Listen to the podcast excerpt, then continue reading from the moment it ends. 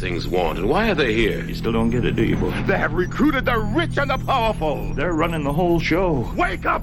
They're all about you, all around you. They are safe as long as they are not discovered. I don't know what they are or where they came from, but we gotta stop them. We have no other choice. We're in trouble. The whole world's in trouble.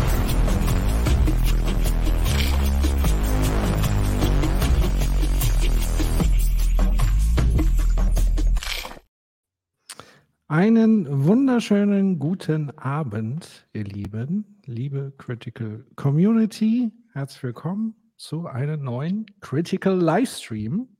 Die Hinterfragung. Und wie ihr dem Titel schon entnehmen könnt, ist das heutige Thema Kindergrundsicherung. Und ich begrüße recht herzlich drei Mitstreiter und Mitstreiterinnen. Ich fange mal an, würde ich sagen, mit unserem neuesten Gast und ihrer Premiere. Herzlich willkommen, Nicole, Nicole Bischkens. Hallo. Hallo alle zusammen. Dann haben wir mit dabei den altbekannten Human Nagafi. Hallo, guten Abend. Und Hallo, auch ein bekanntes Gesicht, äh, Dave David Hinder. Hallo. Und. Oh, jetzt nee. Ich wollte meinen Kater vorstellen, aber jetzt ist er runtergehüpft. Ludwig. Was Ludwig. Ist passiert? Ich glaube, das war ihm jetzt zu unruhig. Oh, der Der. Alte hat sich bewegt. Vielleicht sollten wir tatsächlich noch mal äh, ein paar Worte zu Nicole sagen, weil, wie gesagt, viele kennen sie nicht. Wir kennen sie schon, weil sie ist, glaube ich, treueste äh, Zuschauerin und Hörerin unseres Formats und immer sehr aktiv im Chat dabei, worüber wir uns immer sehr gefreut haben. Ähm, magst du selber ein paar Sätze zu dir sagen, was so du machst, tust, so im Real Life? Ja, ähm, ich habe ähm, Soziologie und politische Wissenschaft studiert, aber auch VWL. Das lasse ich gerne mal unterm Tisch fallen, weil ich mich da ein bisschen Oh. schäme. Oh Gott. Oh, komm. Genau, und ich arbeite an der Universität hier in Aachen und äh, ist ganz ungewohnt, heute nicht im Chat zu schreiben. Vor allen Dingen ist es ungewohnt, euch im Sitzen äh, zu verfolgen und mich selbst zu verfolgen, weil ich euch immer eigentlich im Liegen schaue. Genau, aber ich freue mich sehr, hier zu sein. Vom Lean Back mitten rein in die Produktion. So schnell geht's. So sieht's aus. Ja. Gut, wir haben heute das Thema Gro äh, Kindergrundsicherung und all das, was sozusagen damit zusammenhängt. Wir haben äh, ein paar Clips vorbereitet aus verschiedensten Sendungen, ähm, die wir wieder gemeinsam analysieren und besprechen. Und äh, ich glaube, es wäre ganz hilfreich, sozusagen zum Einstieg in das Thema, wirklich nochmal die Frage zu stellen, was ist denn eigentlich dieses Kindergrundsicherungsding, worüber, sag ich mal, es einen, ja, äh, mal sagen, Diskurs gab, der ja sehr hitzig war und der vor allen Dingen ausgefochten wird, mal wieder innerhalb der Regierung, der Ampelkoalition. Und man auch dort zwei Fronten hat und die dritte Front hält sich wie immer zurück und sagt gar nichts, also unser Kanzler. Ähm, also zumindest weiß ich nicht, ob er sich dagehend äh, klar geäußert hat, so wirklich. Ähm, worum geht es denn eigentlich? Wer kann mir das mal so ein bisschen umreißen und erklären? Wer fragt wie so ein Lehrer, ne? Ja, wer möchte Ja. denn jetzt? Wer meldet sich? Kriegt auch ein Fleißbällchen. ja, komm, Nicole, du hast ja jetzt so viel vorbereitet. Hast du ja gerade gesagt. Äh, ja, aber ich kann dir nicht genau sagen, ähm, was äh, die Frau Paus da genau machen möchte. Nee, und das kann ja keiner. Da, da kann ich dann gleich anschließen. Aber äh, das Ding ist ja, dass ja schon die meisten Menschen gar nicht durchblicken, wie kompliziert die jetzigen Strukturen schon sind. Ja? Mit Kindergeld und Familienpaket und hast du nicht gesehen. Genau, es muss ja sozusagen eine grundsätzliche Idee geben, die man irgendwie politisch umsetzen will. Was wäre denn zumindest die Idee dahinter, ohne sozusagen das konkrete Konzept? Äh, Ich kann einfach mal das, also äh, ich, ich bin vielleicht jemand, der ist jetzt in die, ah, auch Jetzt bin ich schon. Nein! Zu spät. Also ich kann mal, ich bin wahrscheinlich äh, äh, der zweituninformierteste hier. Wer der erst der meist uninformierteste ist, darüber wollen wir nicht sprechen, darüber schweigen wir. Wir alle. Äh, und ich kann mal reinwerfen, was ich verstehe, was das ist. Und dann könnt ihr mich korrigieren. Dann haben wir sozusagen etwas, woran wir uns differenziert oh, abarbeiten gut. können. Ja, das ist doch eine schöne Idee. Also, was ich verstanden habe, ist, das Thema der äh, Kindergrundsicherung ist die Idee, ähm, sozial, unterschiedliche Sozialleistungen, die für Kinder relevant sind, zu bündeln und gezielt Kinder zu abzusichern, ökonomisch, also ne, es geht auch viel um finanzielle Absicherung, aber auch Bildung und so weiter, unabhängig vom Einkommen der Eltern. Das ist im Grunde der Fokus, shiftet sich auf, sagen wir mal, die Bedürfnisse von Kindern und dass da im Grunde, also, man könnte jetzt natürlich auch so äh, im liberalen Jargon argumentieren, dass wir eine bessere Chancengleichheit unabhängig der Einkommen der Eltern hinkriegen. So, das ist das, was ich verstanden habe. Und jetzt könnt ihr mir erklären, warum das vielleicht anders ist oder nicht. Genau, ich habe es auch so verstanden. Und zwar hat Frau Paus verschiedene ähm, äh, Geldbündel genannt, die zusammengefasst werden sollen. Das ist einmal das Kindergeld, Kinderregelsatz, Kinderzuschlag, Bildungs- und Teilhabepaket und Kinderfreibetrag. Ja. Soll zu einer Leistung zusammengeführt werden und es soll von einer Behörde bearbeitet werden, weil jetzt ist ja auch die Problematik, dass viele unterschiedliche Behörden für dieses ganze ja, was, was abgerufen werden könnte, zur Verfügung steht. Mhm, genau. Verantwortlich sind. Das soll in einer Behörde zusammengefasst werden. Ich habe aber nicht verstanden, bedeutet das auch, dass automatisch mehr Geld fließt? Ja. Das ist halt, das sind halt diese großen Fragezeichen im Moment, ne? Weil, weil die Frau Paus hat bisher nur, also sie hat wohl so ein allererstes Konzeptpapier vorgelegt und die FDP hat gesagt und, und, hat diese 12 Milliarden genannt. Hat die FDP gesagt, wo, ja, also was jetzt hier? Also hier, du hast uns quasi einen Stichpunktzettel hingelegt und soll, soll der Christian dir 12 Milliarden geben? Nö, sehen wir gar nicht ein. Die FDP nutzt das natürlich, weil wir wissen ja, die FDP nutzt im Moment alles, um äh, die derzeitige Regierung zu sabotieren, in der Hoffnung, dass man den Grünen die Schuld gibt und dass man dann irgendwann wieder in der nächsten Legislatur eine rechte Regierung bilden kann. Das ist zumindest meine These. Die Chancen Ähm, stehen relativ gut, glaube ich. Ich fürchte auch, ja. Das liegt aber, ja gut, da, da müssen wir eigentlich nochmal mit, mit Martha und Max drüber sprechen. Ähm, über die schlechte grüne Kommunikation und so. Ne? Hm. Aber das ist, das führt dann heute zu weit.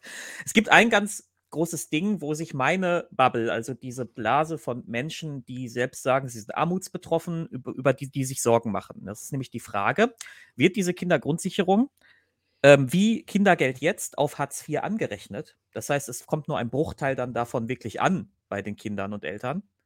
Oder wird das wie versprochen oder wie das zumindest so immer wieder angekündigt wird, wirklich noch eine separate Leistung sein, die unabhängig von Bürger, heißt ja jetzt Bürgergeld, Bürgerhartz, Hm. unabhängig vom Bürgerhartz ist. Ja, so, das ist das, worüber sich die Leute in meiner Blase Sorgen machen, auch berechtigt, weil man ist es halt gewohnt. Ähm, die, diese Kritik mit, dass das Kindergeld angerechnet wird, die besteht seit, weiß ich nicht, 15 Jahren oder so. und dass gerade die Ärmsten, die es so dringend bräuchten, am wenigsten davon haben. Ja, und dass das nochmal die Kinderarmut in Deutschland verschärft. Ne? Jedes fünfte Kind in Deutschland lebt in Armut, laut einer Bertelsmann-Studie. ähm, was ja dann einfach nur das ergänzt, was der Paritätische und so weiter eh schon wissen. Ne? Ähm, und ähm, genau, also das ist, das ist halt der Punkt, wo die Leute zittern und Angst haben. Und die, ja, und der große Teil der Bevölkerung, die halt mit diesen Dingen wenig bis gar nichts am Hut haben, die blicken halt, weil, wie du es ja gerade schon beschrieben hast, Nicole, einfach sowieso nicht durch, weil was es da alles für Leistungen gibt. Und dann musst du zu der Behörde und zu der Behörde und dann musst du zu dem Sachbearbeiter und dann musst du vielleicht da noch bei der einen Sache dafür überhaupt erstmal kämpfen, dass du es kriegst. Ähm, da, darum wird auch sehr viel nicht abgerufen. Was aber leider in der jetzigen Debatte alles Argumente sind, die der FDP helfen. Aber das Hm. gucken Ja, wir das gleich ist, an. genau das ist nämlich das Perverse. Und es gibt ja auch Leistungen, die sich gegenseitig ausschließen. Ne? Also gerade das Kindergeld ist ja Einkommensun Einkommen einkommensunabhängig, aber beziehst du Bürgergeld, ist das ja kein Einkommen. Das bedeutet, sorry, du bräuchtest es zwar am dringendsten, aber du bekommst es nicht. Und auch, das hatte ich mir notiert, Kinderfreibetrag und Kindergeld gehen auch nicht beides. Mhm. Und ich fand das, also da habe ich auch gedacht, alter Schwede, da durchzublicken, das ist ja, Man, man, kann, man kann die aktuellen Regelungen einfach zusammenfassen. Nämlich aktuell ist es so, der Teufel scheißt auf den größten Haufen. Also wer schon relativ gut be betucht ist, bekommt es noch dazu. Und Ja. ähm, die Leute, die es am dringendsten brauchen, weil da wird es verrechnet und kleingerechnet und dann äh, spielt die Behörde nicht mit und so weiter. Ja? Aber nur da, damit ich das nochmal richtig verstehe. Ähm, Im Moment haben wir ja sozusagen den Zustand, wie ihr richtig beschrieben habt. Es gibt ganz viele bürokratische Hürden, die man nehmen muss, verschiedene Anlaufstellen, Antragsgedöns und so weiter, von Stigmatisierung etc. Können wir ja auch nochmal drüber sprechen, wie, wie krass sowas sein kann.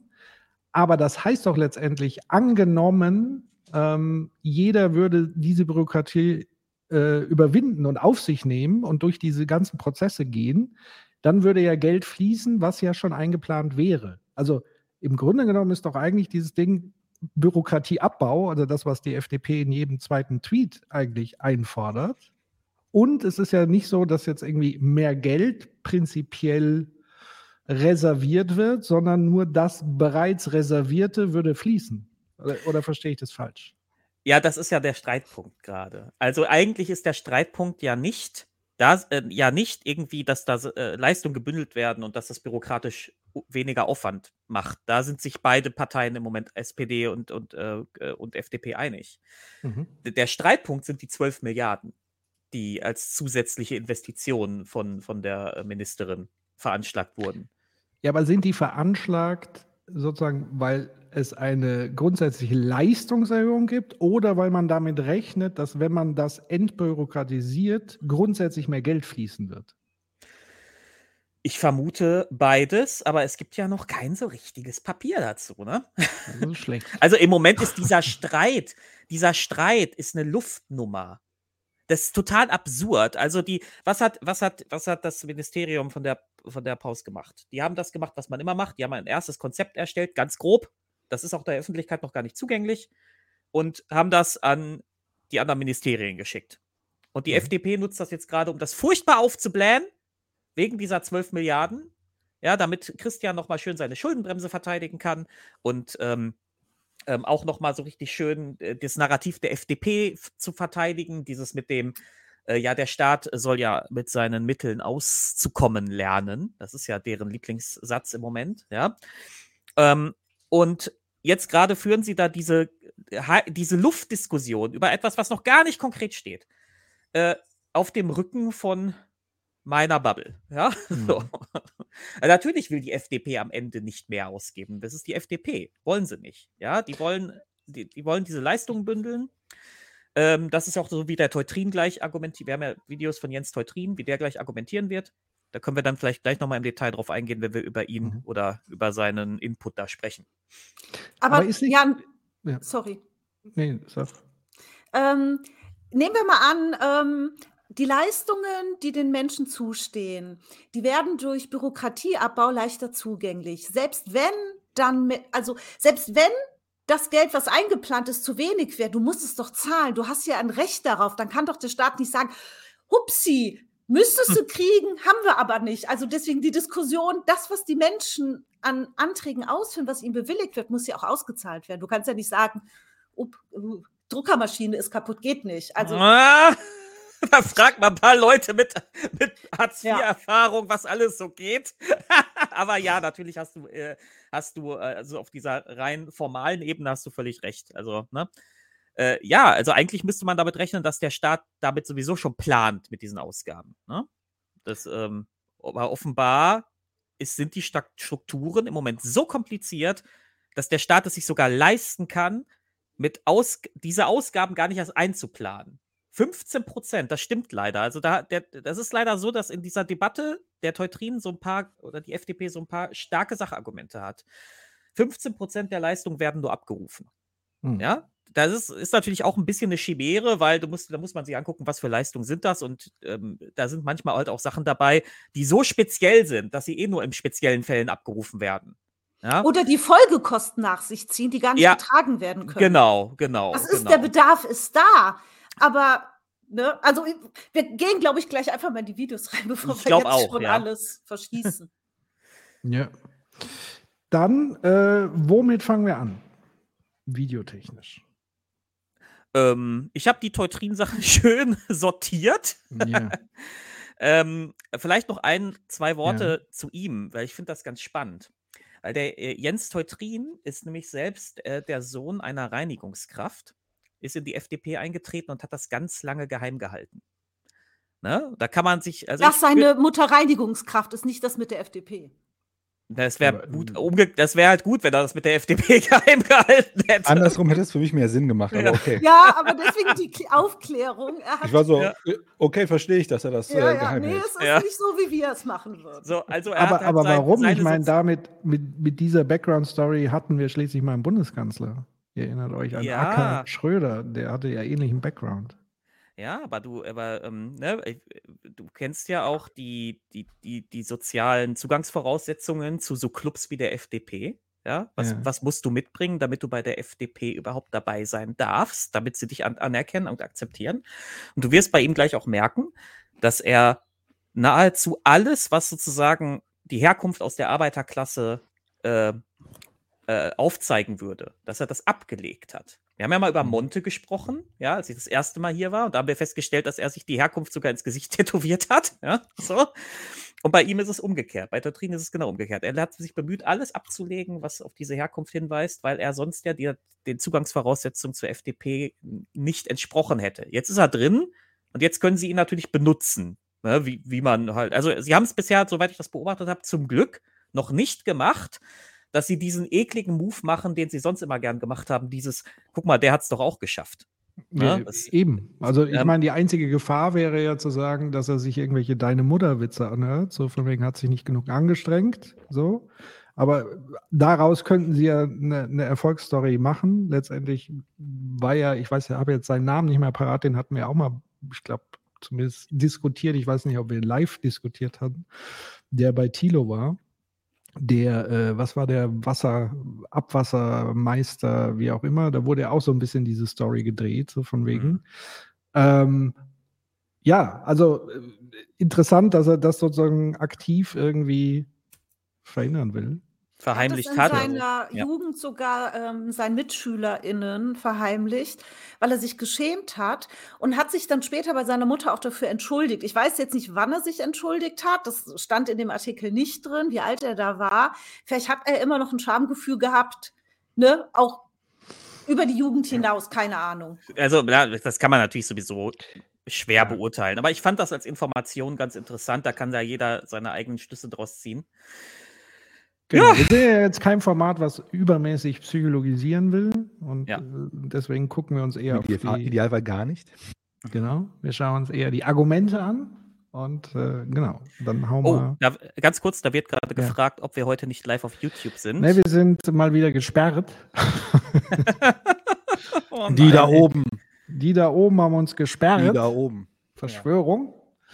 Ähm, nee, tatsächlich, äh, vor kurzem haben Martha und Max äh, einen Livestream gemacht, haben dabei äh, Talkshow-Material verwendet, was offenbar ähm, nicht gefallen hatte, urheberrechtlich. Und das Zitatrecht hat hier, war hier nicht stark genug, offenbar. Und deswegen haben wir einen zweiwöchigen Strike äh, für YouTube. Und deswegen sind wir heute exklusiv auf Twitch. Da wird uns das auf jeden Fall nicht passieren. Deswegen, ja. Mhm. Twitch ist eh die bessere, sag ich mal, Chat-Community, würde ich sagen. Ja, ja. Jetzt, Bei, bei, jetzt, bei YouTube Leute kommt zuhören. Ja. Ihr seid viel besser. Ihr Ich mochte euch die ganze Zeit mehr. Ihr seid das beste Publikum. Gut, dann, ja, hau, hau raus. ich starte mal. Jens Teutrin, Nummer 1.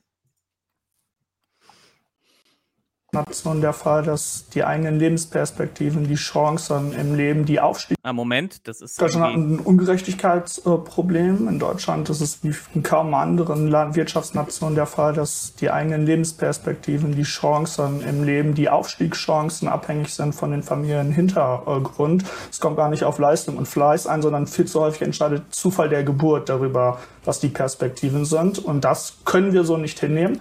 Da müssen wir effektive Mittel äh, finden, zum Beispiel Bildung, aber auch natürlich geht es auch um die finanzielle soziale Teilhabe. Und da hat Deutschland ein Ungerechtigkeitsproblem. Ja, Ja, nicht ich, falsch, was er sagt. ich würde, ja, das Außer ist ja, Bildung. ich habe das, ich, ich hab das ja extra deswegen Also. drin, weil man könnte ja zumindest zum Teil sagen, okay, er hat zumindest die strukturellen Ursachen soweit erkannt. Ne? So, das, äh, das, das, äh, dass das Geburtenlotto damit äh, äh, entscheidet, wo du am Ende landest und so. Ne? Das könnte jetzt auch bis dahin von einem Politiker der Linkspartei kommen. Ne? Hm. Ähm, aber ich meine, dann kriegen wir ja schon, ich meine, wir, die aufmerksamen FDP-Beobachter, haben schon festgestellt, da kommt schon das Buzzword Bildung. Ne? Mhm. Ähm, und was sagt da, glaube ich, Chancengleichheit, ne? Ja.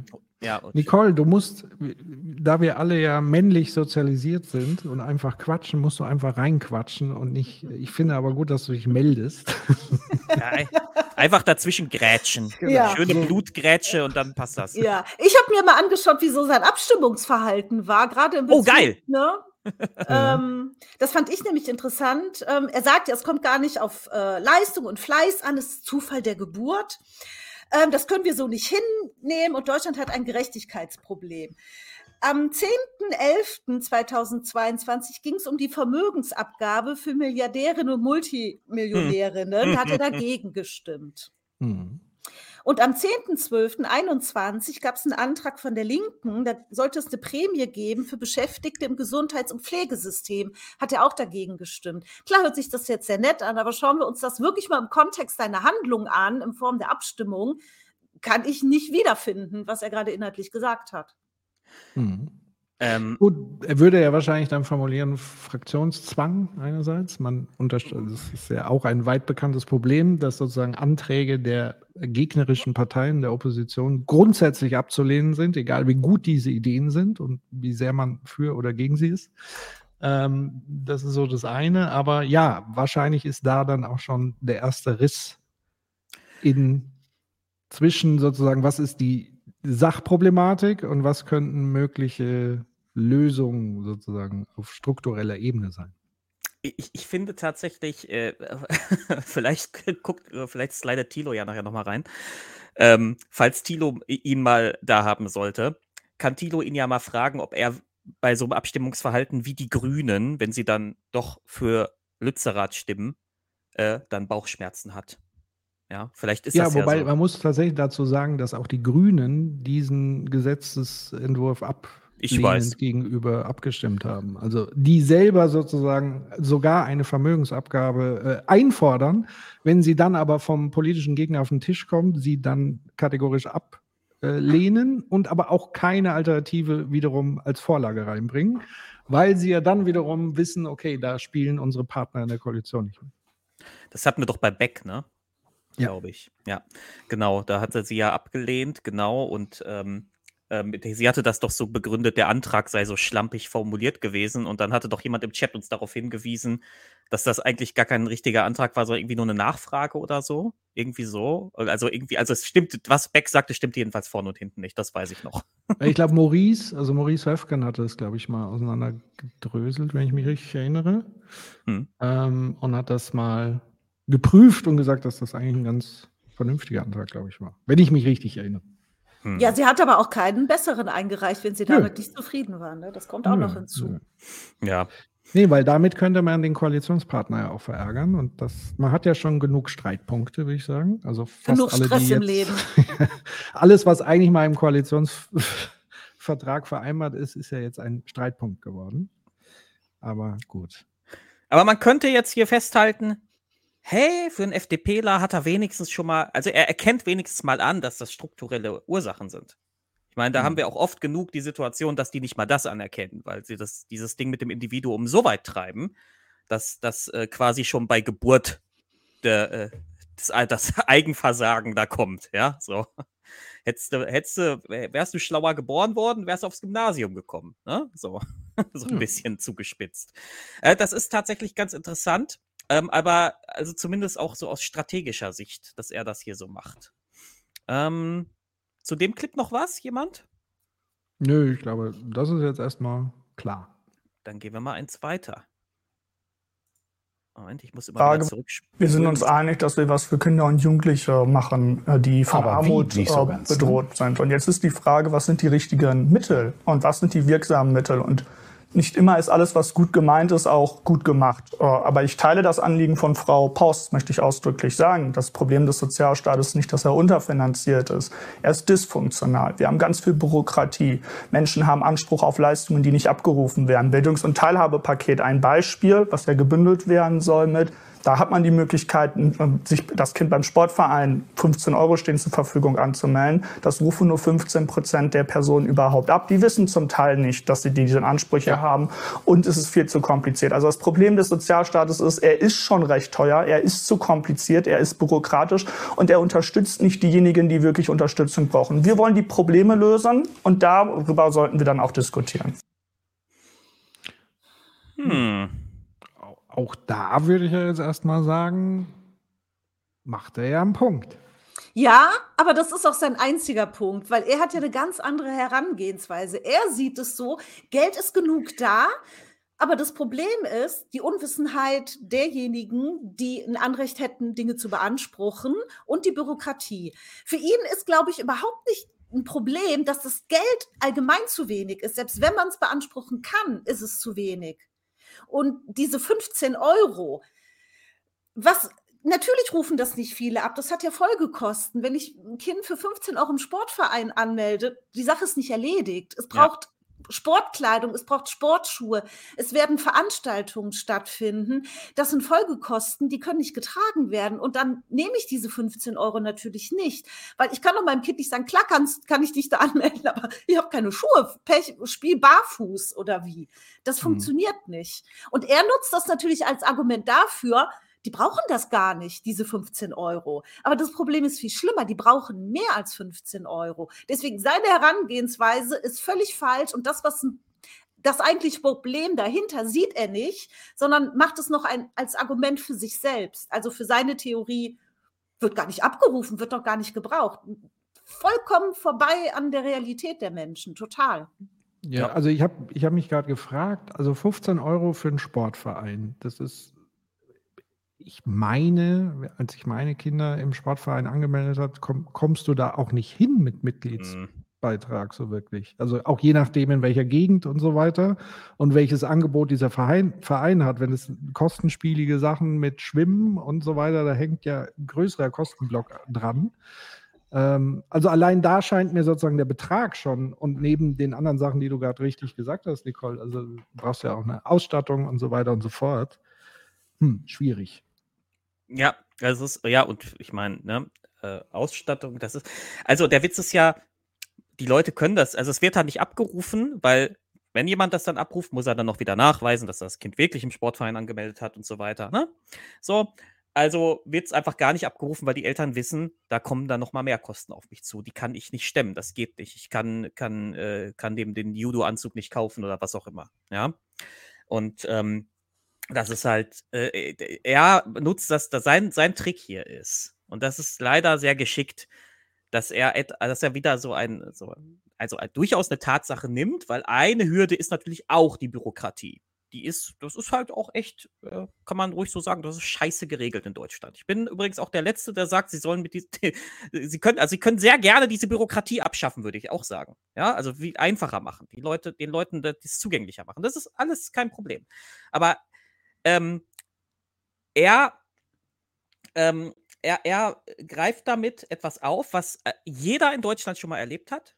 Ja, diese bürokratische Kompliziertheit. Da müssen wir nicht zwingend bei der Kindergrundsicherung gucken. Jeder, der mal BAföG hatte oder der selbstständig ist oder der mal eine, eine, eine wie heißt es, eine Steuererklärung eingereicht hat und so, der hat, jeder hat schon mal erlebt, wie, wie kompliziert deutsche Bürokratie ist. Und sobald jemand sagt Bürokratieabbau, kannst du davon ausgehen, dass ganz viele Leute sagen, ja, ja, Bürokratieabbau ist immer geil. Und damit hat er schon mal einen Punkt. Ne? Ähm, und dann eben, genau, was du sagtest, Nicole, ne, schiebt er das natürlich so unterschwellig, geschickter als die meisten seiner Kollegen, zugegeben, aber unterschwellig wieder aufs Individuum, ja, die, die rufen das ja nicht ab. So. Die sind halt irgendwie, kriegen das irgendwie nicht hin, da müssen wir es denen halt einfacher machen. Ja, so ein leichter Hauch von Klassismus schwingt da mit aber, aber keinen, die du so richtig greifen kannst, weil er es eben nicht so platt und plump macht wie seine Kollegen oft. Ja? Ne? Wie, wie ist denn es, Dave? Du hast ja schon so Erfahrungen mit diesen Be Art von Behörden und mhm. auch in diesen Kontexten.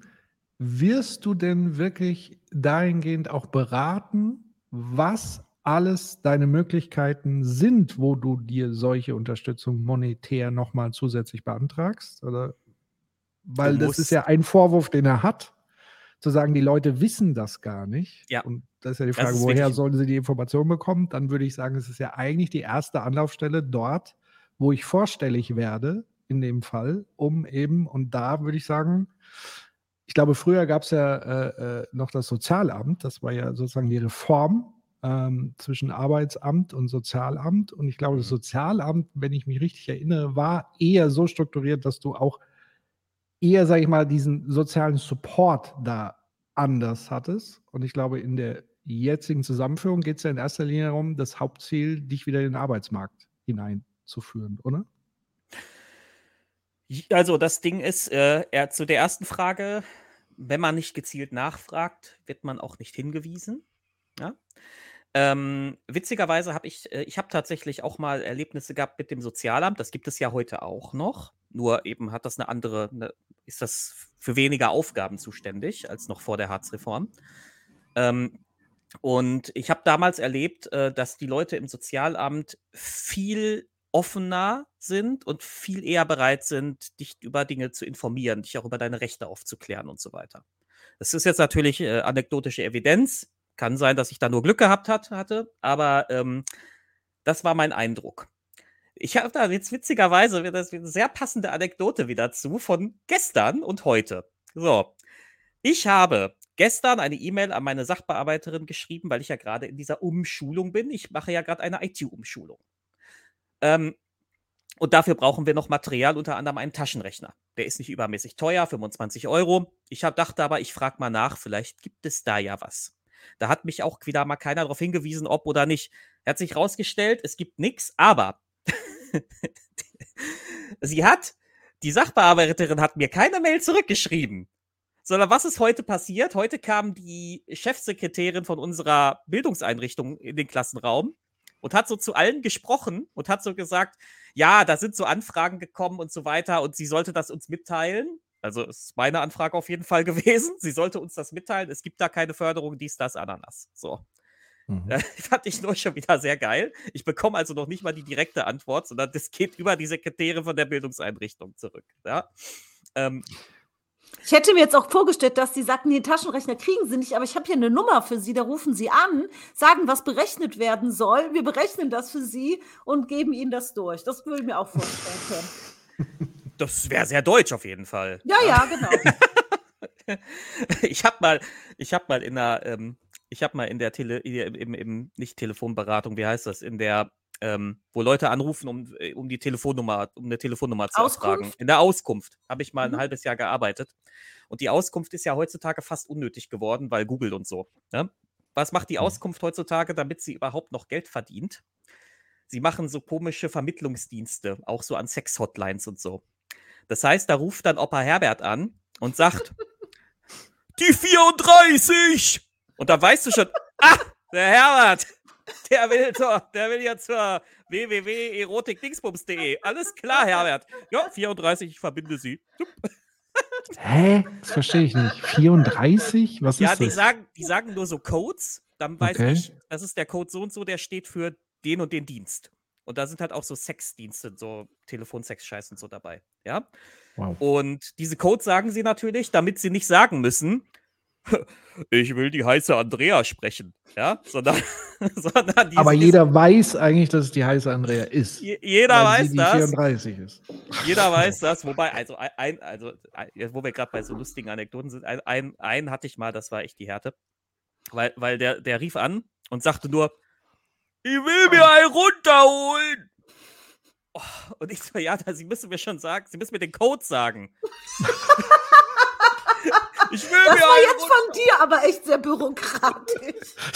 Ja, weil du, äh, du, du, du lernst ja irgendwann damit umzugehen. Das ist ja für dich dann auch nichts Tolles mehr so. Ja, ich erzähle das so, weil ich weiß, dass der Rest der Welt das lustig findet. so. Der ist aber ein bisschen serviceorientierter sein können, Dave. Bisschen mehr Ähm. Kundenzentriertheit. Ja, hallo. Die heiße Andrea am Apparat. Hey, ich will mit Melanie sprechen. Okay. Ja, gut, aber so, Ja, so viel dazu, wo wir gerade bei Auskunft waren. Ich will mir einen runterholen. Und meine Frage ist, also Sie müssen mir schon den Code sagen. Die Form. Die Form ist relevant. Genau, die Form zählt. Ja, stell dir mal vor, er hätte, na, was ist Ihr Fetisch? Anstatt, was ist Also sagen Sie mal hier, wir sind hier in Deutschland, da müssen Sie schon den Code hier vernünftig sagen. Ja, ja, ja. bitte, Uh, bitte, bitte, füll, bitte füllen Sie. für den Leuten mal das Internet zeigen. Bitte füllen Sie Formular A33 aus. Ja. oh Gott.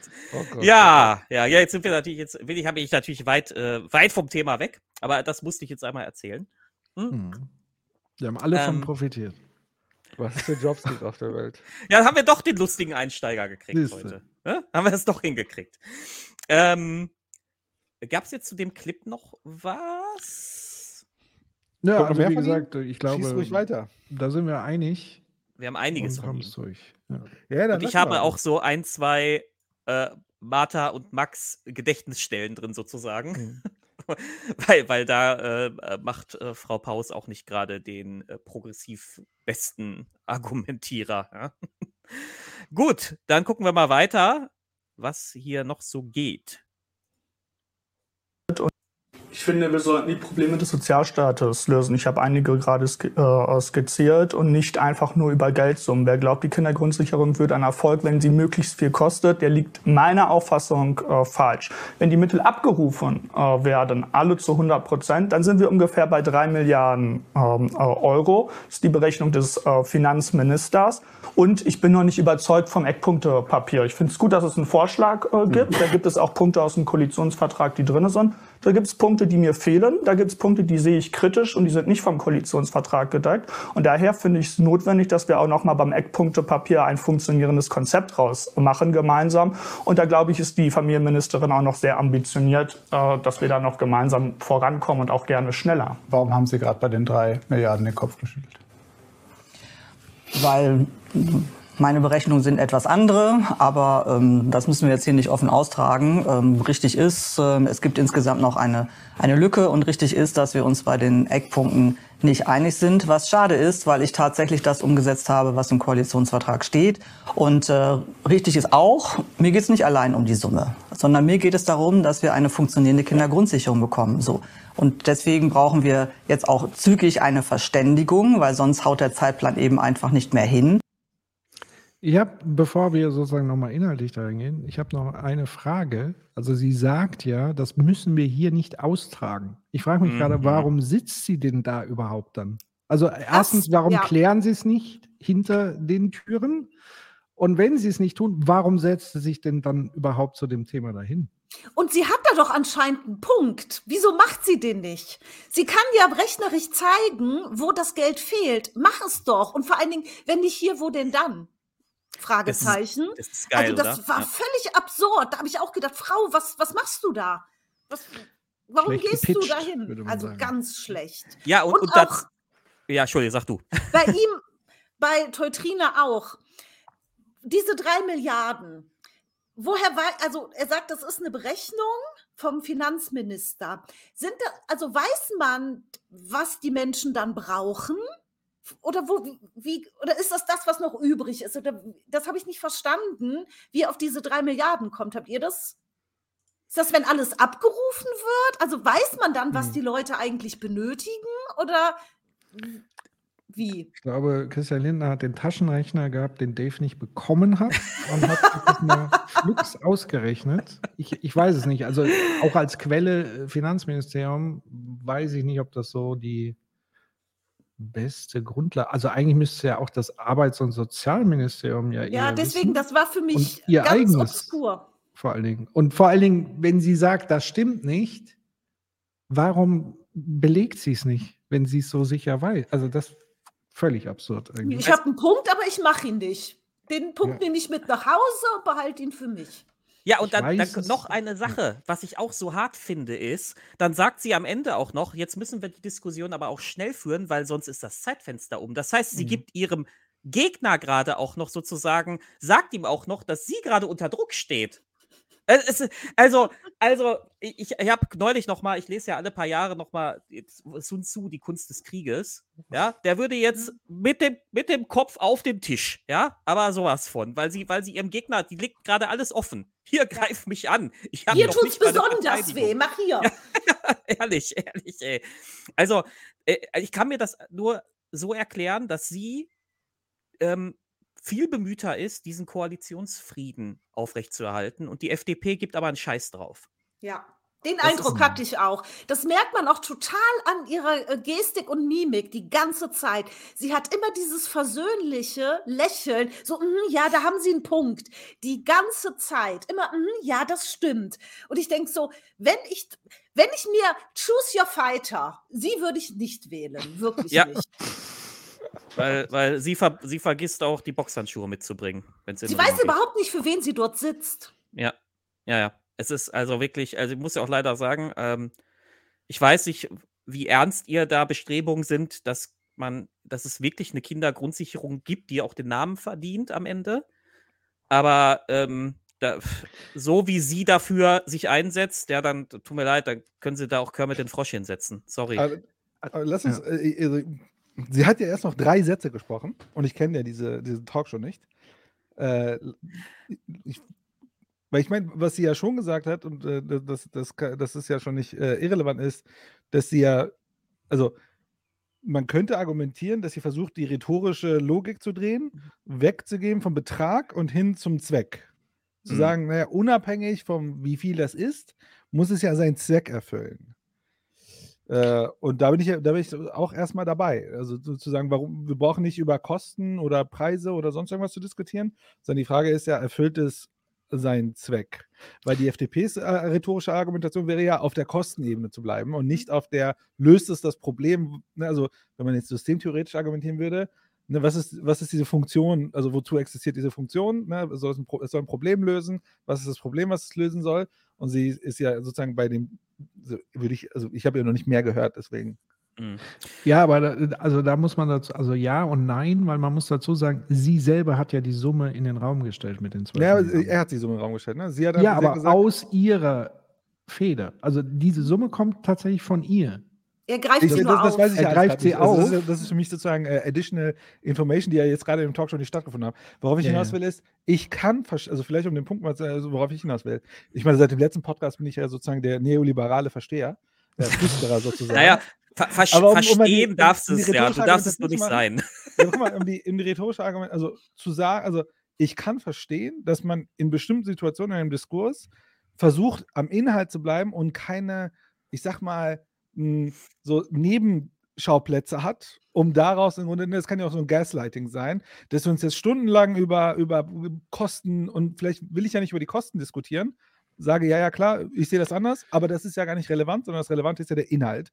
Welches Problem wollen wir eigentlich lösen? Kosten können wir später diskutieren. Nur so, so kann man ja auch im Grunde die, äh, die, ähm, das so, so drehen. Das Ja, könnte sie doch aber auch einfach sagen. Ja, ist, Nee, erstmal also- rhet- ist ja rhetorisch, also ich würde sagen, es- es Aber das ja wird doch, Rhetorik. wenn ich das, wenn ich davon betroffen bin, dann würde ich das doch eher verstehen, wenn sie das so argumentiert und sagt, mir geht es um den Zweck. Der soll, Ja, das, das das verstehe ich ja. doch besser, als wenn ich das so verschachtel. Das Ding ist halt, ich weiß ja nicht, was kommt. Und wenn danach nicht mehr viel Ja. kommt, dann bin ich dabei. Nur ich weiß halt nicht, was kommt. Also wenn sie jetzt noch sozusagen die Kurve kriegt, kann, also sie könnte für, aus meiner Sicht, also ich, Mhm. ich kenne das, also, das ist sozusagen Live-Reaction hier. Ich kenne das Ding nicht. Nein, nein, es ist ja, ist ja auch richtig. Ähm, äh, den, den Gedanken kann man haben. Ich kann, kann dir so viel schon mal sagen. Ähm, tatsächlich, Ulrich Schneider geht hinterher in so eine Kerbe. Ja, so der ein ist ja, also dass der da reingeht, das ist mir klar. Ja. Aber Ja, ich will muss noch jetzt, mal oder? wirklich bemerken und unterstreichen, die Arbeitsweise ähm, und gerade hier Huma und ich aus, aus Sicht von Organisations- und Unternehmensberatern ist ja vollkommen dysfunktional. Also man hat hier zwar eigentlich eine gemeinsame Organisation in Form einer gemeinsamen Regierung, die sich inhaltlich über das Ziel dieser Maßnahme eigentlich, so suggerieren sie es beide gleichzeitig, einig sind, wo ich mich frage, ja, warum setzt ihr euch nicht zusammen wie Erwachsene in Unternehmen und Organisationen und erarbeitet gemeinsam eine Lösung? Stattdessen geht ihr raus, diskutiert das und sagt gleichzeitig, ich will hier aber darüber nicht diskutieren. Das ist doch, also weiß nicht, für mich ist es hochgradig dysfunktional, was da passiert. So kann man, so kann man doch nicht arbeiten. Ja, also zumal das ist ja auch so, ähm, ähm, äh, auch noch die Öffentlichkeit ausschließend. Ne? Also wir haben diesen Diskurs jetzt schon auf der, auf der medialen Platte vor uns liegen alle, aber ähm, irgendwie äh, so richtig, was auf der Platte drauf ist, weiß hier keiner. Ja, und, und dann sagt sie auch noch, nee, nee, nee, nee, ich, ich nehme, ich, ich, ich nehme dir, ich nehme die, ich zeige euch das nicht. Ja. Ihr, ihr dürft Ja. auch alle, also ich darf jetzt auch gar nicht mitreden aus ihrer Sicht. Ja, so. Also nicht nur der Teutrin, sondern keiner hier darf mitreden. Das ist schwierig, finde ich. Hm. Ja. Roman, Okay. du wolltest noch was sagen? Nee.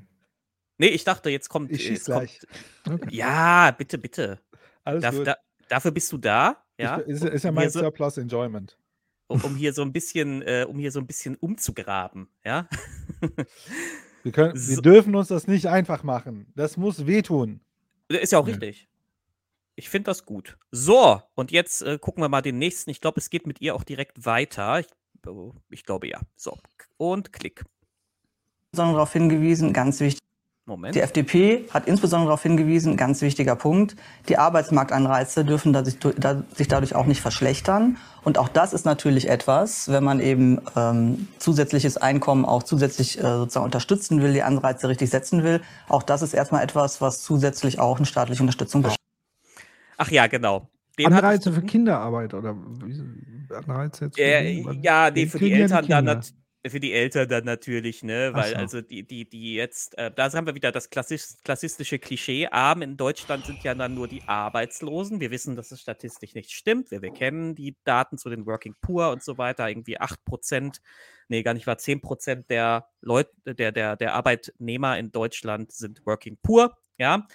Ähm, und äh, aber das hier ist wieder, das hier ist doch wieder so ein Fundstück für äh, äh, Martha und Max, weil sie dann erstmal ihrem ähm, äh, de- dem, dem vulgär-liberalen Gegenspieler erstmal schön hier noch einen Knochen hinwirft und sagt, ja, geil, die Arbeitsmarktanreize, ne?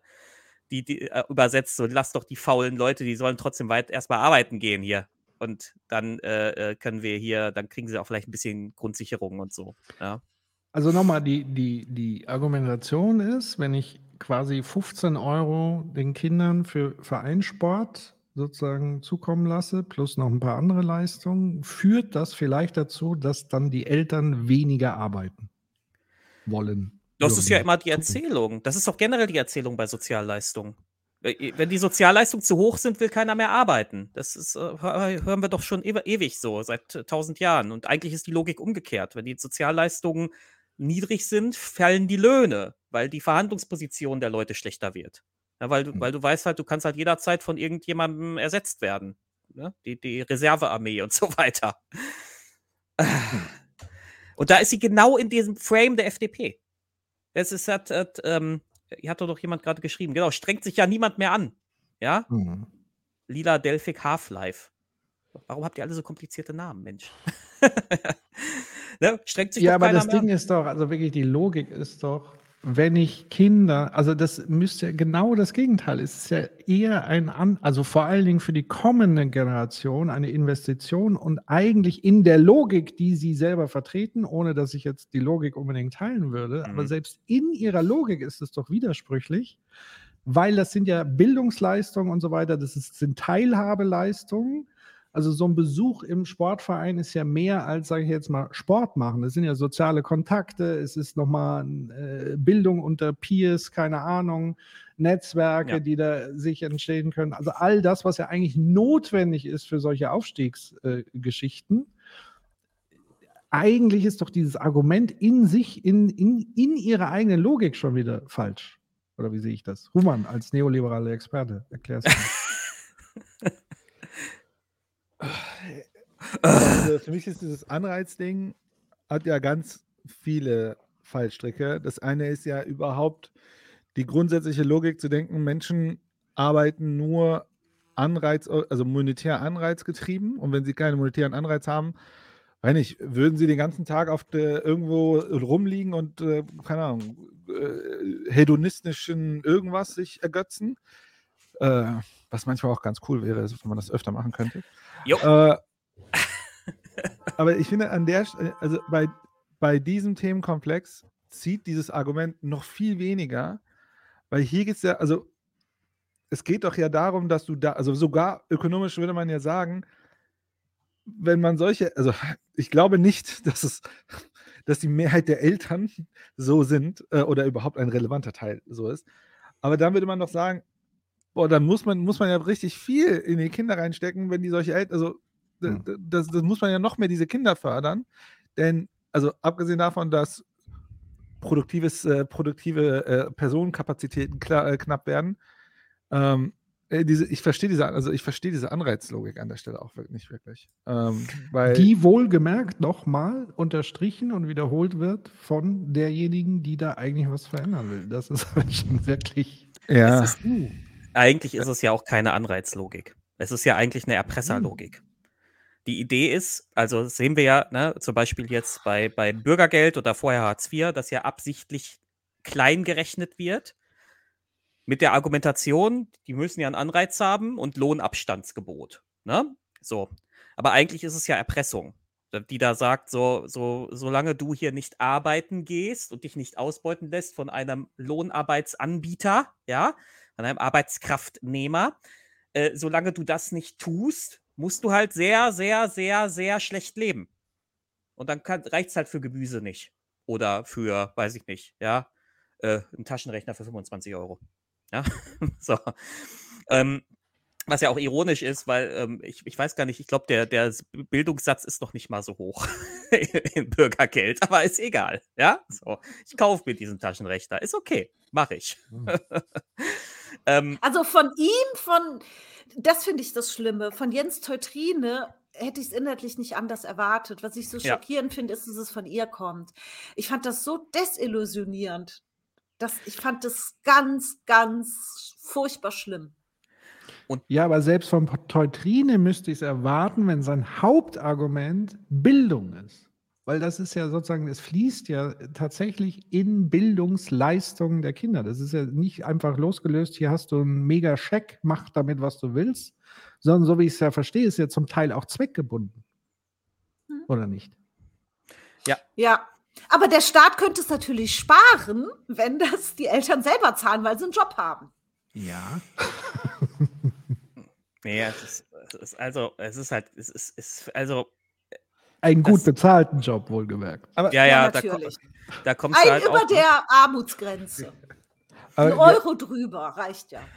Äh, gut, Fu- Fun Fact, äh, die, die ganzen Callcenter und so, die werben immer damit, dass sie über Mindestlohn zahlen und dann ist das irgendwie zwei Cent mehr die Stunde. Wow. ja, rechne das mal hoch aufs Jahr. Spitzenverdiener, ja. da muss ich schon irgendwo in ein anderes Land gehen, um Steuern zu sparen, ne? Weil, in Deutschland, weil die ich furchtbare Abgabenlast und so, ja. hm. Hier ist auch noch ein guter Punkt aus dem Chat. Äh, ist Oh ja. Anreize setzen nicht auch irgendwie Bevormundung und wenig individuelle Eigenverantwortung? Ja. Und das ist ja auch anti-FDP eigentlich, aber wir wissen ja, die FDP sieht das mit der Eigenverantwortung eigentlich ja auch nur oder generell mit dieser, du bist für dein Leben selbst zuständig, ja nur so richtig so bei ihren Leistungsträgerkumpels, ne? Das sind ja die einzigen, die das hinkriegen aus ihrer Sicht. Ja, wobei, wenn man äh, brutaler geht, würde man ja sagen, okay, wir setzen gar keine Anreize. In dem Sinne, dass wir gar nicht fördern, also gar nicht, also so USA-Style, Ja. ist ja die höchste Form der Eigenverantwortung. Deswegen würde ich da, mit dem Argument würde ich aufpassen.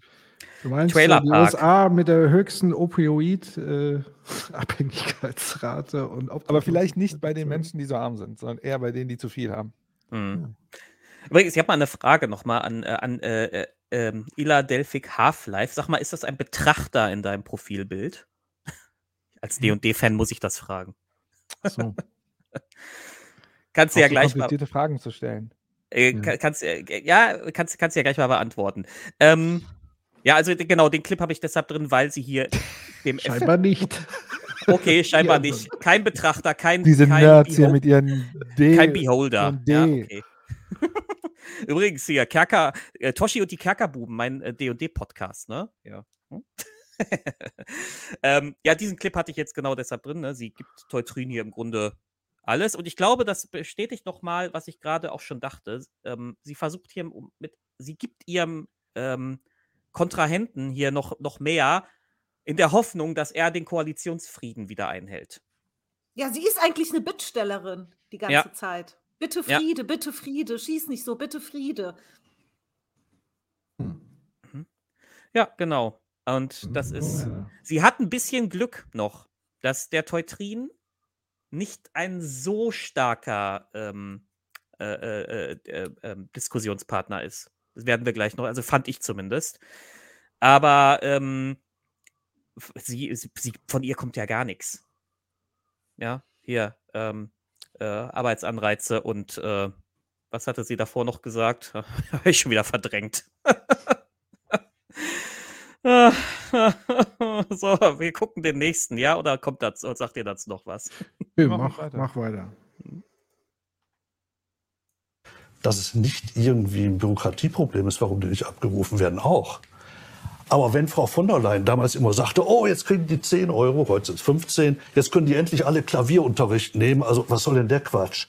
Also selbst an der Musikschule, einer Billigmusikschule brauche ich 100 Euro. Und wenn ich 318 Euro fürs Kind habe, für die laufenden Kosten, kann ich nicht 100 Euro noch draufschießen für Klavierunterricht. Der, der Sportverein, der immer angeführt wird, die 15 Euro kriege ich gerade mal den Beitrag bezahlt. Und jeder, der ein Kind hat im Sportverein, der weiß, was da noch kommt. Das Trikot, die Schuhe, der Ausflug, das Turnier, das bezahlt werden muss und so weiter. Die Eltern haben bei diesen knickrigen Sätzen vom 15 Euro Gutschein haben nicht die Möglichkeit draufzuzahlen, um das überhaupt in Anspruch nehmen zu können. Ja. Deswegen lasse ich das gerne aus. Herr Schneider, weil, weil Sie die 15 Euro Gutscheine erwähnten, äh, wir haben auch mit besagter vierfacher Mutter in Hellersdorf äh, über ihre Fa Erfahrungen mit den Gutscheinen geredet. Das hören wir uns mal ganz kurz an. Meine Kinder gehen zum Beispiel in einen Fechtverein. Wenn ich das beantrage, unsere Mitgliedsbeiträge, die werden, Mitgliedsbeiträge, die werden ähm, jeden, jedes Quartal automatisch abgebucht. Dann kommt das Jobcenter, beantrage ich beim Jobcenter das Geld. Dann Jobcenter überweist das an den Verein. Der Verein muss das dann kontrollieren, muss das Geld, diese 15 Euro, dann verrechnen mit dem Beitrag, den, der bei mir vom Konto abgebucht wurde, muss es dann verrechnen und der zu viel gezahlte Beitrag müssen Sie dann wieder zurück überweisen an mich. Das ist also ein immenser Mehraufwand für jedes Mitglied, das Sie dort haben. Oh Gott, habe ich hier in der Runde gehört, Frau Paus, äh, wer hat sich so einen Quatsch ausgedacht? Frühere Bundesregierung, insbesondere Ursula von der Leyen. Ja. Ähm, und äh, das ist unsäglich. Herr Teutrine hat ja äh, auch schon selbst gesagt, dass äh, derzeit eben die Schätzungen sind, dass nur 15 Prozent des Geldes überhaupt nur ankommt. Und dann reicht es eben auch nicht, weil es eben nicht nur bürokratisch ist, sondern ne, tatsächliche Teilhabe im Sportverein nicht ermöglicht. Und deswegen möchte ich, dass diese 15 Euro einfach überwiesen werden, dass sie Teil der Kindergrundsicherung werden. Es gab auch auf Twitter äh, ernsthafte Auseinandersetzungen innerhalb der Regierungskoalition über die geplante Kindergrundsicherung. Sie haben in dem Zusammenhang getwittert, Herr Teutrine, ich zitiere, die FDP interessiert sich nicht für Kinderarmut, Steile These. Ich habe den Koalitionsvertrag zur Kindergrundsicherung mitverhandelt, haben Sie, und erwarte von der Bundesfamilienministerin, dass sie ihren Job richtig macht und den Koalitionsvertrag vollständig Ausrufezeichen umsetzt. Jetzt sitzt Frau Paus neben Ihnen. Warum macht sie Ihrer Meinung nach da was nicht richtig und was bedeutet vollständig? Ja, ich kann beim Bildungs- und Teilhabepaket ähm, einknüpfen. Die Dame hat ja äh, berichtet, wie kompliziert das ist. Und wir sagen ja immer, wir wollen weniger Bürokratie. Und im Koalitionsvertrag ist zum Beispiel vereinbart, dass es das Kinderchancenportal, ist ein FDP-Konzept geben wird, wo dann diese Mittel digital abrufbar äh, sind. Da kann man das soll so einfach sein wie Online-Shopping. Ja, wie ein Amazon oder ein Zalando-Warenkorb. Ich will jetzt keine Werbung machen. Da klicke ich mir die Sportvereine zusammen, klicke auf Bestellen und dann funktioniert das. Das muss der Anspruch eines Staats sein. Sie schütteln mit dem äh, Kopf, weil sie sagen, das ist vielleicht unmöglich, weil es wie Science Fiction äh, äh, klingt. Frau Paus hat gerade gesagt, sie will die 15 Euro direkt überweisen. Ja, ohne ihr Portal. Ohne mein Portal, ohne die Sachleistungen, ohne den Anreiz. Wir können auch vielleicht darüber sprechen, dass der Mitgliedsbeitrag zu gering ist. Da werde ich mich nicht gegen wehren, wenn es darum geht, die Inflation äh, anzupassen. Ich wehre mich aber dagegen, an der Stelle das Geld einfach pauschal zu überweisen. Das ist nicht die Vereinbarung an den Koalitionsvertrag und da möchte ich, und das verlange ich als jemand, der den Koalitionsvertrag mitverhandelt wird, dass das Portal genauso umgesetzt wird. Sie wollen was bei der Digitalisierung machen, bei der Beantragung von anderen Mitteln, Kinderzuschlag, Kindergrundsicherung, Automatisierung und ähnliches, finde ich super. Bei dem Portal ist was anderes vereinbart. Plus der Lohnabstand. Mein zweiter Punkt und mein letzter, darauf können Sie dann auch gerne antworten. Sie haben eben gesagt, wie hoch die Regelsätze Ihrer Vorstellung sein sollen. Ja, 40 Prozent höher, genau. genau die, ja. Der Paritätische Verband unterstützt auch die Initiative Kindergrundsicherung sofort. Ja. Die fordern eine Kindergrundsicherung von 750 Euro. Mit Miete, ja. Das ist Machst die du mal kurz Forderung. Pause? Jo. Und wir haben die Debatte beim. Ja, das ich war dir, viel. Ich habe äh, den Clip, den ich dir geschickt habe. Kannst du den mal abspielen? Den Didi-Clip? Ja. Okay. Endlich. Äh, du musst dir aber merken, Dave, bei welcher Ja, ja, ich, hab, ich hab's im Blick. so, Ich hab's wir im Blick. Mir geht es um die 760 Euro. Okay. Ne, auch, mir geht es um Teutrine. Und ich habe Deswegen, für, die, für diesen Clip bin ich überhaupt hier. Siehst du.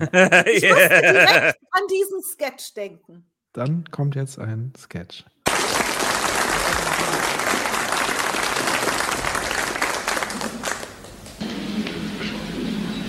Äh, Entschuldigung, ich möchte nicht unverschämt sein, aber darf ich Sie vielleicht zu einem Getränk einladen? Ins Hotel? Sie, Sie haben mich missverstanden. Ich, ich wollte Sie fragen, ob Sie einen Kaffee mit mir trinken. Wie bitte? Ins Hotel? Ha ha ha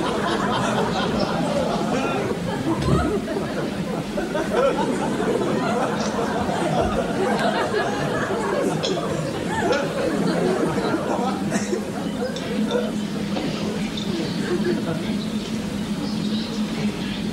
Entschuldigen Sie, dass ich Sie da eben in eine etwas peinliche Situation gebracht habe, aber ich bin Soziologiestudentin und ich wollte das Verhalten der bürgerlichen Leute hier testen.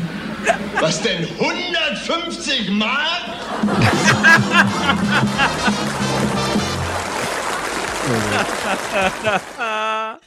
Und Teutrine hat genauso diese 760 Euro in diesem gleichen Ton gesagt, wie er 150 Mark. Mir hat echt nur gefehlt, dass er noch so zeigte, einen Vogel haben sie doch, Herr Schneider, einen Vogel. Also die ganze Empörung von 760 Euro in seiner Stimme, da habe ich echt gedacht, was ist, was stimmt nicht mit dir, Jens? Ja. Ja. Wir gehen, weißt du noch wo? Ja, ja, ich hab, hab's im Blick. Okay. Der ist auch nicht mehr lang. Ich erinnere mich äh, daran, Ah, geführt ja, über die noch. Frage von Lohnabstand. Kinderarmut ist auch immer ein Produkt von der Armut der Eltern. Und wir müssen, das gehört zur Gerechtigkeit dazu, weiterhin darauf achten, dass nicht der Kipppunkt erreicht ist, dass diejenigen, die arbeiten gehen, weniger haben als Familien, die nicht arbeiten gehen. richtig. Und bei 750 Euro, wenn Sie das mit den anderen Leistungen der Eltern zusammenzählen, sind wir an diesem Kipppunkt. Im Koalitionsvertrag ist eine Arbeitsgruppe vereinbart zu den Lohnabstand. Genau zu dieser Frage. Das haben Sie auch eben erwähnt. Sie haben gesagt, Sie, ja. Sie fü äh, führen da momentan die Gespräche. Die läuft schon seit Januar. Ergebnisse gibt es nicht. Sie können weiter sich mit dem Finanzminister, Sie können gerne die Ergebnisse der Lohnabstandsgruppe präsentieren, wenn Sie welche haben. Ich bin sehr interessiert daran. Mir sind keine bekannt. Und deswegen sage ich, ein funktionierendes Gesamtkonzept braucht es, bevor ich Geld beim Finanzminister Also, das ist so ein Clip. Da saß ich davor. Ähm, ich glaube, Patrick ist weg, oder? Nee, ich bin noch da. du, das war so richtig, als wärst du eingefroren. Ja, ich war vor Schock erstarrt. Das war ein Clip, da saß ich davor und ich wollte dem Typen einfach nur den Mittelfinger zeigen. Also sein, Mhm. dieser Lohnabstand-Scheißdreck, ne? Ähm, also, Sorry. er, er hat im Grunde gerade übersetzt gesagt, die, die Sozialleistungen müssen niedrig sein, weil äh, dann nur so bleiben die Löhne niedrig. Das ist das, was er gesagt hat, eigentlich. Das Mhm. wird natürlich nicht so verstanden, weil ne, der, die Idee ist ja, äh, dass Bernd der Bandarbeiter jetzt vor dem Fernseher sitzt und wütend mit der Faust schüttelt und sagt, ja, ich gehe arbeiten und die sollen nicht so viel kriegen. Ja, weil, wenn ich hier nur Mindestlohn kriege oder was auch immer, ja, so, dann, dann kriegen die ja mehr als ich. Das war ja auch diese Bürgergelddebatte, die ja von der CDU so angeheizt wurde. Ähm, und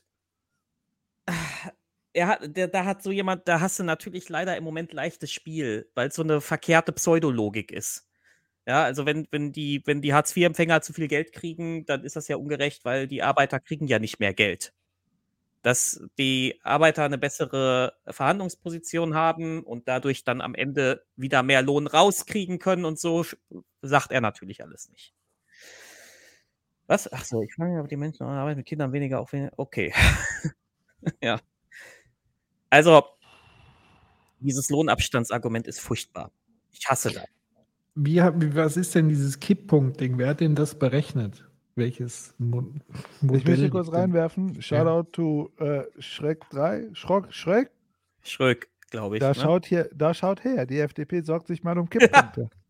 Sehr gut. Auslachen. Genau.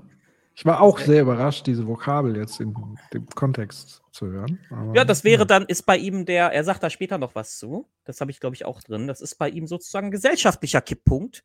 Wenn Ja. die Sozialleistungen zu hoch sind, dann lohnt sich das, das ist ja diese Erzählung, dann lohnt sich das Arbeiten nicht mehr und dann will keiner mehr arbeiten. Und das ist dann der Kipppunkt für die Leistungsgesellschaft Deutschland. Ja, was er aber vergisst, es gibt ja noch einen anderen Kipppunkt, der auch schon äh, viele hundert Jahre und so weiter immer wieder zu blutigen Revolutionen geführt hat, nämlich wenn zu wenig Geld sozusagen verteilt wird, ähm, ist ja sozusagen nach unten hin auch ein Kipppunkt. Wahrscheinlich noch viel eher als sein Kipppunkt. Ähm, weil wohin führt das sozusagen? Also was wir ja gerade erleben, ist tatsächlich, und das finde ich eigentlich auch sehr gut, dass das passiert, wir haben eine Stärkung der Gewerkschaft, auch wenn die Gewerkschaft aus meiner Sicht immer noch sehr zahm und, und Ja, ja. schwachbrüstig aufgestellt ist, aber es gibt einen regen Zulauf Ja. nach einem massiven Einbruch der letzten Jahrzehnte, aber jetzt einen massiven Zulauf und ja auch gleichzeitig damit zusammenhängt ein, ein höherer Aktivitätsgrad von Gewerkschaften. Also wir erleben viel mehr Streiks als vielleicht die letzten Ja. Merkel-Jahre und so weiter. Ähm, von daher ist das ja auch eine Art Kipppunkt, den ihn aber offenbar nicht interessiert. Ich finde auch interessant, dass um Abstand herzustellen, will er immer nur die untere Gruppe bewegen und zwar ne, weiter nach unten. Ja. Man könnte ja auch überlegen, ob man mal die da drüber ne, auch nach oben bewegt, dann würde der Abstand ja auch größer werden, ne, das, was er ja meint. Aber dann hätten die, die arbeiten, auch etwas mehr Geld. Ne? Aber es wird immer nur unten korrigiert. Ja, aber Da dann ist ja, ja die Leistungsträger bestrafen. Die Ja, aber dann- Leistungsträger, dann ist ja der- indem die mehr Lohn bekommen. Nein, nein, nein, dann ist ja der Lohn, äh, was, was ist ja der Lohnabstand von den Leuten, die niedere Arbeit machen, zu den Leuten, die wichtige Arbeit machen, auch nicht mehr groß genug. Oh Und dann Gott. wollen die auch noch mal mehr. Ja. Ja. das ist ja immer diese, da kommt ja angeblich diese Kaskade und am Ende ja. leiden die Unternehmen, ja, weil sie plötzlich ähm, nicht nur dem Callcenter-Agent mehr zahlen müssen als Mindestlohn, sondern vielleicht auch noch dem Programmierer deutlich mehr zahlen müssen und dann hat ja der Callcenter-Chef weniger Gewinn. Oh Gott. Ja, aber Ja. wenn man das mal konsequent durchdenkt, wenn du sagst, FDP sagt ja Bildung, Bildung, Bildung. Nehmen wir mal an, allen Kindern wird diese Bildung ermöglicht und alle Kinder haben wirklich die freie Jobwahl dann. Dann ist das doch die Abschaffung des Niedriglohnsektors. Das, äh, ja, nee, weil. In der die- Konsequenz. Naja, weil die Idee, nein, weil die, in der Logik der FDP ist das ja so, dass auch mit diesen ganzen Angeboten sich immer nur so einer von, weiß ich nicht, 100 oder so, dann so nach oben, in der Konkurrenzlogik nach oben Okay. kämpft wirklich. Also ist Bildung die Waffe, mit der ich die anderen ersteche, um hochzukommen. Ja, du, du- Mhm. du musst halt auch nicht nur bereit sein, du musst ja nicht nur gebildet sein, sondern du musst ja auch noch bereit sein, sehr viel dafür zu tun. Und was sie ja immer komplett ausblenden, ist ja dieser ganze Teil mit dem sozialen Kapital und so. Das lassen sie, Mhm. schieben sie ja einfach weg. Das gibt es in der Logik der FDP einfach nicht. Ähm, sehr ironisch, weil Jens Teutrin hat genau wegen sozialem Kapital meiner Meinung nach seine Herkunft verschleiert, ja, damit er da Mhm. äh, von den Gatekeepern nicht abgehalten wird, in die FDP zu kommen. Ähm, aber das ist die, normalerweise ja die Logik bei denen. Das Ja, gibt's aber- alles nicht. Ja. Ja, aber ich habe, Nicole, du hast gerade einen super wichtigen Punkt gemacht, wo doch eigentlich die Ideologie von so liberalen Parteien wie die FDP nochmal sehr sichtbar wird. Denn wenn, wenn, genau was du sagst, ne, wenn wir deiner Logik, wenn wir, der, wenn, wie, wie du sagst, wenn wir der Logik folgen, wer macht denn die Arbeit, die aber ja systemrelevant ist für unsere Gesellschaft? Ne? Also wir brauchen ja, also wir tun ja immer so, als, als sollen alle Berater werden und dann beraten wir uns alle gegenseitig, aber wer macht denn die Arbeit? Ne? Also die notwendig ist, dass Brot auf den Tisch kommt und so weiter und so weiter. Und es gibt ja tausende Sachen, die kritisch sind für unser Überleben, äh, aber die leider nicht gut bezahlt werden. Und in der Logik von der FDP, ne, Bildung, dies, das. Aber ich glaube, was wir daraus erkennen, ist ja was anderes. Und was wir daraus erkennen, ist ja die Logik, dass es diese Chancengleichheit hat ja auch immer in sich drin, es gibt Menschen mit viel Potenzial und Menschen mit wenig Potenzial. Und die FDP würde wahrscheinlich an der Stelle argumentieren, es gibt wahrscheinlich Kinder in Armut, die haben ein hohes Potenzial, ne, die Mhm. haben Fähigkeiten, die andere Leute nicht haben. Und das ist für mich auch so ein Ding, wenn man diese Ideologien so ein bisschen dekonstruiert, das ist ja schon so eine Art Essentialismus und so eine Art Ideologie des Genies gibt, ne? Also auch diese, der Unternehmer und so weiter und so weiter. Deswegen, ja, es werden halt nicht, es muss auch bedarfsorientiert sein, ne? Und so weiter. Nicht jeder ist so schlau wie Steve Jobs oder was weiß ich was. Oder Frank Musk. Thelen. Ja, oh Gott. Da sehen wir, wie, wie, wie, wie viel der Zufall eigentlich äh, zu Sachen führt. ähm, aber ne, ich glaube, das ist halt das Ding. Also ich glaube wirklich, das ist so eine Ideologie, was wir auch in, in Konzernen sehen, dieses, wir bauen, also Un- Unternehmen bauen so Strukturen auf, so Karrieremodelle, die die Logik ist ja, wir müssen die Talente identifizieren und hochziehen und die Masse ne, äh, bleiben unten und so weiter. Und natürlich wollen wir Chancengleichheit schaffen, dass jemand, der gute Talente hat, aber vielleicht jetzt nicht die besten Voraussetzungen, wie zum Beispiel keine gut verdienenden Eltern, trotzdem sein Genie entdeckt wird. Ne? So Goodwill Hunting Style und so weiter. Und das ist, glaube ich, das steckt da dahinter. Denn das ist genau die Frage. Wenn, wenn, wenn alle die Möglichkeit hätten, alle, alle Investmentbanker werden würden, würden dann alle Investmentbanker werden oder was? So, das, ne, natürlich würden sie sagen, nee, bloß nicht. So, jemand muss ja die, Müll, äh, den Müll, äh, die Müllabfuhr machen. Ja, Das, Ja. ist dann, das ist dann wieder bedarfsorientiert. Ne? Was, äh, du bist dann eher der handwerklich, äh, handwerklichere Typ oder was auch immer. Und das ist halt, Hast du halt, der hast Bullshit du halt, da drin. hast du halt Pech gehabt, weil du wirst halt nie so viel verdienen wie der Investmentbanker, ne? Also mir fiel noch an der Stelle. Deswegen, sorry, sorry, ganz kurz. Ja. Deswegen, bei all diesem Diskurs über Bildung und so weiter, was alles okay ist, ist ja immer das Ding, es gibt Arbeit, die gut bezahlt werden muss. Und da, deswegen auch, was er gerade sagt. Es ist einfach, wir haben in Deutschland das Problem, schlecht bezahlter äh, äh, Lohn. Also es gibt Arbeit, die systemkritisch ist, die ist schlecht bezahlt. Hm. Unabhängig von Bildung. Ja, das ist so. Das Und auch zur noch- Bildung. Ah, sorry. Mach du erst. Schieß los. Nein, so jetzt. Ja, ähm, Bildung, klar ist Bildung auch wichtig, aber was hilft es denn Kindern, die jetzt in Armut leben Ja. oder von Armut? Das ist, es muss ja beides geben. Sogar da bricht die Logik. Ne? Das Sogar an der Stelle nicht. bricht die fucking Logik. Also Ja. das ist das ist die eine Stelle, du, ich, äh, ich spiele ja gerne so ein bisschen den, äh, schreibe ich mir selbst einfach das mal zu, äh, die, die Versteher von solch, aber äh, es ist doch so klar, also auch, und wenn es 1000 Euro kostet, weißt du, ich, wenn man doch in, in wenn man da rein investiert, dann kriegt, also sogar rein ökonomisch argumentiert, kriegst du eine richtig gute Workforce hin. Also wir, wir brauchen in Zukunft Leute, die technisch und so, also und da, da zu sagen, ja, aber 750 Euro, da muss man den Typen eigentlich auslachen, Ja, ja. wenn er das sagt und sagen, du Volltrottel. Und sowas, ich, hab, ich hatte mal irgendwo gelesen, ja, dann machen die Leute Kinder und dann wollen sie Kinder haben wegen, ja und, Wegen des Geldes. Die haben Mhm. genau dieses fucking Problem. Gib den Leuten 1000 Euro pro Kind im Monat. Das ist doch gesellschaftlich notwendig. Das ist so dumm. Das ist so dumm. Da, da, da möchte man sich irgendwo eine, keine Ahnung, eine Wand suchen und seinen Kopf in Kontakt bringen. dieser Wand. Mich, mich erinnert das an einen Witz, den hoffentlich Human zusammenkriegt, weil ich ihn nicht mehr. Oh. Ich kann keine Witze erzählen. Also Das ein ein Witz von Slavoj Žižek, raus. der mit den äh, Wünschen und dem Nachbarn. Ah ja, klar, ich kriege easy zusammen. Sehr gut. Also, es ist, äh, äh, ist glaube ich, irgend so ein osteuropäischer Witz. Äh, die Logik ist wie vor. Also, ich, ich, ich erkläre dann auch den Witz, wenn du möchtest. Aber, Ja, aber der Witz ist im Grunde, äh, äh, ein Bauer, äh, dann kommt so ein Genie, so ein, so ein, ja, so ein Geist und äh, Bauer kommt zum Bauer und sagt so: äh, Ich erfülle dir einen Wunsch, aber bedenke, dein Nachbar kriegt immer das Doppelte von dem, was du dir wünschst. Und dann überlegt der Bauer und sagt so: Stech mir ein Auge aus. Denn die Logik ist, die, dass ich mich ja in Differenz zu den anderen konstituiere. Und wenn ich, ist es am Ende für mich besser, meinen, meinem Gegenüber einen Mangel zu- hinzuzufügen, der mehr ist als mein Mangel, als dass ich etwas positiv habe, aber der Mangel ist ja dann immer noch da gegenüber meinem äh, Nachbarn. Sehr gut. Ist das der Witz gewesen, by the way? Das war der Witz, ja. Sehr gut. Ich liebe diesen Witz. Ich finde ihn so geil. Das macht so deutlich, dass Mangel viel krasser ist als haben. Aber egal. Ja, und hier musste man eine Ausnahme machen, weil hier jemand gestellt hat, bitte keine Witze erklären. Es ging ja nicht darum, die Pointe zu erklären, sondern sozusagen das, was Erklär erklären nochmal. Aber Warte, Nice. Ihr könnt schon mal weitermachen. Ich suche mal meine, äh, meine Zizek-Jokes Buch. Okay. Oh Gott. Ja, so. Ja, aber das ist es. es. Ist also, ja. Nee, ich glaube, da haben wir jetzt erst, haben wir erstmal alles zu, ne? Mm, Ja. Dann äh, next. dass Kinder auch die alten Ja, Moment.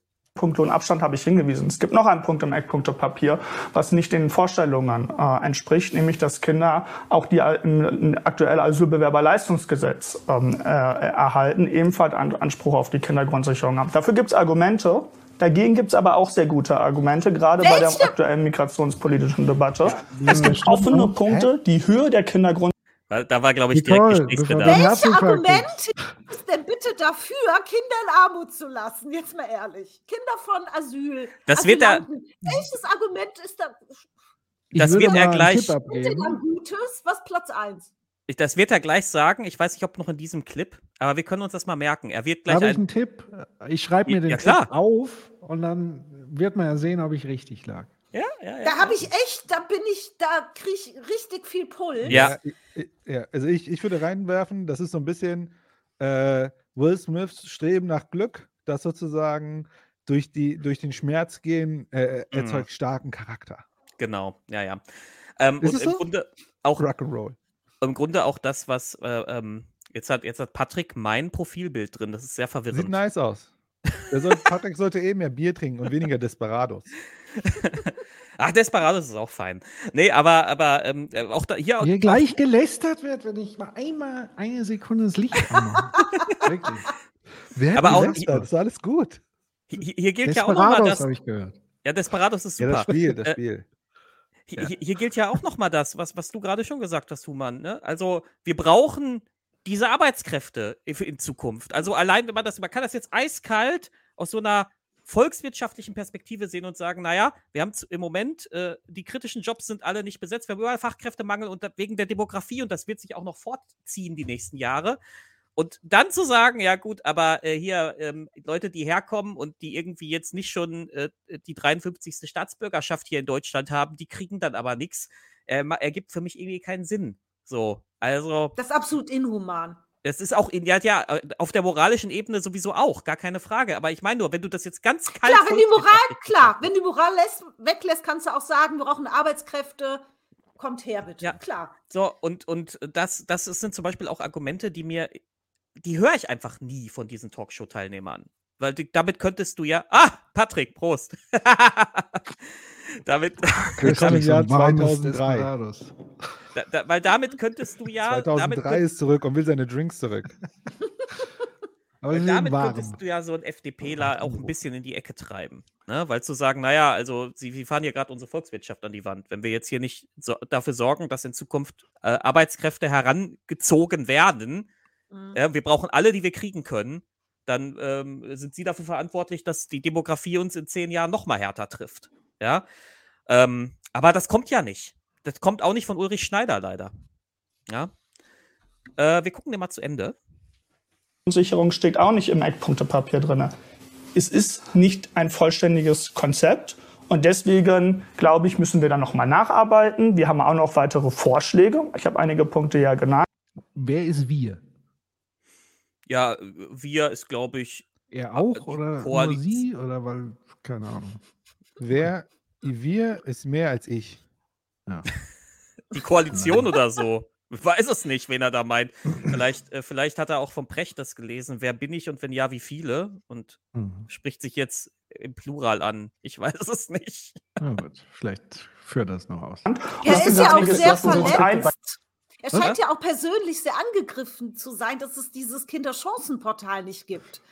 Das scheint ja wie Science Fiction. Punkt. Das ist Science Fiction hier. Genau, da wollte ich auch was zu sagen. Also wie viel kann ich bitte für 15 Euro klicken? Jetzt mal ohne Scheiß. Also er mit seinem Gehalt, was sind das, 10.000 brutto, 4.000 noch für Aufwandsentschädigung netto monatlich. Klar kann ich da viel klicken, wenn ich auf Amazon bin oder Hm. Zalando oder was er hat. Aber wie viel klicke ich bitte für 15 Euro? Hm. Ja. Klicken, das ist ein Klicken, wenn ich es mir überhaupt mit Folgekosten leisten kann. Und dieses, also das, das finde ich absolut absurd und das als Science Fiction, das ist, ein Das ist, Portal. ähm, das ist so, das ist wirklich Frank Thelen Innovationsniveau. ja. Ne? Das ist so, wie wenn Frank Thelen über seine fliegenden Autos redet, so tut, als würde damit irgendein Problem behoben werden, Mhm. das wir gar nicht haben. Ja. Ähm, Und Ulrich Schneider hat ja auch gelacht darüber. Ja. Er war ja, aber und er hat gedacht, der lacht, weil ich hier sage, wir machen was im Internet, dieser alte Mann. Weißt du, er hat überhaupt nicht verstanden, dass es auf, auf inhaltliche, äh, auf seine inhaltliche Aussage bezogen war. Was klicke ich mir denn da zusammen für 15 Euro? Also bitte. Ich hätte mal eine Frage, ist es äh, dann ein ähnlicher, es, äh, ähnliches erfolgreiches Konzept wie bei dieser studentischen Hilfe da, wo man sich auf so ein Portal weiß nicht. Wie lange Wer haben sie gebraucht, damit das, aus? das Portal haben sie doch, haben sie doch ein Dreivierteljahr entwickelt erstmal, Mhm. damit Ja. man dann den Antrag stellen kann, äh, als die Krise schon fast vorbei war.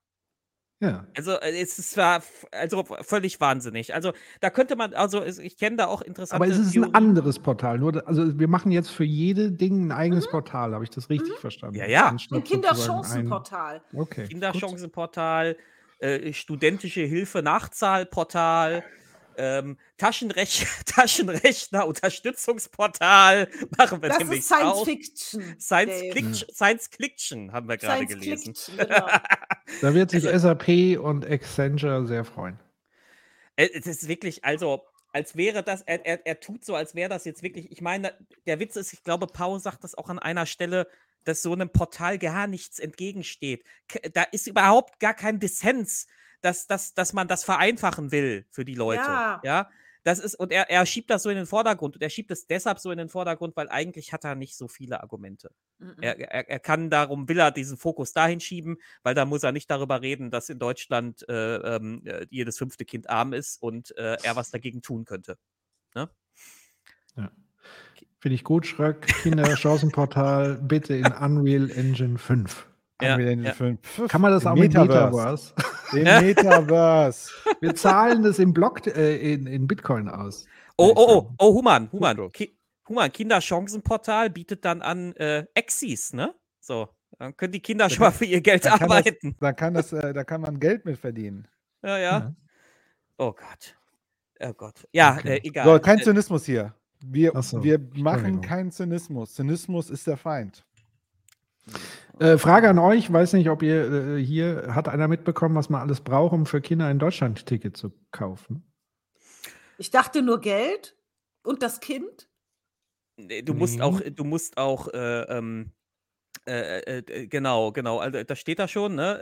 Äh, eigenes SEPA, E-Mail, Handy und so weiter. Und du da und äh, du darfst auch nicht in der Schufa stehen für einige Bezahldienste. Bei was jetzt? Beim Deutschland-Ticket? Deutschland-Ticket, Mhm, ja. ja. Das Ja, heißt, ich, ich habe das nur in der eigenen Familie, die Diskussion, weil wir quasi zwei Schüler im Hause haben und da ist das ja noch überhaupt gar nicht geklärt, so wirklich. Und dann gibt es wieder länderunterschiedliche Sachen. Also es gibt ja de facto im Moment das, so wie ich es verstehe, nicht für Kinder und Schüler, sondern nur für Studierende, aber nicht für Schüler, Okay. Mh, meine ich. Wenn ich. Also entweder sozusagen gar nicht, ich glaube gar nicht. So, so, wenn ich meine Frau richtig verstanden habe, gar nicht. ja, also dieses Deutsch Deutschland-Ticket ist, ich, wir haben es damals super schon Sache, als es rettet das Klima. Ich weiß gar nicht, was du willst. Volker Wissing hat gesagt, das Ja, ja, zu jedem retten. Auto, zu jedem Auto eins beilegen. Ja, auch wieder, der Teufel scheißt auf den größten Haufen. Naja, nee, aber, aber ähm, äh, das haben, war ja schon, als das angekündigt wurde, haben wir das schon kritisiert und haben gesagt, ähm, ähm, das, das wird ein Ticket für äh, die Pendler. Zur Entlastung der Pendler und mehr nicht. Und das ist ja auch, Arbeitendes Volk. das ist ja auch in Ordnung. Will ich denen ja auch gar nicht äh, nehmen, dass sie jetzt irgendwie 30 Euro sparen im Monat, ja. Ich bin nach wie vor der Meinung, eigentlich sollte der äh, Arbeitskraftnehmer das zahlen, den Weg zur Arbeit. Aber gut, da bin ich offenbar schon zu radikal, ja. Die sparen jetzt 30 Euro, alles schön für die. Aber die ähm, äh, wirklich Armutsbetroffenen, also die viele Leute im Niedriglohn und die Leute, die Bürgergeld beziehen, haben da gar nichts von. Das ist ja sogar über dem Mobilitätssatz von Bürgergeld, weil der liegt bei 45 Euro und das Ticket kostet 49 Euro. Und dann äh, hast du auch noch das Problem mit diesem, dass du quasi äh, nicht in der Schufa stehen darfst. Weil einige Bezahldienste dann eine Schufa-Abfrage machen und dann kannst du es halt dir nicht, wenn du Pech hast, kannst du es dir gar nicht erst bestellen. Es gibt es nicht als Papierticket oder so, du musst es digital bestellen. Doch, da das gibt es als Papier, Doch. das musst du aber Doch. beantragen. Ach, das muss man beantragen. Ja, Ach, da nur- musst du mit sagen, Papier. hallo, ich möchte gerne. Ja, du bringst dein Papier mit und dann sagst du, Ah. was ist mir da drauf? Gibt's da noch, gibt's da noch kein Science-Fiction-Portal für? Nee, das ist Science, nee, das ist wirklich Science Fiction gerade hier. Also, ich Also habe es ja gerade parallel nochmal geguckt. Also es gibt es tatsächlich aktuell nicht. Es ist äh, geplant und es gibt einen Flickenteppich von Regelungen in den unterschiedlichen Bundesländern. Manche Ja. ist es irgendwie kostenlos für alle Fahrschüler der Klasse 1 bis 10. Dann, also in Hamburg im Randgebiet, dann gibt es irgendwie ein Bildungsticket in Schleswig-Holstein für 150 Euro pro Also alles geplant, weil sie irgendwie sagen, also vor den nächsten Sommerferien wird es das für Schülerinnen und Schüler eh nicht geben. Mhm. Ähm, ja, es ist doch wieder, äh, klingt mir alles sehr schlank und unbürokratisch und unkompliziert, was ja so der Hauptgrund war für dieses Deutschland-Ticket. Das war ja einer der großen USPs, die man Mhm. uns verkauft hat. Dass alles so Was? unkompliziert ist. Was spricht eigentlich dagegen, dass ich das wie das 0-Euro-Ticket nicht einfach im Automaten ziehen kann? Das ist eine gute Frage. Ähm, ich meine, unterschreibe Volker. es mit meinem mit Perso also wie bei, äh, das verstehe ich nicht. Wieso kann ich das nicht ohne Schufa-Auskunft, ohne es im Abo zu holen? Wieso kann ich es nicht am Automaten kaufen? Also ich, weil ich habe da nur eine Theorie zu. Ähm, ich denke, man will, man, man weiß ja um den desolaten Zustand der öffentlichen Verkehrsmittel in Deutschland. Und während des 9-Euro-Tickets waren die massiv überlastet. Und das weiß ich auch nochmal besonders, weil meine Schwester arbeitet bei der Deutschen Bahn und das war die Hölle für sie. Ja, Mhm. also war richtig, dass es, ich bin immer noch Fan des 9-Euro-Tickets, aber die Infrastruktur gibt es halt derzeit eigentlich nicht her, dass die Leute alle auf die Bahn umsteigen. Also, was Hm. überlegt man sich? Man macht die Hürde möglichst groß um, für dieses 49-Euro-Ticket, damit eben nicht viele Leute umsteigen. So, und dann kann man auch noch, wenn man FDP heißt, vielleicht sogar, wenn man SPD heißt, wer weiß, ja, kann man äh, auch noch in ein paar Jahren dann so sagen, naja, äh, wir haben ja dieses Ticket gemacht, sind ja gar nicht so viele umgestiegen, die Leute wollen ja weiter Auto fahren. Ja? Ja. Also, Weil sie auch müssen. Sind ja darauf angewiesen. nein, nein, nein, die wollen. Nur wollen. Ja, aber auch, also im Zweifel auch müssen, wenn man dann Ich sagt, das weiß. stimmt doch gar nicht. Und dann sagen sie, ja, aber wie kommt denn die arme Krankenschwester aus Dorf XY dann jeden Tag Ja. die Stunde Fahrt zur Arbeit? Sie muss doch mit dem Pkw kommen. Und dann hat man wieder Argumente, um diesen defekten Status quo weiter aufrechtzuerhalten, indem man, da, dass man eben nicht mehr Geld in die Bahn pumpt, dass man da nicht rein investiert, die Schiene ausbaut, da mehr Personal anstellt. Ich meine, bei der Deutschen Bahn ist es immer noch so absurd, dass ähm, die meisten Leute, die da anfangen, erstmal bei so einer Deutsche Bahn Zeitarbeit anfangen müssen. so. Und da sagen natürlich ganz viele Leute, da gehe ich gar nicht erst hin. Und jetzt, meine, meine Schwester ist jetzt, arbeitet jetzt im, ähm, äh, äh, hier im, im, im Bordrestaurant. Die hat da zwölf Stunden Dienste. Und nicht nur als Ausnahme, sondern regelmäßig. D- Das, also, weil die einfach so wenig Personal haben. Aber naja, gut, wenn du dann erst das Zeitarbeitsding hast, dann wunderst du dich halt nicht wundern, dass du kein Personal kriegst. Ja, wobei tatsächlich, es gibt ja einen, eine Branche oder einen Bereich oder einen Sektor, wo Zeitarbeitsfirmen tatsächlich Ja. ein Vorteil gegenüber der Festanstellung ist, nämlich die Pflege. Die Pflege, ja, das Also stimmt. in der Zeitarbeitsfirma hast du die optimalen Arbeitsbedingungen für Pflegekräfte, weil du dir sozusagen die Zeiten viel besser einteilen kannst. Du bist dann zwar nicht fest und so weiter, aber du kannst sozusagen auch Dinge ablehnen und so weiter. Und ich glaube sogar, dass zum Teil die Bezahlung auch eine bessere ist. Also das ist schon auch irgendwie absurd, Mhm. dass es auch umgekehrt funktioniert. Ähm, und dass sozusagen auch hier nicht wieder Zeitarbeitsfirmen per se das Problem sind, Ja, sondern die Gestaltung der Rahmen- und Arbeitsbedingungen. absolut, ja klar. Ne, aber ähm, d- das ist äh, äh, bei der Deutschen Bahn ist es halt nicht so. In der Zeitarbeitsfirma Ja, steckst du erstmal, kriegst Ja, du weniger Lohn und alles. Bereichen Ne? auch nicht. Ja. Das kennt man ja auch, auch von der Automobilindustrie, dass sie dann immer die Zeitarbeiter holen, da die dann irgendwie äh, nur 60 Prozent dessen bekommen, was die Festangestellten kriegen und so weiter. Ne? Mhm. Ähm, aber ja, klar, dass das, dass, das, dass das seine Ursache hat in den eigentlichen Lohnarbeitsstrukturen, da müssen wir nicht drüber streiten. Das ist so. Ne?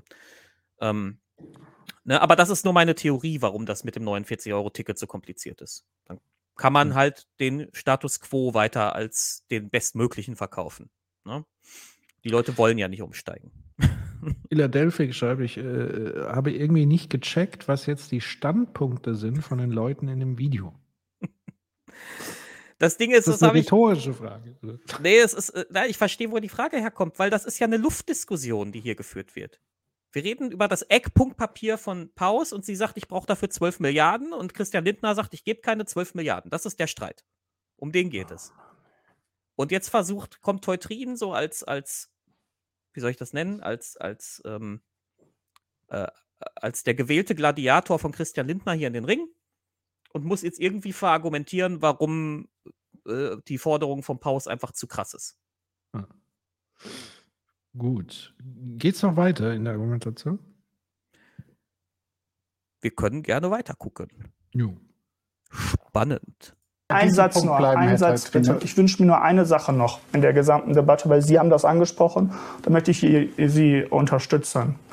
Wir können sehr viel über Sozialleistungen sprechen und über die Höhe. Das beste Mittel gegen Kinderarmut ist Bildung und Teilhabe soziale Arbeit. Und das nie Das ist gegeneinander das- ausspielen. Ich spiele Da das, nicht, ich spiele das, ich spiele das nicht gegeneinander aus. Ich kann aber jeden Euro nur einmal ausgeben. Nein. Da ist Ah. die Frage, wo ich die Prioritäten setze. Ich bin bei der Kindergrundsicherung dabei, aber einige äh, Finanzierungen, glaube ich, auch sind auch bei der Bildung notwendig, um Kinderarmut nachhaltig zu bekämpfen. Ihr, Ja, dann mach's doch. Aber äh, den, den, den Satz kennen wir, ne? Von jemandem. Ich kann jeden Was Euro nur einmal ausgeben. Ja. Wer sagt denn Also immer so gerne? Chef. Ja. Also prinzipiell kann man jeden Euro nur einmal ausgeben. Nur die haben ja die Macht, wie viele Euros sie haben. Ja. Also würde ich sagen, klar, man kann jeden Euro nur einmal ausgeben, aber ich kann ja entscheiden, wie viele Euros da sind. Genau. Easy. Und wie, und wie die und wie die Geldströme auch, i- auch in den ähm, äh, auch in den einzelnen Ministerien, wohin die gehen und in welche Projekte die eher gehen und in welche nicht. Ne? Das Mhm. ist äh, aber die Kindergrundsicherung ist offenbar aus Sicht der FDP äh, nicht genug wert, um da mehr einmal auszugebende Euros reinzuleiten. Ich will an der Stelle nochmal Humans Argument wiederholen, weil es so bestechend ist. Es ist einfach dumm, nichts da rein zu investieren. Also doppelt nicht, nicht in ihrer eigenen Logik und auch grundsätzlich nicht. Das ist völlig richtig. Das ist, äh, sagt doch auch, ähm, äh, sagt doch auch Stefan Schulz immer, dass das ist einfach total ungeschickt, dass, dass man diese, ich meine, in, auch in der FDP-Logik, diese Potenziale nicht hebt, die da überall rumliegen, weil die Leute von einem scheiß Niedriglohnjob in den nächsten gejagt werden und die Kinder von den Leuten wahrscheinlich auch dann von einem scheiß Niedriglohnjob in den nächsten gejagt werden oder vielleicht äh, komplett in äh, Bürgergeld sozialisiert werden und gar nicht erst anfangen wollen zu arbeiten, weil die Sozialisation ihnen das so gezeigt hat. Und das, dass man da jetzt nicht alle Hebel in Bewegung setzt in einer Zeit, wo wir so einen krassen Fachkräftemangel durch Demografie haben, das erschließt sich mir nicht. Ich kann vielleicht auch, vielleicht ist es auch wirklich, ich weiß nicht, ob die wirklich so weit denken bei der FDP, aber Bestimmt. manchmal glaube ich wirklich, dass man das absichtlich will, dass man, dass man absichtlich die Probleme schüren will, in der Hoffnung, dass die, dass, dass die Unzufriedenheit immer größer wird und die Leute nächstes Mal Friedrich Merz wählen und die FDP kommt als Juniorpartner dazu. Weiß ich nicht. Ja, wobei, ich sag mal, die, die, diese ideologische Position ist ja schon kohärent bei der FDP.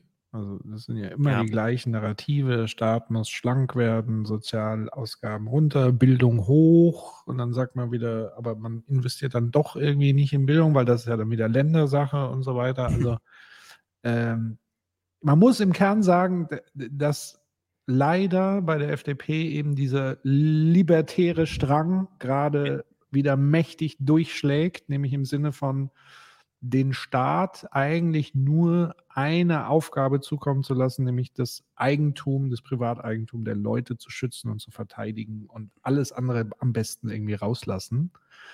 Ähm, ja, und wenn man dann so in die Verlegenheit kommt, ja, aber was ist da mit sozialer Ungleichheit, dann kommt halt Bildung, er muss halt Bildung machen. Da, Am das, ja, ja, also und die Leute müssen es halt auch selber dann machen. Ja, Konto. Also das, das ist halt, ne, eigentlich ist es wahrscheinlich einfach diese ideologische Überzeugung, dass man das, das Individuum so sehr auf ein Podest stellt, dass man, ähm, äh, dass, dass man, dass man nur wieder individuelle Lösungen sieht. Das heißt, da von den 100 schafft es einer dann irgendwie nach oben. Und na, Ich bin mir manchmal gar nicht so sicher, ob das libertär ist oder ob das, ob da, also wir wissen ja auch, dass da auch viele konservative Narrative mit reinspielen. Ne? Also auch das Erhalten dieser Ordnung, dass es eine Gruppe von Armen gibt und eine Gruppe von so einer okayen Mittelschicht so und dann eine Gruppe von, von den Gewinnern. Und dass diese Ordnung auch in dies, auf, äh, aufrechterhalten werden muss. Ja, deswegen soll ja auch nicht mehr Geld in die Kindergrundsicherung fließen, weil dann würde ja dieses Gefüge auseinandergebrochen, auseinanderbrechen. Und dann hätten wir das, was wir gerade schon hatten. Dieser Lohnabstand würde auseinandergehen. Und auf einmal müsste der Callcenter-Agent besser bezahlt werden und dann will der Programmierer auch besser bezahlt werden. Und oh Gott, oh Gott, der Unternehmer hat weniger Geld. Ja? Hm. Ähm, das ist ja konservativ. Äh, nicht der, also äh, nochmal die Unterscheidung, es ist nicht immer nur der Unternehmer, sondern es ist eigentlich viel schlimmer oftmals einfach nur die Shareholder, die eigentlich gar ja. nichts zur Wertschöpfung ja. beitragen, außer einen Kapitalbetrag, den ich vorher da reinlege, den ich schon irgendwie habe. Das muss man an der Stelle auch immer wieder erwähnen. Also, weil. Ja, das stimmt. Es gibt ja verschiedene Varianten. Es gibt ja, sag ich mal, tätige Unternehmer und Unternehmerinnen. Und dann gibt es, wie gesagt, Leute, die Kapital arbeiten lassen. Ja. Und andere Menschen für dieses Kapital. Nee, ich muss noch mal eine Frage stellen. Er hat ja gesagt, ja. Ähm, wir bekämpfen Kinderarmut mit Bildung. Ka mhm. Ich kann doch, ich bekämpfe doch etwas erst, wenn es da ist. Oder? Ja. Das bedeutet, dass das wird nicht funktionieren für die Menschen, die jetzt in Armut sind. Er könnte höchstens sagen, wir machen eine Prävention. Ja. Und eine, ein Mittel, was wir dazu einsetzen, ist Bildung. Aber da muss ich auch mal ganz dumm fragen. Bekämpft man Kinderarmut nicht mit Geld? Weil es ist doch Armut. Also mal ganz dumm gefragt. Wenn, yeah. wenn jemand durstig ist, dann, also das ist ja auch das, was äh, Markus Feldenkirchen am Anfang gefragt hatte. Ähm, begegnet man Armut, begegnet man Kinderarmut mit Geld? Und ich denke so, ja, puh, jetzt Durstiger, der vor mir steht, wird ihm eine Flüssigkeit helfen? Das diskutieren wir jetzt mal. Mhm. Also es ist doch logisch, dass ich Armut, wirtschaftliche Armut, dass da Geld reingepumpt werden muss. Und es ist ja. doch dann klar, das sind ja zwei Aspekte. Bekämpfung eines Jetzt-Zustandes, Armut, Geld und Prävention. Ein Faktor ist Bildung. Das, das und dann denke ich da, das, da denke ich so, bekämpfen wir, wie bekämpfen wir Kinderarmut? Uh, das ist, uh, keine Ahnung, also, hui, weiß ja, ich nicht. You absolutely nailed it an der Stelle, ja. weil das muss man wirklich nochmal ganz, es ist ja eigentlich banal, aber man muss das wirklich nochmal, so wie du gerade gesagt hast, auf den Punkt bringen, dass, weil in der Logik würde es ja bedeuten, entweder, also Bildung hilft, dann hilft es quasi, wenn ich meinen Bildungsabschluss, nicht nur wenn ich meinen Bildungsabschluss habe, mit dem ich dann eine Arbeit ausführen kann, wo ich genug Lohn habe, um nicht mehr als Armut zu gelten. Das wäre ja sozusagen die Strecke. Aber das hilft ja dem einjährigen armutsbetroffenen Kind einen Scheißdreck. Das, also abgesehen davon, dass es dann eine lange Strecke äh, gehen muss. Von daher, ja, also das ist völlig, also da an der Stelle ist dieses Argument völlig daneben, völlig Banane. Ja. ja, das hilft auch der, der, der Mutter oder es hilft auch dem Vater nicht. Ich weiß nicht, hm. ob du das noch drin hast, ähm, Dave. Ähm, Ulrich Schneider, dass er sagt, wie viel im Monat für Windeln da ist, wie viel Geld. Das hast du da jetzt. den Ausschnitt? Ich habe das nämlich mal, ich habe keine Ahnung von Windeln. Ich habe nur gedacht, den Betrag, den er nennt, also so aus dem Bauchhaus würde ich auch sagen, ein bisschen wenig. Das sind 6,60 Euro im Monat. Und ich habe eine Freundin gefragt, die hat gerade ein, drei, äh, ein sechs Monate altes kleines Kind. Und ich habe gefragt, sag mal, wie oft musst du da eigentlich die Windeln wechseln? Sagt sie so, ja, alle zwei, drei Stunden. Und dann habe ich das mal ausgerechnet. Also der Tag hat ja 24 Stunden. Du wechselst alle zwei, drei Stunden die Windeln. Das sind so 9,5 Windeln am Tag. Dann habe ich mir die günstigste Packung angeguckt, die man im DM kaufen kann. Also jetzt nicht Pampers, sondern die Eigenmarke. Ähm, und die äh, kostet 3,45 Euro und da sind 21 Stück drin. Das sind 16 Cent pro Stück. Das sind dann 65, äh, 45,60 Euro im Monat. Hm. Du hast aber nur 6,60 Euro. Da frage ich mich, woher kommen denn die 39,10 Euro? Oder frage ich mich, wer hat das berechnet? Hat das jemand berechnet, der Kinder nur aus dem Fernsehen kennt? Der keinen Kontakt zu Menschen hat, die mal einen Säugling hatten, der gewickelt werden muss. Wie kommt man bitte auf diesen Betrag und vor allen Dingen, wo knapsen Eltern das denn bitte ab, diese 39 Euro? Und das war die günstigste Windel. Ne? Und die Preise sind ja auch mit Inflation gestiegen. Was bitte ist das für eine Realität, in der diese Ja. Menschen leben, die diese Regelsätze machen? Mal, 6,60 als- Euro im Monat. Ja. Jemand dann Kind, alte T-Shirts nehmen und sagen, ach, jetzt wickeln wir es mit dem T-Shirt, das waschen wir dann? Oder wie soll das umgesetzt werden? Als jemand mit Kind kann ich dir sagen, damit setzt du einen Anreiz, dass das äh, Baby weniger kackt. Ah ja, du hast ja auch wenig Das Geld ist, das, ist die, das ist die ökonomische Logik dahinter. Ah. Als, als ra- rationaler Entscheider oder Entscheiderin muss ja Mhm. dann das Baby mit den knappen Ressourcen so umgehen, dass es eine effiziente Lösung hat. Oder das ist natürlich auch so im Sinne von Entwicklung und Wachstum und, so, äh, und äh, Bildung. Mhm. Es setzt den Anreiz, das Baby schneller ans Töpfchen zu gewöhnen. Ja, Leistungsdarm.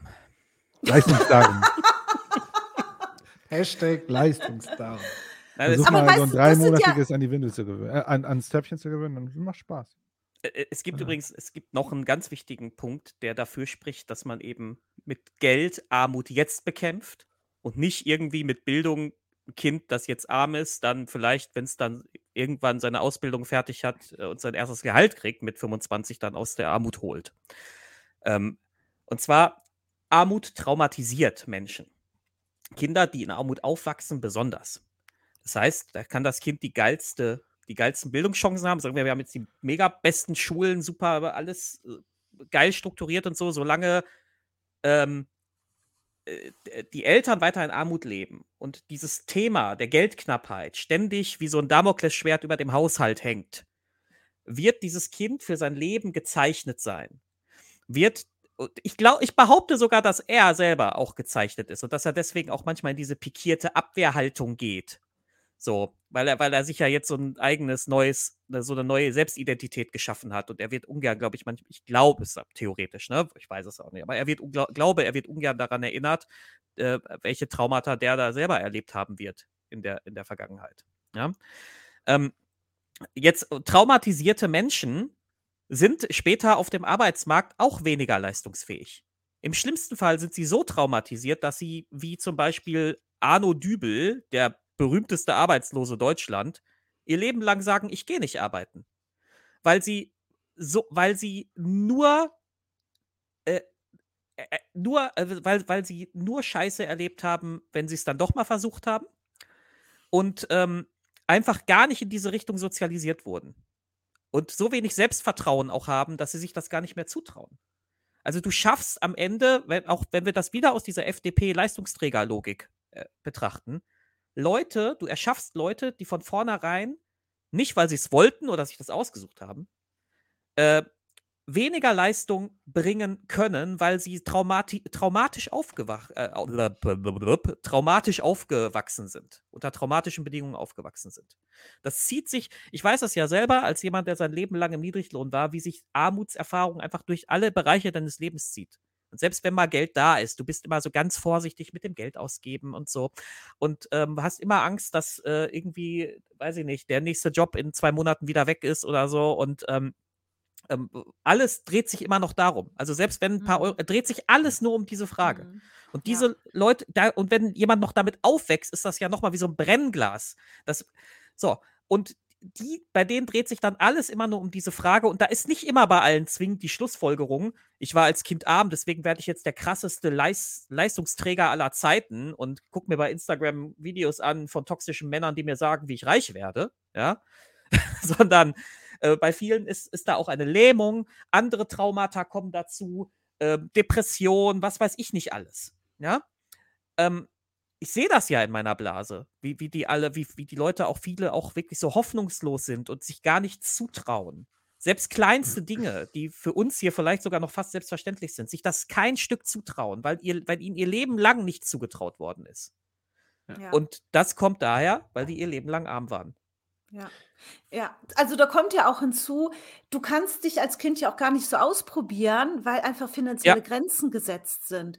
Du du kannst gar nicht so viel in Austausch mit anderen gehen, sei es auch Geburtstagspartys, Ja. ne? Welches Kind geht auch gerne auf 'ne Party, wenn's kein Geschenk mitbringen kann oder richtet 'n Geburtstag aus, wenn einfach kein Geld da ist, um Kuchen zu backen und, ne, weiß ich nicht was noch zur Verfügung zu stellen.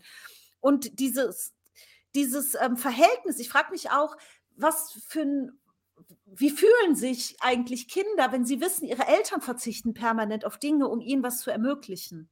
Ja. Du weißt das ja als Kind. Du spürst ja und ab 'nem bestimmten Alter weißt du's auch definitiv, wir haben nicht viel Geld. Wenn Ja. meine Jacke kaputt ist, wir brauchen 'ne neue. Meine Mutter wird dann auf was verzichten oder mein Vater. Was löst das auch in einem Kind aus? Das ich finde das so schlimm, weil wir wissen doch, Geld ist nicht die knappe Ressource. Aber weil wir dieses Mantra vor uns her also jetzt nicht wir, aber andere, die, ne, die Hoheit über dieses Geld haben, vor sich hertragen, zerstören wir wirklich Kinderseelen auch. Ich finde das so schlimm, dass warum muss es warum heißt es überhaupt Kindergrund also Kinder ähm, äh, sag schnell, ähm Grundsicherung. Grundsicherung. Warum heißt also jeder sollte doch diese Grundsicherung haben. Und warum muss ich denn, wenn ich in dieser Situation bin mit Kindern, als Bittstellerin in so 'ner Hohlschuld sein? Wieso weiß der Staat denn nicht, wem geht es schlecht und gibt einfach Geld? Gibt es einfach, damit Dinge ermöglicht werden können. Das verstehe ich nicht. Tja, also Da sind wir bei Stelle Ideologie, glaube ich, ja. Aber es geht ja hier um Menschen, es geht um um, ne, Erwachsene, ist Ja. auch schlimm. Aber es geht hier auch um um kleine Kinder, ne, die auch teilweise nicht verstehen, warum kann ich an Dingen nicht teilhaben, warum geht das nicht? Die Schamgefühle entwickeln. Das kann also, du kannst mit Geld wirklich viele dieser Probleme lösen, weil hier entscheidet Geld auch über Entfaltung, über Teilhabe, über eine glückliche Kindheit. Ja. Es wäre Ja. so einfach, das zu ermöglichen. So und ist es. an der Stelle muss man, glaube ich, dann auch auf den Tisch bringen, dass es, also weil ich meine, man muss schon sehr auf den Kopf gefallen sein, um all diese Argumente und so weiter auszublenden und irgendwie abzustreiten. Ähm, von daher kann man ja fast davon ausgehen, dass es gewollt ist, das zu reproduzieren, das Vorhandene zu reproduzieren, also eigentlich Armut zu erhalten. Weil anders kann ich es mir fast nicht mehr erklären, weil es ist ja super logisch, also will jetzt schon wieder an der Stelle Bourdieu ins Feld ziehen, mit Bourdieu ins Feld ziehen, zu sagen, Beste. ähm, quasi Nee. zu sagen, es gibt ja diese, diese Kapitalsorten und so weiter. Und ein Ding, was mir auch immer wieder in Erinnerung bleibt und auch mit Sicherheit die Erfahrung ist von den Leuten, die da sitzen, Vitamin B. Das ist etwas ganz Entscheidendes. Ich weiß noch, ich habe Aushilfs- und Ferienjobs nur bekommen über Vitamin B der Eltern. Da bist du überhaupt, überhaupt da rein. Also das ist eigentlich ein Zugang zur Arbeitswelt, das, was sie ja immer hier einfordern. Also, dass man Zugang kriegt zum Arbeitsmarkt. Und Zugang zum Arbeitsmarkt bedeutet Zugang zu nicht nur kulturelles Kapital, also im Sinne von Bildung, was sicherlich ein Teil ist, sondern auch soziales Kapital, also Netzwerke, äh, Beziehungen, man hilft sich gegenseitig aus. Es ist ja nicht so, dass diejenigen, die den geilsten Abschluss haben, automatisch da irgendwie reinlanden und Jobs kriegen, sondern es ist meistens über Beziehungen, da fließen Informationen, da werden Tipps gegeben, da werden äh, äh, Deals gemacht und so weiter. Und das wird hier komplett ausge, ausgeblendet. Ja. Und Bildung ist auch ich war ja auch nach meinem ich habe auch studiert. Also, ich habe ja Bildung genossen. Ich habe 'n Masterabschluss gemacht. Ich war arbeitslos, ich habe auch Hartz IV bekommen. Ne, also Bildung Ja. ist wirklich nicht alles. Es Schützt ist nicht Bildung das Ticket, genau. Ne, Bildung ist ein Faktor, aber Bildung schützt dich nicht vor Armut. Ir irgendjemand schrieb gerade ähm, im Chat, ich weiß leider nicht mehr, wer es war, ähm, dass, dass es auch Nobelpreisträger gibt, die Taxi fahren. Ja, also da, da hat die Bildung leider auch nichts gebracht am Ende.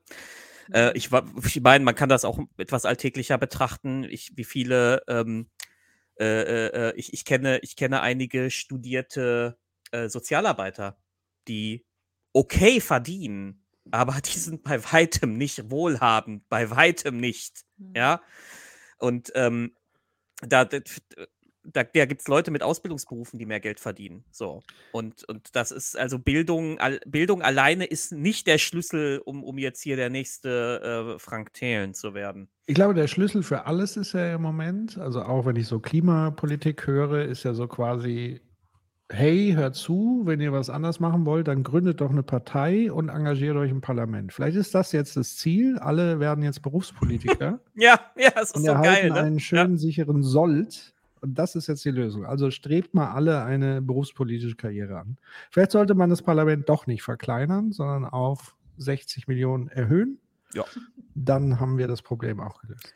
Machen wir gleich 80 Millionen, dann können wir alle Kinder auch noch mit reinnehmen, haben wir auch Stimmt. keine Kinderarmut mehr. Dann krieg, Okay, kriegen, gut, kriegt dann jeder die machen wir 10.000 Euro im Monat. Ich wollte eigentlich die Rentner rauslassen, aber okay. Ja. Über das Konzept müssen wir nochmal diskutieren. Okay. Schick mir doch mal ein Eckpunktpapier, Patrick. Okay, mache ich. Brauchst du 12 Es Milliarden? kostet wie viel 12 brauchst du? Milliarden, bis ich das anfertige überhaupt. So. Oh, ja, Okay. es ist wirklich. Es ist wirklich. Also dieses Bildungsargument ist so dünn. Aber es ist halt, es verfängt, ne? Das darf man nicht unterschätzen. Das ist, die Leute glauben ja nach wie vor, dar darum hast du ja auch heute immer noch Menschen, die ihre Kinder in Schulen darauf trimmen, unbedingt Gymnasium und nur Einsen und so und so weiter, weil auch die Eltern glauben, dass dieses Bildungsding ihre Kinder irgendwann äh, reich und erfolgreich macht. Ja. Und äh, ja. Hier ist auch nochmal ein ganz wichtiger Punkt. Das hängt auch mit der Traumatisierung und so weiter zusammen, die ja auch nochmal getriggert wird wird durch diese Stigmata, also was hier Lümmel schreibt und so weiter. Wenn du quasi erwähnst, dass du mal Sozialhilfe bekommen hast, arbeitslos hast, ist das ja so ein Stigma mittlerweile, weil Ja. es ja so verknüpft ist mit diesem Leistungsding. Also du hast dich nicht genug angestrengt dass du dann auch sofort, wenn du dich anstrengen will, willst, sofort in diese Schublade, ja, aber der ist ja faul, weil der war ja mal arbeitslos. So. Und das ist doch ein völlig irres, selbstverstärkendes System, was da abgeht. So ist es. Äh, ich, ich, ja, und generell, äh, ähm, äh, ähm, jemand schreibt hier gerade, Bildung wird mit Ausbildung verwechselt hier. Ne? Und das, das ist, ist, ist ja auch so ein Problem. Und ich sehe es ja jetzt auch gerade wieder in dieser Umschulung, dass man versucht, in so wenig Zeit wie möglich, so viel Wissen wie möglich in die Leute reinzupressen, damit die so schnell wie möglich auf dem Arbeitsmarkt aktiv werden können. Ja? Ähm, anstatt mal äh, zu versuchen, dass das nachhaltig irgendwie bei den Leuten landet. Ich meine, ich bin froh, dass ich das jetzt machen kann, ne? aber ich, ich merke schon selber so, wie eigentlich wie ineffizient das ist. Ich bin mir sehr sicher, dass ich viele, viele Dinge nach der ersten Klausur Bulimie lernen wieder komplett vergessen haben werde. Einfach weil es in so einem Staccato in deinen Kopf gebohrt wird. Ja. Ähm. Oh, Human, das ist eine Frage an dich. Was würde ich Zwei? Fragen an dich. Was? Einmal als äh, Zizek-Exegete und einmal als FDP-Exegete. Oh, sehr gut. Ja, Human. Ich weiß nicht. Zizek würde, Zizek würde, Zizek würde überappro überapproximieren. Das ist ja seine rhetorische Strategie. Er würde sagen, was ist, die, was ist das Argument der FDP aktuell? Ich bin äh, so durch den Wind von dem Bullshit. Äh, was ist aber aktuell das Argument? Warum sie dagegen sind? Ja. Ja, an, also Arbeitsanreize, Jeder Euro nur einmal und Bildung. jeder Euro einmal und äh, digitale Plattform. Ich check das. Also das Ding ist, das ist so ein, also eigentlich ist es so ein No-Brainer-Ding. So, das ist doch so, das ist doch, also da muss man ja nicht, also es gibt Kinder, so, denen sollte es gut gehen. Wir haben alle möglichen Mittel, damit es denen gut geht. Wir wissen, dadurch kriegen wir eine bessere Gesellschaft, eine stabilere Demokratie. Also alles spricht dafür. That's it. So, ich verstehe, ich wirklich, ich da es ist doch kein Diskursraum. Also es ist doch so, keine Ahnung, es ist das würde, das würde man mit Aluhutträgern diskutieren. Das macht einfach, also es macht gar keinen Sinn, diese, also es ist so, da muss man auch nichts dekonstruieren. Also das ist doch, also in Wahrheit geht es doch nur um eine einzige Sache. Es geht, äh, es geht um äh, die, ja, die FDP will Umverteilung, will keine Umverteilung. Ja. That's it. Aber, Also- aber das ist doch auch das Tragische, dass offenbar wir hier in der Lage sind, mit relativ wenig Kontext und so weiter, das so zu benennen, aber niemand in der Runde offenbar. Ja, ich meine, das ist Das halt war eine Talkshow und so weiter und so weiter, ne? Äh, Kommunikation unter Anwesenden habe ich gehört, dies, das. Ja, aber es ist selbst Lisa. Paus nicht, die dafür kämpfen müsste. Das, also da fängt, also Ich habe sie noch da- gar nicht gehört. Redet sie auch mal? Ja. Hat sie mal Argumente? Weil ich höre die ganze Zeit diesen FDP-Typen. Aber Ja, hat ich habe ich mal hab ja, ich hab ja extra die, ich habe ja primär die, die Clips von ihm genommen. Ähm, sie weiß gar nicht, ob sie nochmal auftaucht, aber sie hat generell nicht so viel gesagt in der Sendung, glaube ich. Ähm, ich habe mal, da, da kommen wir zu einer Kritik, die ich generell an diesen Formaten habe. Weil, ich meine, das Ding heißt jetzt Spitzengespräch geschenkt, ne? Aber warum sitzt da kein Betroffener? Warum sitzt diese Alleinerziehende, die sie gerade im Einspieler hatten, da nicht mit in der Runde und erklärt ihre Spitze ist. Probleme? Ja, weil sie nicht, weil sie nicht Teil der Spitze ist, ne? Ja, aber und das gilt ja nicht nur für Sendungen, die Spitzengespräch heißen, das gilt auch für Anne Will und Markus Lanz und ähm, wie sie alle heißen. Ja. Äh, da- das ist, das ist meine größte Kritik an all, egal zu welchem Thema, immer wenn es um marginalisierte Menschen geht. Da geht es nicht Kann nur um ich- Armut. Kann ich dir aus Medienproduktionssicht erklären, Hm? was das ist? Also ich versuche mal so wenig ähm, disrespektierlich wie möglich zu sein. Nee, alles gut, sa sa sag es ruhig. Wir wollen ja nur verstehen, Also, warum es so ist. Genau, also ihr müsst nochmal die Logik der Redaktion. Die Redaktionen haben das Interesse, also es wird ja immer so Partizipation vorgegaukelt, äh, Beispiel jetzt mit diesen Einspielern. Diese Einspieler werden dahingehend aber gemacht, damit die Kontrolle über die sendende Person gewahrt ist, weil ich glaube, und da spielt dann wieder diese Stigmatisierung eine Rolle, und zum Teil auch Bestätigung der Stigmatisierung dadurch, dass vielleicht viele arme Menschen auch tatsächlich rhetorisch nicht geschult sind, weil sie sozusagen wiederum Ja. äh, äh, das kulturelle und soziale Kapital nicht haben. Und die große Angst von, Reda von Redaktionen ist, dass da eine Person sitzen könnte, die A, sich nicht artikulieren kann, so wie die Erwartung ist, und B, vielleicht auch irgendwas sagt, was so alle völlig so empören könnte oder irgendwas, Mhm. weiß ich nicht. Kontrolle. Und das ja. ist so die, die maximale Art von Paternalismus, was man sich so vorstellen kann. Und auch das ist wieder so eine Art äh, an den Rand drängen im, im Diskurs. Und ich glaube, es geht einfach nur um Kontrolle über die Sendung. Und was, also, weil das ist ja auch die Logik, warum immer die gleichen Leute in Talkshows sitzen. Also ein, äh, äh, wie heißt er, Robin Alexander, ein Hm. äh, äh, Karl Lauterbach und so weiter, weil man da weiß, wie sie performen, was Ja. sie sagen, wie sie es sagen, in welcher Geschwindigkeit sie das machen und so weiter. Und das ist immer eine Safe Bank für Redaktionen, damit sie einen Ablauf haben und gleichzeitig wissen sie auch ganz genau, was die Positionen sind, sodass sie das so arrangieren können, dass ja auch immer Konflikte dargestellt werden, aber alles in einem sehr kontrollierten Rahmen. Hm. Also bei Live-Fernsehen oder generell Medien, solchen Sachen, ist Kontrolle immer ein großer Treiber, was das Thema angeht. Mhm. Ja, in der hat halt mit offenem Phoenix-Runde- Diskurs nichts zu tun.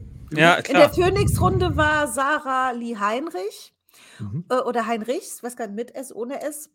Ähm, und sie hat auch davon berichtet, wie es für sie war, in Armut aufzuwachsen. Und da wurde sie natürlich als Beispiel genommen vom Moderator, dass sie den Aufstieg ja geschafft hat.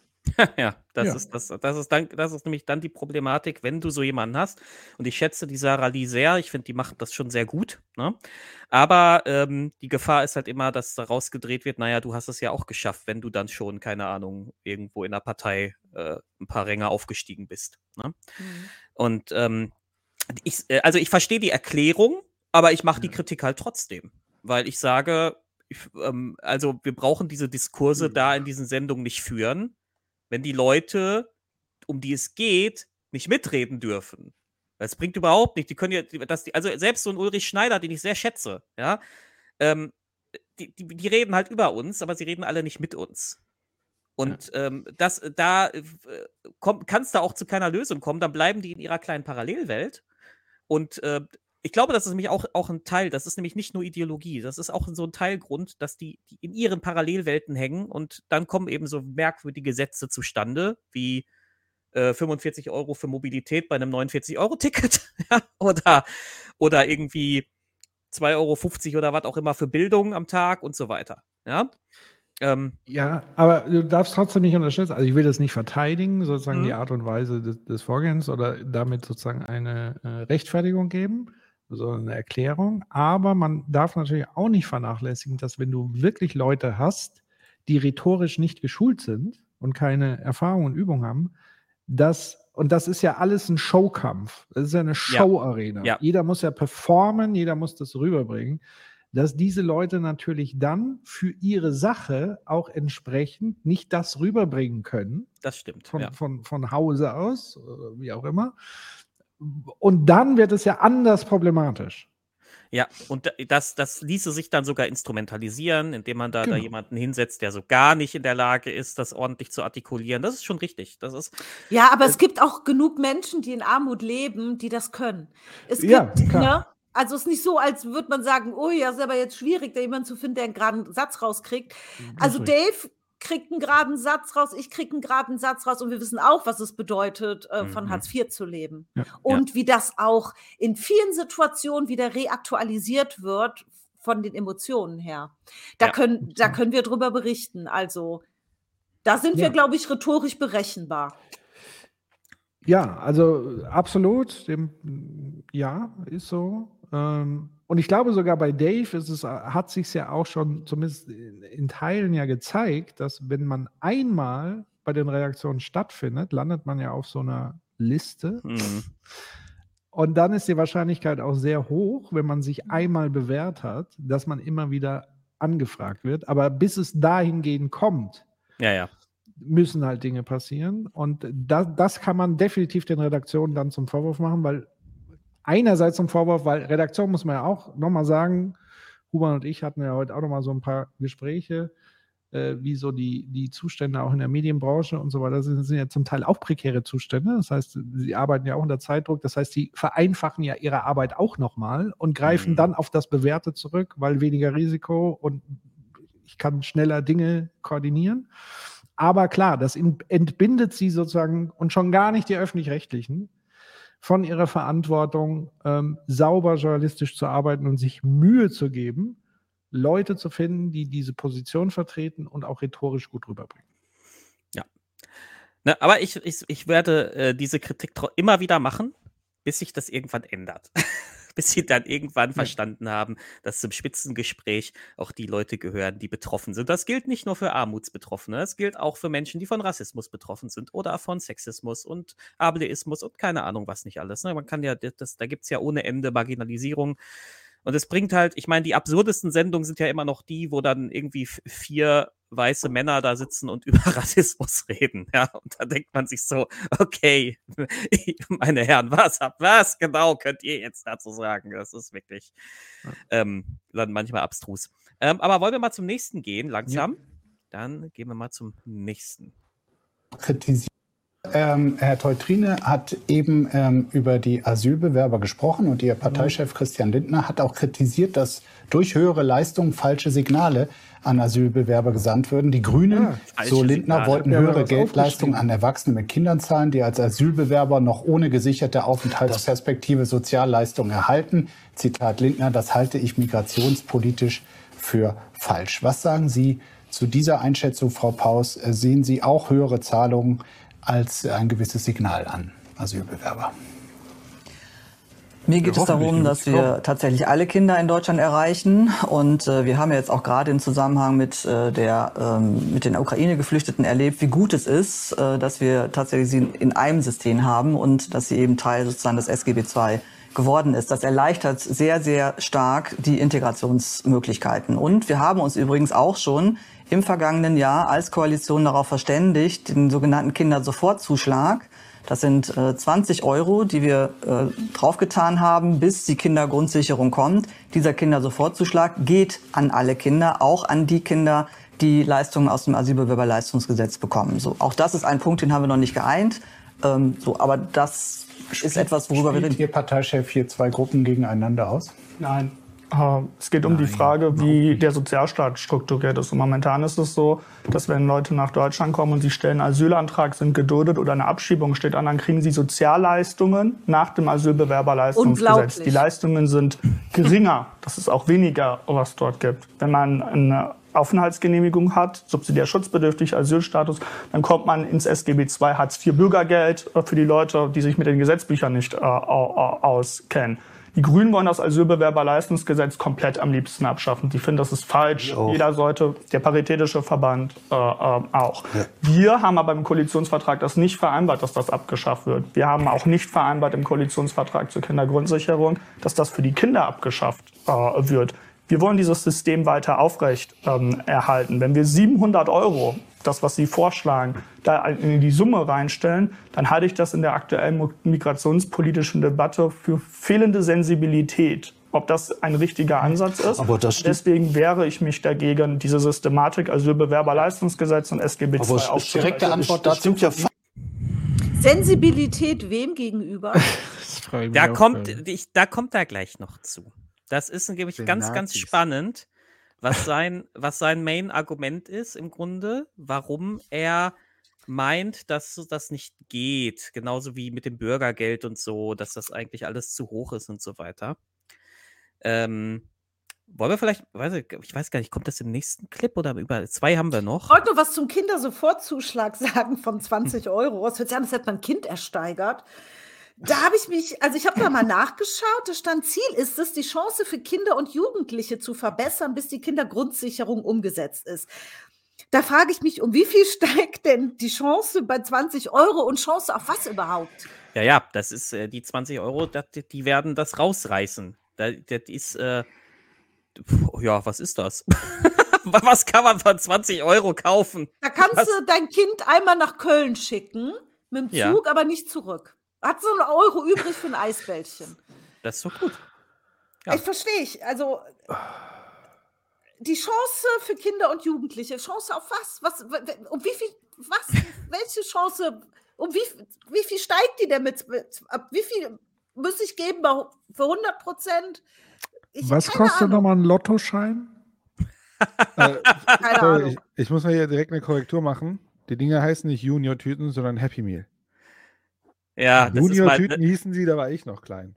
das ist mein Ah, Cousin, ja. der lebt ein bisschen in der Vergangenheit. Moin, Ja, Marcel. Junior-Tüten, wohin kommen wir da? Happy Meal. Was kann ich, kostet ein Happy Meal ein Fünfer?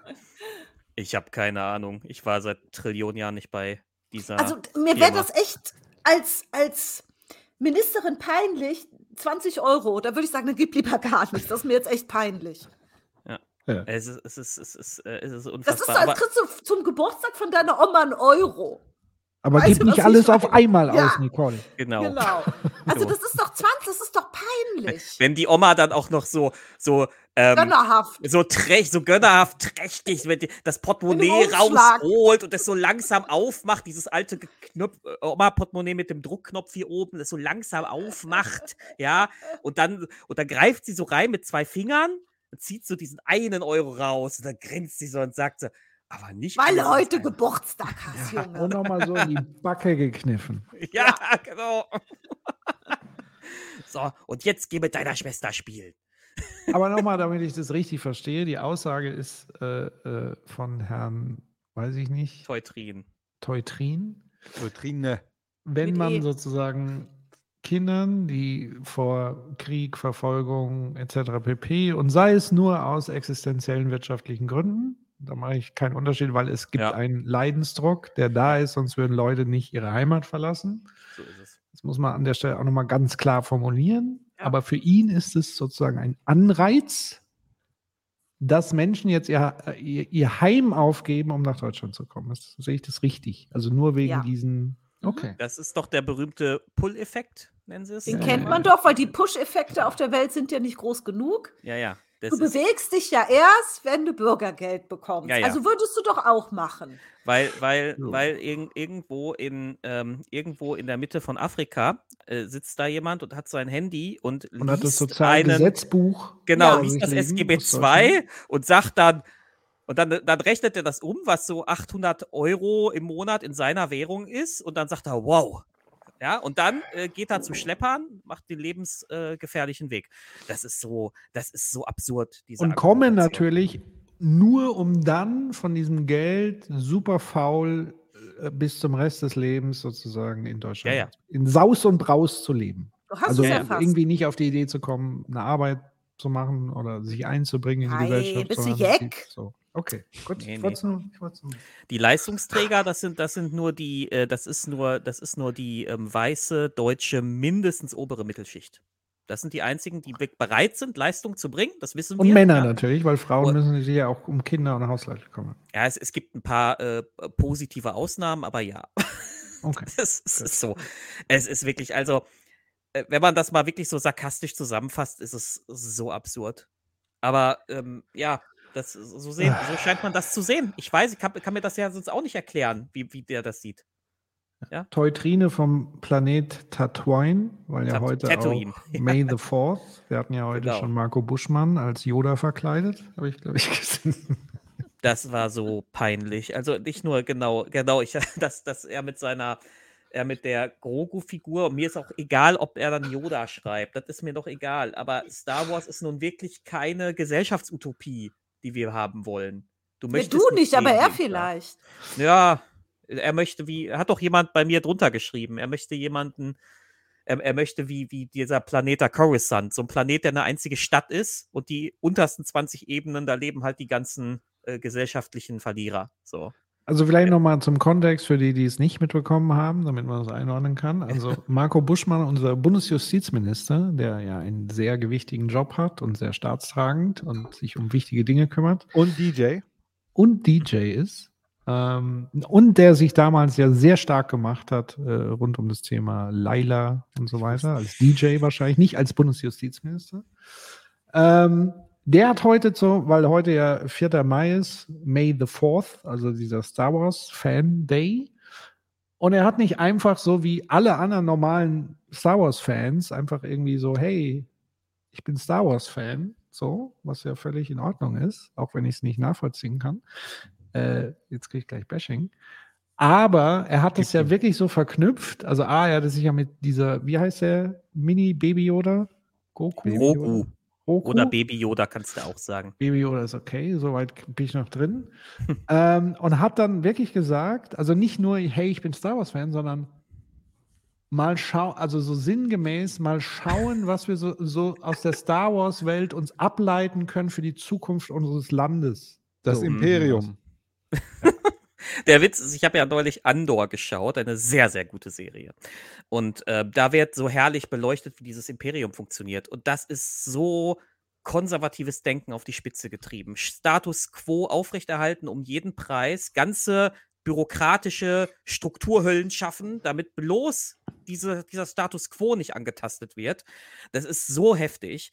Äh, ich dachte die ganze Zeit, oh Gott, oh Gott, äh, bald kommt Markus Söder als Stormtrooper oder so. Ja gut, da, da lässt er sich ja gerne mit fotografieren. Da gibt es ja sehr schöne Bilder im Netz dazu. Kann man gerne nachgucken. Er ist sehr stolz, neben den Star Troopern immer zu sehen und so. Das passt schon. Ja. Äh, und äh, die Frage ist ja nochmal bei, bei Star Wars tatsächlich, also ich bin nicht so deep drin, aber es ist doch eigentlich auch eigentlich so eine permanente Kriegssituation, richtig? So, also da ist permanent Ja. Zeitenwende angesagt, glaube ich. Ja, nicht Und permanent, ich kann wirklich nicht sagen, also selbst die Rebellen weiß ich gar nicht, wofür sie denn kämpfen, außer dass sie sozusagen gegen Darth Vader kämpfen. Aber für, für was genau, bin ich nicht so sicher, weiß ich nicht. Also es ist, es, es, man darf bei Star Wars, ich finde, man muss bei, mit Star Wars auch ein bisschen vorsichtig sein, dass man das, dass man da nicht zu viel interpretiert, weil es ist, also Okay. Star Wars-Fans werden mich jetzt hassen, aber. Star Wars, Star Wars ist äh, Fantasy im Weltraum primär für Unterhaltung. Es gibt ein paar sehr, sehr gute Sachen davon, aber es gibt auch ein paar sehr furchtbare Sachen. Hat Und- Wolfgang zu Star Wars was gemacht? Weißt du Oh, das wäre mal cool, ja. Ähm, ähm, das, das, also im Grunde geht das, es gibt sehr, ein sehr starker Moment ist ja in dem, in Episode 3, wo Palpatine, der Kanzler, ähm, quasi, also wo sie Hitlers Machtergreifung nachstellen. Weil Palpatine, weil die, die, das Chaos in, diesem, in dieser Galaktischen Republik so groß ist, dass er dieses Ermächtigungsgesetz, das heißt da anders, aber es ist wie das Ermächtigungsgesetz, dass er das durchbringen kann. Und dann wird er bejubelt vom ganzen Senat. Ja, ähm, und, und, und da geht's ja dann, da geht ja dann, genau, lieber Star Trek als Vorbild nehmen.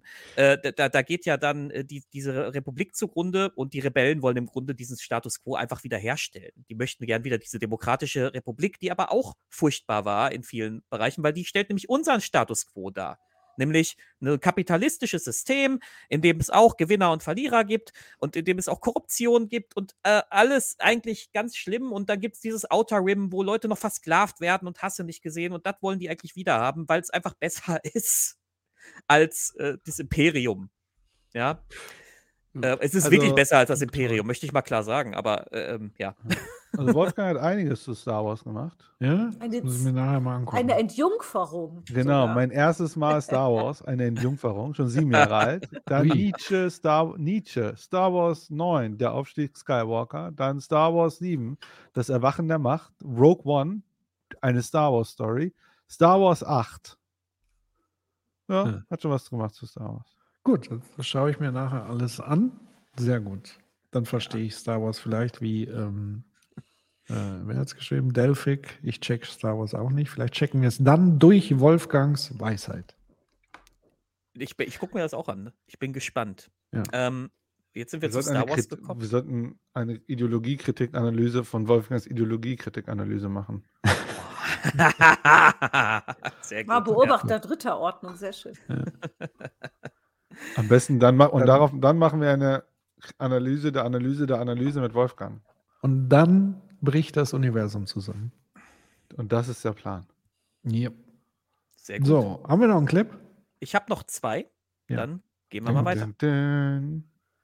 Würde es, sagt ein Kinderchancenportal, welches die bestehenden Leistungen einfach online abrufbar macht, würde es im Gegensatz zu den grünen Vorschlägen deutlich erschweren, dass Eltern das zusätzliche Geld einfach für ihre eigenen Bedürfnisse wie beispielsweise Alkohol oder Zigaretten verwenden. Herr Schneider, ist das ein Problem mit dem Alkohol Das hat ja und den Zigaretten? gefehlt, das Argument.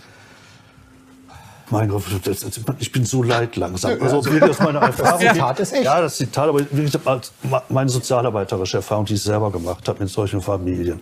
Dann die vielen Berichte, die ich ja kriege von unseren Beratungsstellen, Gemeinwesenprojekten, aber auch wichtige Studien wie von Bertelsmann und anderen sagen ja eindeutig, die Eltern armer Kinder sparen erstmal an sich.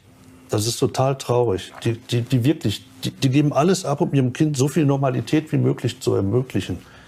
Und, und da jetzt zu sagen, da geht alles in Alkohol und Tabak, das ist völliger Non, wirklich geht an der Realität vorbei. Natürlich gibt es auch unter armen Menschen wie unter Reichen Suchtkranke und andere, logisch. Abhängig von allem Möglichen, aber das ist jetzt nicht so, dass ausgerechnet bei den Armen besonders viel Geld da verschleudert Was wird. sagen Sie dem Kollegen Herber? Herr Brandt. Dieses Vorurteil ist so alt äh, wie die Debatte um soziale Leistungen, aber ähm, bisher ist es wirklich so, dass äh, sich Scharen von Wissenschaftlern auf den Weg gemacht haben, um dieses äh, Vorurteil zu überprüfen, ob das denn stimmt. Und alle sind zurückgekehrt und haben gesagt, haben gesagt das stimmt nicht. Ähm, sondern was wir eben erleben, ist eben, dass die Menschen dann eben äh, gerne solche Sachen dann gar nicht in Anspruch nehmen. Das ist ja das Thema bei dem Bildungs- und Teilhabepaket. Ich war jetzt gerade wieder ähm, in meinem äh, Heimatkreis, äh, im Kreis Steinfurt. Kreis Steinfurt, das liegt im äh, Münsterland. Da ähm, ist jetzt die Armut nicht so sehr verbreitet. Sie haben trotzdem mal eine Befragung gemacht. Ja, es sind nur in Anführungsstrichen 11 Prozent der Familien, die in Armut leben oder armutsgefährdet. Und äh, die nehmen das natürlich als massives Stigma wahr, dass sie eben dann mit einer extra Karte beantragen müssen. Sie finden das nicht nur bürokratisch, sondern sie finden das eben zusätzlich als Stigma und als Ausgrenzung. Und deswegen werden Leistungen nicht in Anspruch genommen. Und deswegen ist es jeden Tag so, dass dann eben Kinder an entsprechenden Veranstaltungen nicht teilnehmen können, dass sie, an der, dass sie nicht normal teilhaben können, dass sie sich ausgegrenzt fühlen, dass sie dann auch gerne zu Schulverweigerern werden, weil sie eben den Eindruck haben, in der Schule gehöre ich nicht dazu. Das ist alles das, was man sich einkauft, wenn man eben solche Debatten führt. Und äh, das, wir wollen das Gegenteil. Wir wollen tatsächlich integrieren und dazu braucht es eben beides. Dazu braucht es Institutionen, die integrierend sind, die Menschen abholen, aber dafür braucht es auch eine Ausstattung der Menschen, dass eben das tatsächliche Existenzminimum geleistet wird. Und das sagt auch unser Grundgesetz. Und noch einmal zu sagen, derzeit ist es so, Existenzminimumbericht des äh, Finanzministers. 502 Euro sind das tatsächliche Existenzminimum für Kinder. So. Und in meinen 12 Milliarden rede ich nicht von den 700 äh, Euro pro Monat, sondern ich rede eben von den 500 und dann gegebenenfalls plus. Das ist das, worüber wir reden. Und die sind derzeit in der Breite nicht gewährleistet. Und das führt dann eben zu den drastischen negativen Konsequenzen von Ausgrenzungserfahrungen und von, von Anfang an Stigmatisierung, die eben keine selbstbewussten und glücklichen Kinder aufwachsen lässt, sondern eben zu was anderem führt. Abschließend dazu, Herr Teutriner, sehen Sie es auch als Problem, dass äh, Leistungen, die für die Kinder gedacht sind, von Eltern für ihre Bedürfnisse missbraucht werden? Machst du mal kurz nicht, äh, Stopp? geäußert. Ich habe mit Yes. Herr, Herr Markus Herrmann auch darüber Wieso wiederholt er dieses, das, es wurde doch gerade schon von zwei Leuten widerlegt und er wiederholt, also Markus Feldenkirchen wiederholt es so, als wäre es eine Tatsache. Ja. Hat er den beiden nicht zugehört? Müsste er nicht eigentlich sagen, wie kann es sein, dass ihr ähm, Kollege im Bundestag ein Ja. Stereotyp verbreitet, das hier von Studien widerlegt wurde? Du hörst an seiner Frage überhaupt nicht, dass das eine widerlegte Kack-Aussage, also das, was macht er da? Naja, was er macht, ist sozusagen entweder ihn dazu bringen, dass er das nochmal wiederholt. Das wäre dann doppelt gemoppelt. Dann ist sozusagen das Narrativ doppelt im Raum. Oder äh, er widerspricht dann dem, aber dann wäre es trotzdem im Raum, weil im Grunde genommen, wie du sagst, die Frage müsste ganz anders gestellt werden, nämlich zu sagen, was sagen Sie dazu, dass dieses Ding eindeutig widerlegt ist? Das ist doch nicht haltbar. Was entgegnen Sie sozusagen Ihrem Parteikollegen da? Ja. Kennt er die Frage. Studien nicht? Ähm, sollen wir ihm die Genau. zur Verfügung stellen? Will er da mal reinschauen? Aber er Genau. wiederholt es so, als wäre es einfach eine Tatsache, als wäre es vorher nicht widerlegt worden. Ich. Das finde das ist- nicht gut. Wirklich nicht. Nee, aber das ist ja Hat die er nicht berühmte. zugehört vorher. War Das im ist- Kopf woanders.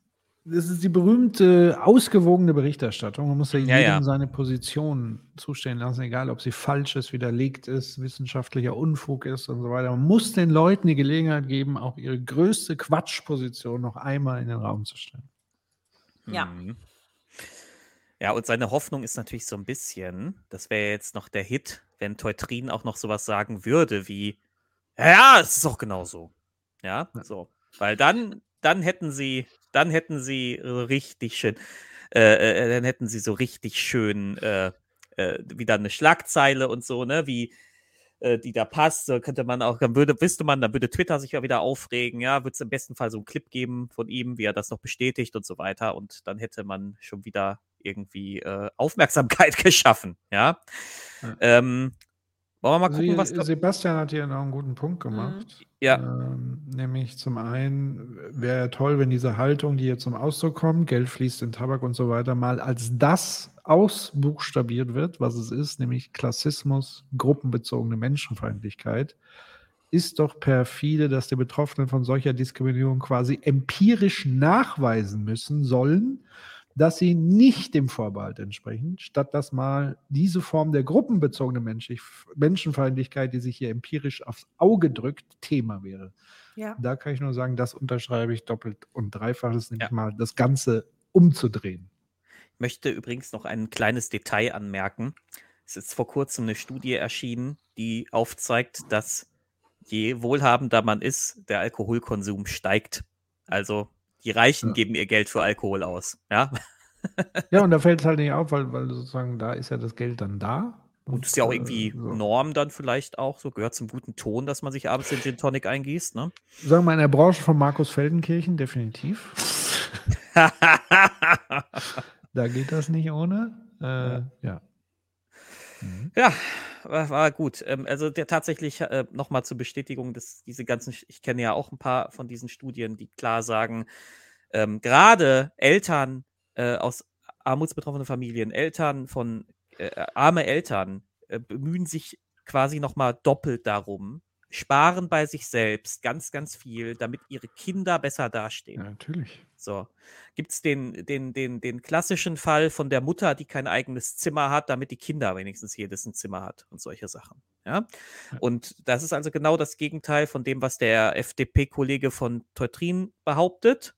Ähm, aber das Narrativ hält sich natürlich so stramm, weil es ja auch uns 15, 20 Jahre lang äh, üb- über verschiedene TV-Formate vermittelt wurde. Wir, wir kennen doch alle, das läuft ja bis heute, Harz aber herzlich und diesen ganzen Unsinn. Und äh, Arno Dübel habe ich gerade schon erwähnt, der immer wieder in der Bildzeitung auftaucht. Da wurden ja diese ganzen Figuren, mit denen man diese Stigmatisierung begründen konnte, groß gemacht. Und so glaubt jeder, dass er irgendwie äh, so einen Arno Dübel kennt und deswegen äh, weiß, dass die alle so sind und den ganzen Tag nur trinken und faul sind und keinen Bock haben und dies, das. Ne? Ja. Naja. Ähm, gucken wir mal zu Ende. Äh, gesprochen. Wie gesagt. Ich habe über den Gastbeitrag geschrieben, äh, mit Ihnen äh, gesprochen. Da sind auch viele gute Aspekte äh, drin, die ich auch äh, teile. Das ist eine sehr spitze Formulierung, die ich so nicht wähle als äh, äh, Sozialpolitiker, habe ich heute auch nicht getroffen. Und trotzdem finde ich die Anreize, die die Möglichkeit der Sportvereine, dort zum Beispiel die zu beantragen als Sachleistungen, für sehr gut und unterstütze das auch äh, weiterhin, das zu tun. Das ist ja fast schlimmer als die Frage von Markus Ja. Feldenkirchen. Ja. Das ist ja die Antwort auf diese Frage. Das ist ja nicht auszuhalten. Äh, by the way, wir sollten kurz festhalten, wir haben hier einen FDP-Politiker, der sagt, lieber mehr Bürokratie als äh, Entbürokratisierung bei dem Thema wie beispielsweise diesem Geld. Ja, äh, in dem Fall ja. Also anstatt das Geld auszuzahlen, sollten wir lieber eine bürokratische Hürde einziehen, sodass äh, äh, sozusagen Nachweisverfahren stattfindet und so weiter, weil wir denen ja nicht vertrauen. Also mehr Bürokratie von der FDP hier an der Stelle. Und der Kollege hat es ja nur zugespitzt, ne? Ja, ja. Nur zugespitzt. War eine Zuspitzung. Aber er hat eigentlich doch jetzt ja, er hat ja eigentlich jetzt gesagt, ich würde diese Formulierung nicht wählen, aber eigentlich sehe ich das so. Ja, Genau, ja, gesagt, ja, genau. Stimmt das, aber Weil die Konsequenz ist es ja. Ja, genau. Ich würde es so nicht sagen, aber ich verhalte mich so, äh, ne? Ja, ja. als hätte ich es gesagt und dem, nee, dann gib lieber einen Gutschein, kein Bargeld. Ja, seine Formulierung wäre wahrscheinlich, äh, dass Eltern sich Substanzen, äh, äh, weiß ich nicht, äh, er also er würde sozusagen den Kern wiederholen mit einer sanfteren Wortwahl. Mhm. Ja, ja. So habe ich ihn jetzt verstanden. Ja, oder vielleicht so, die Gefahr besteht, dass die Eltern das für sich selbst ausgeben oder so. Ja, so in diese Richtung. Also ich, es ist wirklich, und das ist halt nochmal doppelt perfide, weil er eben doch selbst aus so einem Armutshaushalt kommt.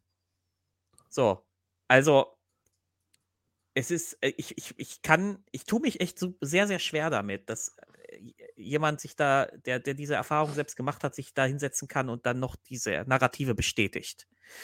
Na ja, gut, aber das ist sozusagen tatsächlich so von, von der Persönlichkeitsstruktur eigentlich irrelevant, weil es gibt ja sozusagen auch auf anderen Ebenen das Opfer von Gewalt beispielsweise Ja. beide Wege gehen können. Ja. Ähm, so, also und so würde ich das jetzt auch so ein bisschen. Ja, wie gesagt, wir können das, wir sind ja auch alle keine Psychologen und Ferndiagnosen sind eh es bringt falsch. ja auch nichts an Ja. der Stelle.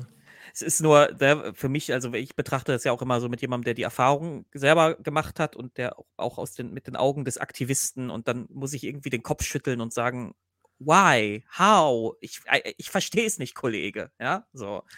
Ich will Ähm, nur noch mal darauf hinweisen, dass in diesem Raum ein absoluter Ausdruck von Nicht-Politik stattfindet. Oh ja, ja, sehr gut.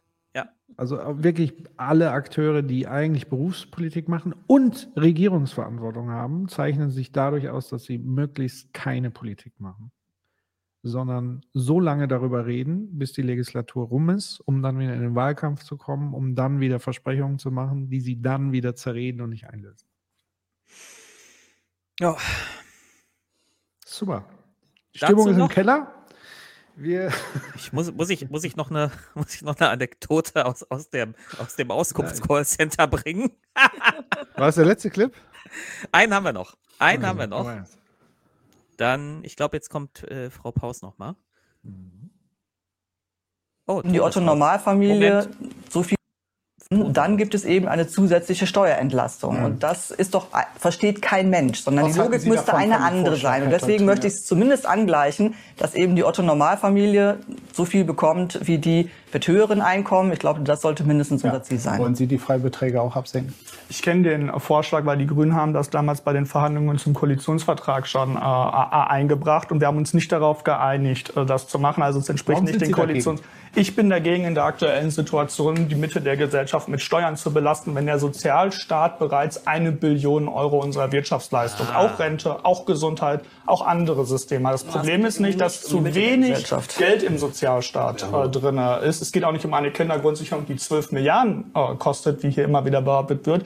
Die Bündelung der Leistungen sind bereits über 50 Milliarden Euro. das wäre das Das wäre hat aber mit nochmal zusätzlich drauf. Und deswegen, glaube ich, muss es darum gehen, die bestehenden Mittel, die bereits im Sozialstaat drinne sind, richtig zu verteilen, effizient zu verteilen. Und Sie haben es angesprochen, das Bildungsteilhabepaket, es kommt nicht nur an, es kostet ein Drittel an Ja, Bürokratie. Das ist ein Monster, Ja, aber äh, Sie- das äh, Sie- Ding. Und deswegen muss das reformiert werden. Und das ist unser Ansatz. Anstatt über Steuererhöhungen zu, äh, zu sprechen, das bestehende Geld besser zu Sie verteilen. gehen, Sie gehen dabei wieder an den Fakten vorbei. In der Tat hat der, hat der Kinderfreibetrag. Welche Fakten fehlen Ihnen? Der Fakten fehlt zum Beispiel, dass bei der Kinderfreibetrag in erster Linie in der Tat besser verdienen zugutekommt. Die Mitte hat damit relativ wenig zu tun. Ab einem Einkommen von bei Alleinerziehenden von 37.000 äh, ist, das, ist der Kinderfreibetrag-Effekt ein bisschen da mit 2, 3 Euro.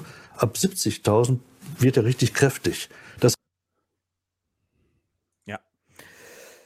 Äh, ich hab, habt ihr gesehen, wie der Teutrin da jetzt einmal so nach vorne gegangen ist, so? Sich so Mhm. aufgerichtet hat, weil ähm, da, äh, da wollte er jetzt noch mal einen raushauen und dann hat er Da das es typische ja um FDP Steuern. Das Äh, geht ja, ja, die Mitte der Gesellschaft, ne? Mhm.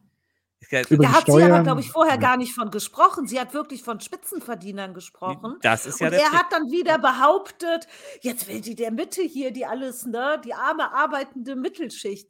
Um die ging es gar nicht. Das ist ja immer der Trick, ne? Machen sie ja auch im auch von der Erbschaftssteuer, ne? Dann Mhm. wir reden von irgendwelchen Unternehmenssteuern für äh, äh, von vererbten Unternehmensanteilen und irgendwer kommt mit Omas Häuschen. Ja? Das ist, äh, die wollen Oma das Häuschen wegbesteuern. Äh, ist, es ist, ich finde den sehr anstrengend, den Herrn. Das ist richtig. Nicole, du hast uns doch was Schöneres mitgebracht. Ja, was Schönes. Ah, nee, nee, das ist nicht schön. Du, das ist die Phoenix-Runde. Da sitzt der Ulrich Schneider, da bin ich auch wieder drin. Geht ihm da auch wieder das Messer in der Tasche auf? Ja, und zwar Okay. gegen ähm, Professor Michael Eilfort von der Stiftung Marktwirtschaft. Okay.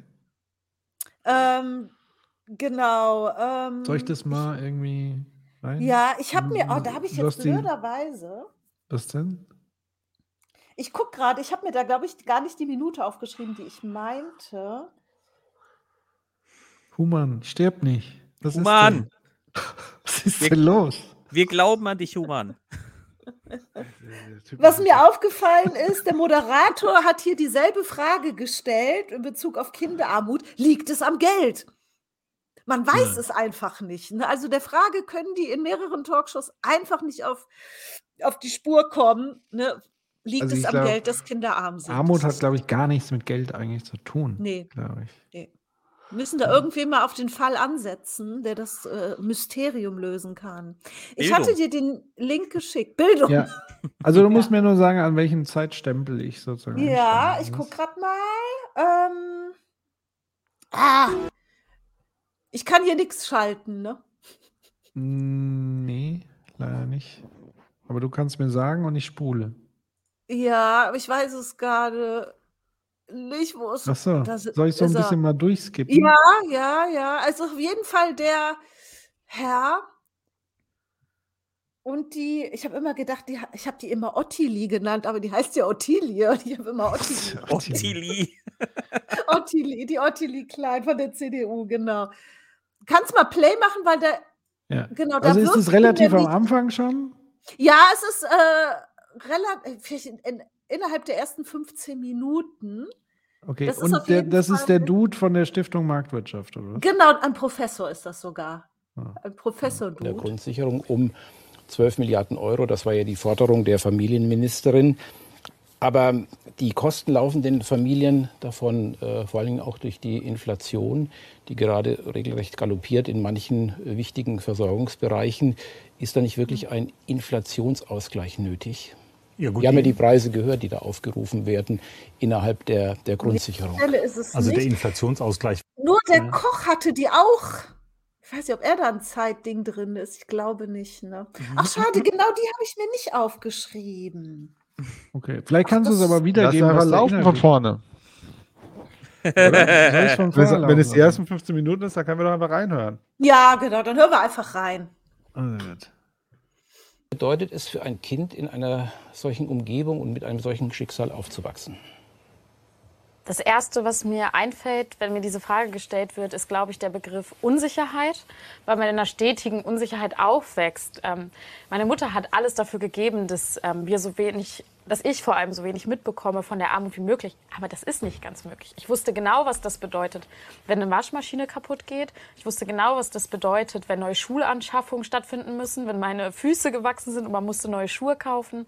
Auch wenn ich jetzt erst verstehe, wie niedrig der Regelsatz für Kleidung bei Kindern wirklich ist. Und auch wenn meine Mutter bei sich so viel verzichtet hat, wie sie eben konnte, habe ich ja trotzdem gemerkt, wo es fehlt. Vor allem, wenn es darum geht, Zeit mit Freunden zu verbringen, Hobbys zu haben. Und dann gibt es eben auch die Unsicherheit, ob man es als Kind selbst aus der Armut rausschafft oder ob man in den Strudel reinkommt. Und das belastet schon.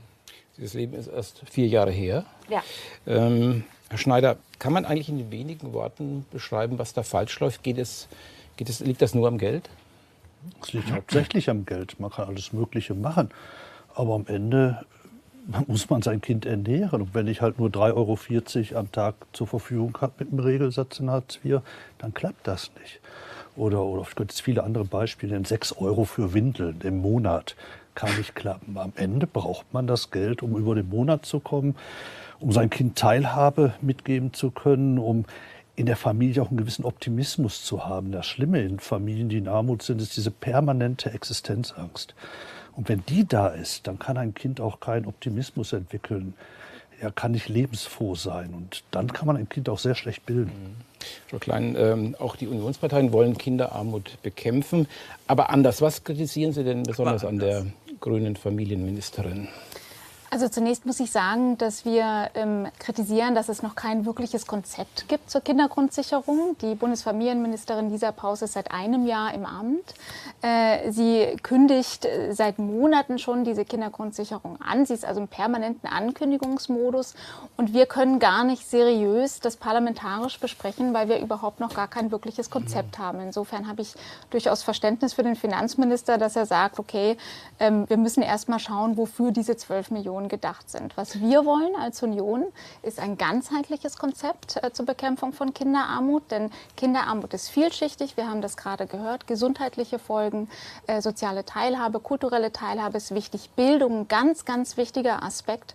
also Geld allein wird es nicht heilen. Insofern brauchen wir da mehr äh, als nur eine materielle Dimension. Alfred, dieser Bundesfinanzminister, von dem gerade schon die Rede war, der sperrt sich gegen eine weitere Aufstockung dieser Kindergrundsicherung um 12 Milliarden Euro. Das war ja die Forderung der Familienministerin. Aber die Kosten laufen den Familien davon, äh, vor allem auch durch die Inflation, die gerade regelrecht galoppiert in manchen äh, wichtigen Versorgungsbereichen. Ist da nicht wirklich ein Inflationsausgleich nötig? Ja, gut, Wir haben ja die Preise gehört, die da aufgerufen werden innerhalb der, der Grundsicherung.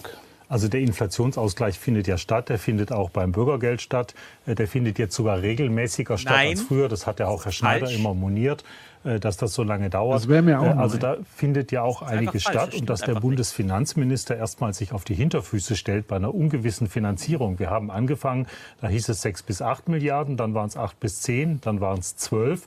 Jetzt sagt Frau Paus mindestens 12 und viele sagen schon, oh, es werden locker 20 Milliarden. Also der Bundesfinanzminister würde seinen Beruf oder seinen Job schlecht machen, wenn er jetzt erstmal sagt, hier, ich mache alles mit. Also da muss man schon belegen, wofür wird das Geld wirklich gebraucht, was wird bewirkt. Und ich bin ein bisschen enttäuscht von dem jetzigen Stand des Entwurfs, soweit er überhaupt erkennbar ist. Denn ähm, mit relativ viel Geldeinsatz an den Ursachen relativ wenig zu bewirken, das hätte auch die alte Regierung schon gekonnt. Da hätten wir nicht eine Ampelkoalition haben müssen.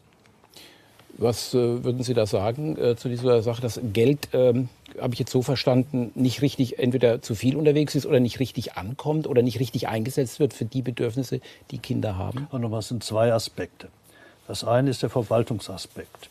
Und ich glaube, keiner wird was dagegen haben, ist auch Konsens im ganzen Bundestag unter demokratischen Parteien, dass man hier was vereinfacht, dass man hier Leistungen zusammenführen soll, dass man es auch möglichst einfach macht, den Eltern an dieses Geld zu kommen. Das ist ja ein Aspekt und ich glaube, da kann, da, da, damit würde man, glaube ich, auch viele Zuschauer langweilen. Das sind sehr viele technische Probleme jetzt, um die es da geht. Kann man BAföG einbeziehen? Warum kann man BAföG nicht einbeziehen? Wie macht man die Abgrenzung zum Wohngeld? Äh, soll man überhaupt die Abgrenzung machen? Das sind sehr viele Detailprobleme. Deswegen verstehe ich auch, dass es ein bisschen dauert bei der Frau Paus. Die muss sich mit etlichen Ministerien abstimmen dabei. Weil es ist eine Vielzahl von Zuständigkeiten, die da plötzlich zueinander kommen. Der andere Aspekt ist das Geld.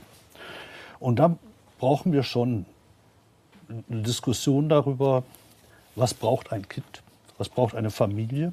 Wir haben gerade gehört, Geld allein macht es nicht, wäre ich sofort dabei. Aber Geld muss erst mal stimmen. Wenn ich, wenn, wenn ich mit 318 Euro, das ist nach Inflationsausgleich, ein Kind über den Monat bringen soll, dann weiß jeder, der Kinder hat, das ist schlechterdings nicht möglich.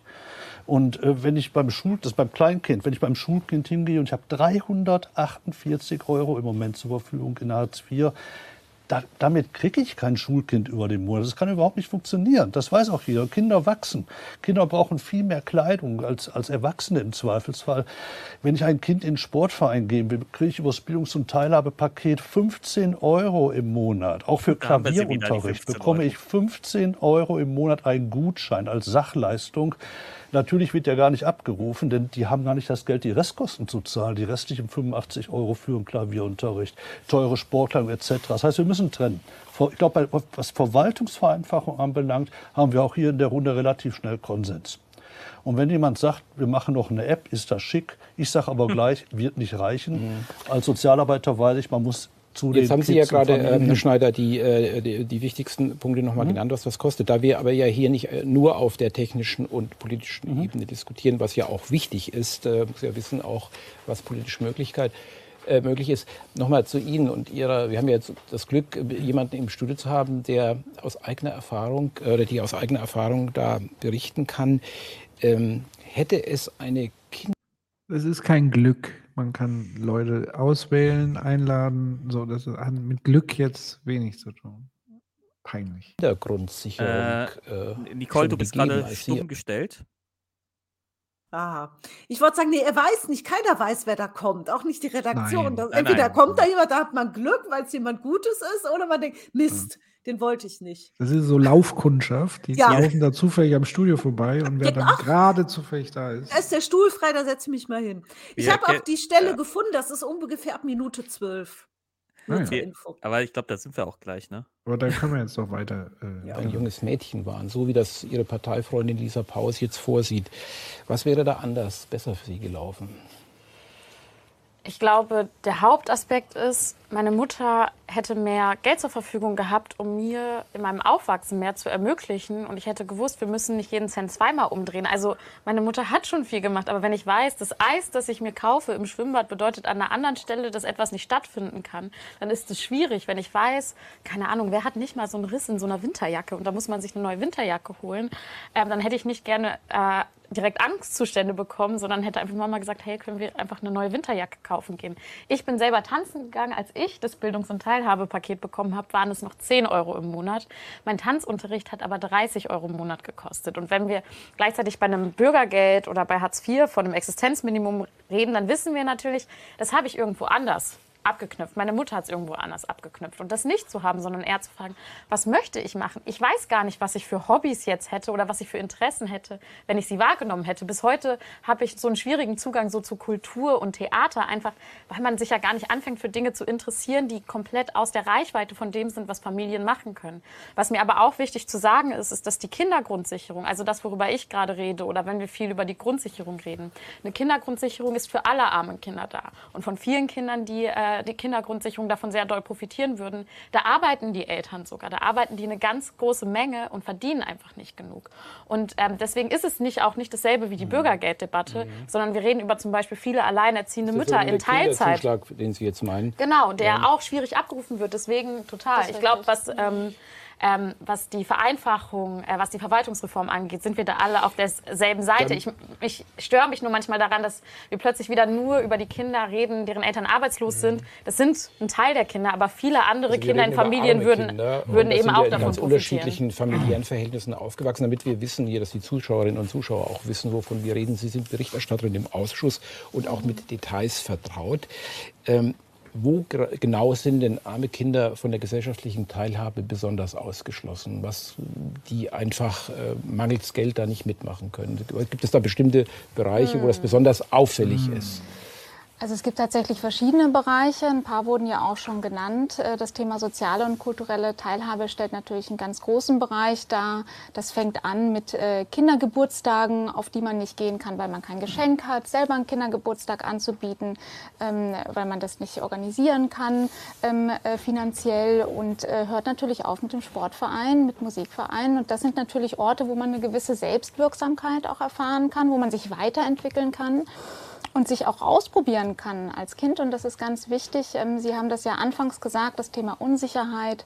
Ganz oft höre ich auch, wenn ich im Gespräch bin, beispielsweise mit der Arche oder vielen anderen Hilfsinstitutionen ähm, äh, aus der Praxis, dass sowas wie Scham natürlich auch eine Rolle spielt. Also Kinder haben die Empfindung von Scham und wissen gar nicht warum.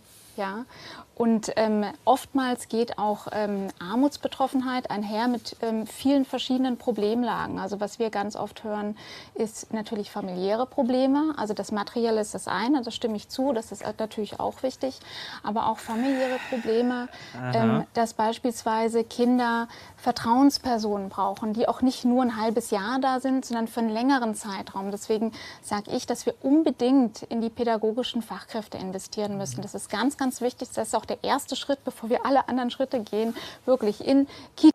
Welche Partei ist sie nochmal? CDU. Ja. Ja, und wo war sie die letzten 16 Jahre? Genau, das war eher ja. rhetorische Frage. Ja, ja. ja aber, aber, aber, aber, trotzdem interessant, wie sie versucht, diesen ökonomischen Aspekt mal wieder wegzuschieben und erstmal sozusagen, naja, erstmal müssen wir den Leuten psychologische Hilfe, dies, das beiseite stellen ähm, und mehr Geld, naja, das ist jetzt nicht ganz so wichtig, ne? Ja. Ich glaube, viele in psychologische Probleme lösen sich einfach, indem du denen 1000 Euro gibst. Wirklich. Da Sie, liegst Sie, du nachts nicht im Bett und denkst so, scheiße, wie zahle ich die nächste Rechnung? Ich glaube, das kann schon sehr viel Druck von das, Menschen was, nehmen das, was die Sarah Lee gerade besch beschrieben hat mit der Winterjacke und so, dieses Trauma, das daraus hervorgeht, mhm. das würde dann gar nicht auftreten, weil ja. die Situation wäre nicht da.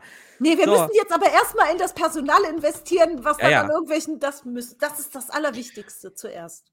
Ich erinnere mich an die eine Salonfolge mit Wolfgang und Stefan. Äh, ich glaube, hinter der Paywall war die, wo sie dieses Buch besprochen haben mit dieser Gehirnzeit. Erinnert sich jemand?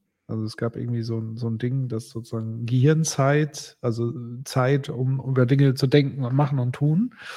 Ähm, wurde aber so ein bisschen im Kontext mit, äh, wir sind permanent mit äh, Internetgedöns beschäftigt und binden sozusagen wertvolle Gehirnzeit. Hier ist es ja eben, diese wertvolle Gehirnzeit wird rund um diese Existenzsorgen mhm. gebunden. Also das heißt mhm. tatsächlich, das, was ja, ähm, wer ist der Ulf Schneider? Ja. Ulrich. Nee, Ulrich. Ulrich, Ulrich, sorry.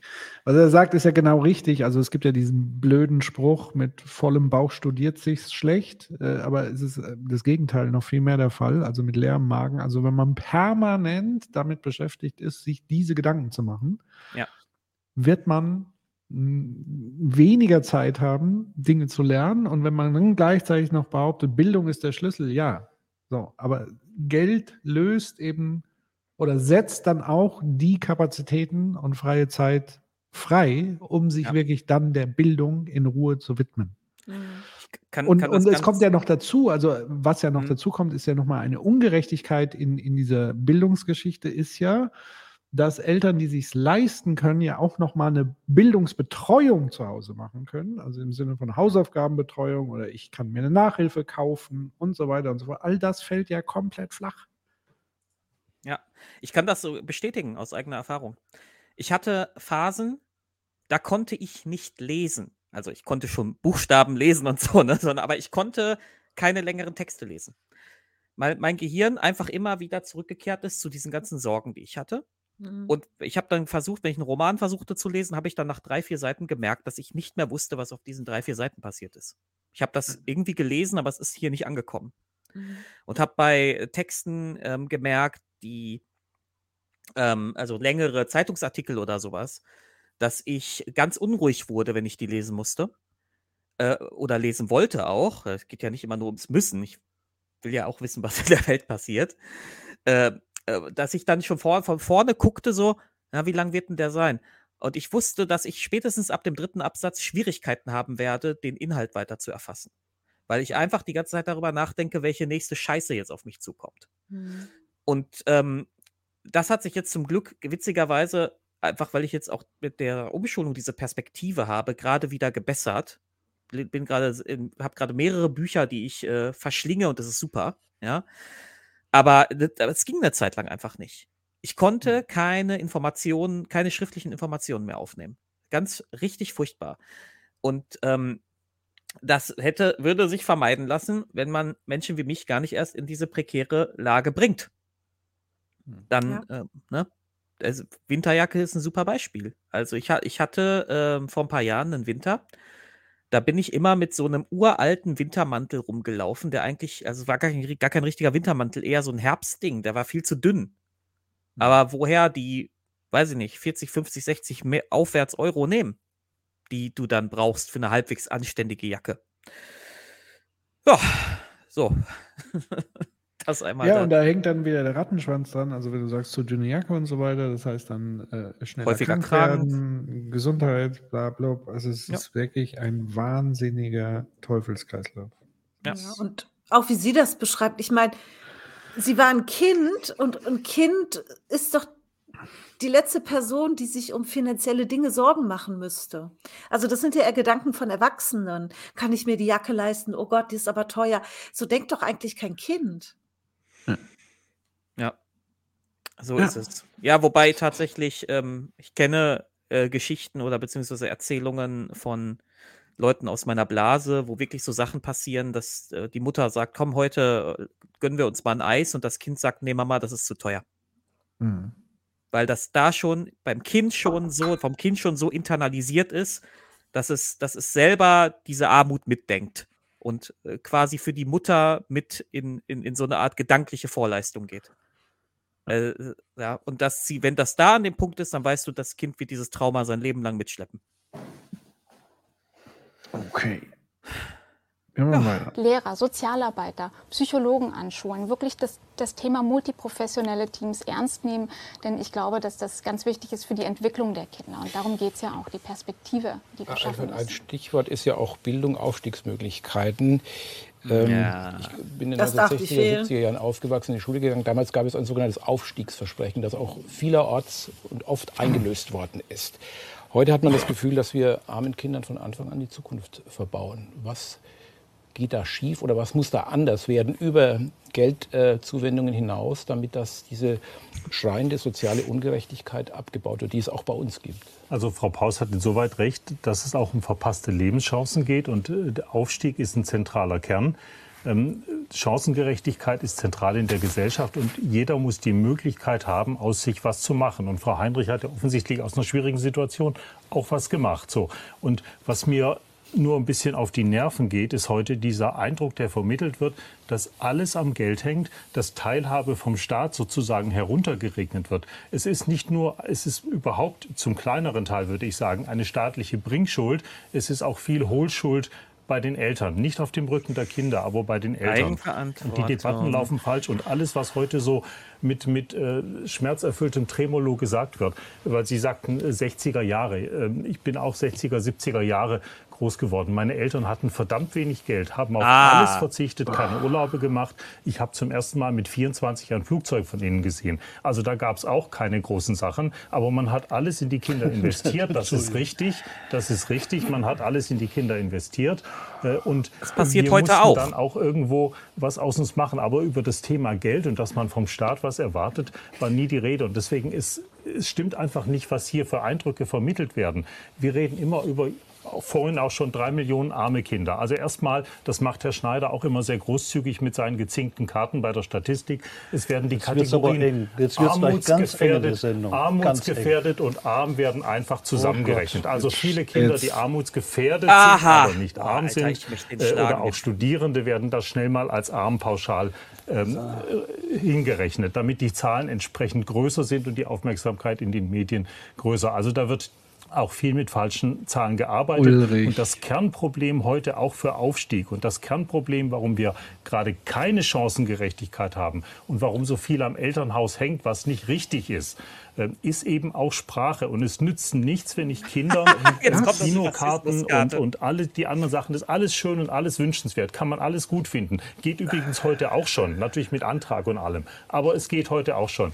Wenn ich all das mache und die Kinder dann die Sprache nicht können. Und ich will nur eines noch sagen. 2008 beim großen Bildungsgipfel Bundesregierung Länder in Dresden, da hat man gesagt, Sprach Kenntnisse sind das Entscheidende. Wir machen in allen Ländern und mit verbindlichen Erklärungen, dass wir dann nachher dem Mangel abhelfen, machen wir Sprachtests. Wir mhm. gucken, was die vier bis fünfjährigen können, weil ja richtig ist, was Hänschen nicht lernt, lernt Hans nimmer mehr. So, oh, was ist passiert heute in zwei von 16 Bundesländern? Tut mir leid. Passiert überhauptNicole, was. Nicole, darf ich mal ganz kurz? Ähm, ähm, enttäuscht mich. Das, was ist los? Darf, darf ich mal ganz kurz fragen? Weiß, Weiß jemand überhaupt, was seine Profession ist? Was, was berechtigt ihn, diese ganzen ist, Aussagen zu treffen? Er ist Politikwissenschaftler, hat auch Aha. eine Zeit, äh, glaube ich, als Berater oder so bei der CDU, CSU gearbeitet. Ich habe seinen Werdegang nur kurz überflogen. Ja, ja, Politikwissenschaftler ist jetzt nicht unbedingt irgendwie Soziologe oder sonst was, ne? Also der, also hat er gar keine Basis für seine Aussagen. Er, er, ich meine, er holt ja, wir, wir sind da, glaube ich, alle Doch, einer Meinung. er ist in den 60er, 70ern groß geworden. Ja, ja, und da hat man ja auch nichts vom Staat gefordert. Nein. Ähm, Anekdotische Evidenz hat er doch. Ah, der Typ und ist damals doch ein James Bond-Bösewicht. Also das ist doch ein Witz. Da braucht man, gar nicht, da braucht man ja gar nicht in, äh, jetzt differenzierte Analysen zu machen. Der nee. Typ ist ein fucking Volltrottel, der komplett getrennt ist von jeglicher Realität. Das ist, ja. das, ist das Dümmste, was ich je in meinem Leben gehört habe, dass, die, dass überhaupt ein Sender diesen so ein Volltrottel, das ist wirklich, der Typ sollte, äh, ja, was ist, der, der, der, ohne Scheiß, der, der könnte genauso gut sagen, Mr. Bond, so, das ist doch komplett schwach, das ist so dumm, das ist so auf einem Level dumm, was er sagt. Und, und, und was, wer, wo hat er seinen Professortitel gekauft, Alter? Ist doch, du, du bist Dummes, habe ich in meinem Leben noch nicht gehört. Beim ISA. Ja, und krass, wie lange er auch Zeit hat, diesen Bullshit zu erzählen. Der wird ja nicht einmal unterbrochen. Der kann mhm. da echt jedes Klischee, jedes alles. Ey, ganz ehrlich, so, weißt du, was mir auf die Nerven geht? Dass so alte, weiße, dumme Idioten da sitzen und so einen Schwachsinn erzählen. Das ist das Dümmste. Das ist doch gegen jegliche fucking Evidenz äh, und auf den Kosten von Kindern. Amen. Ehrlich, er soll sich. Amen. Ja.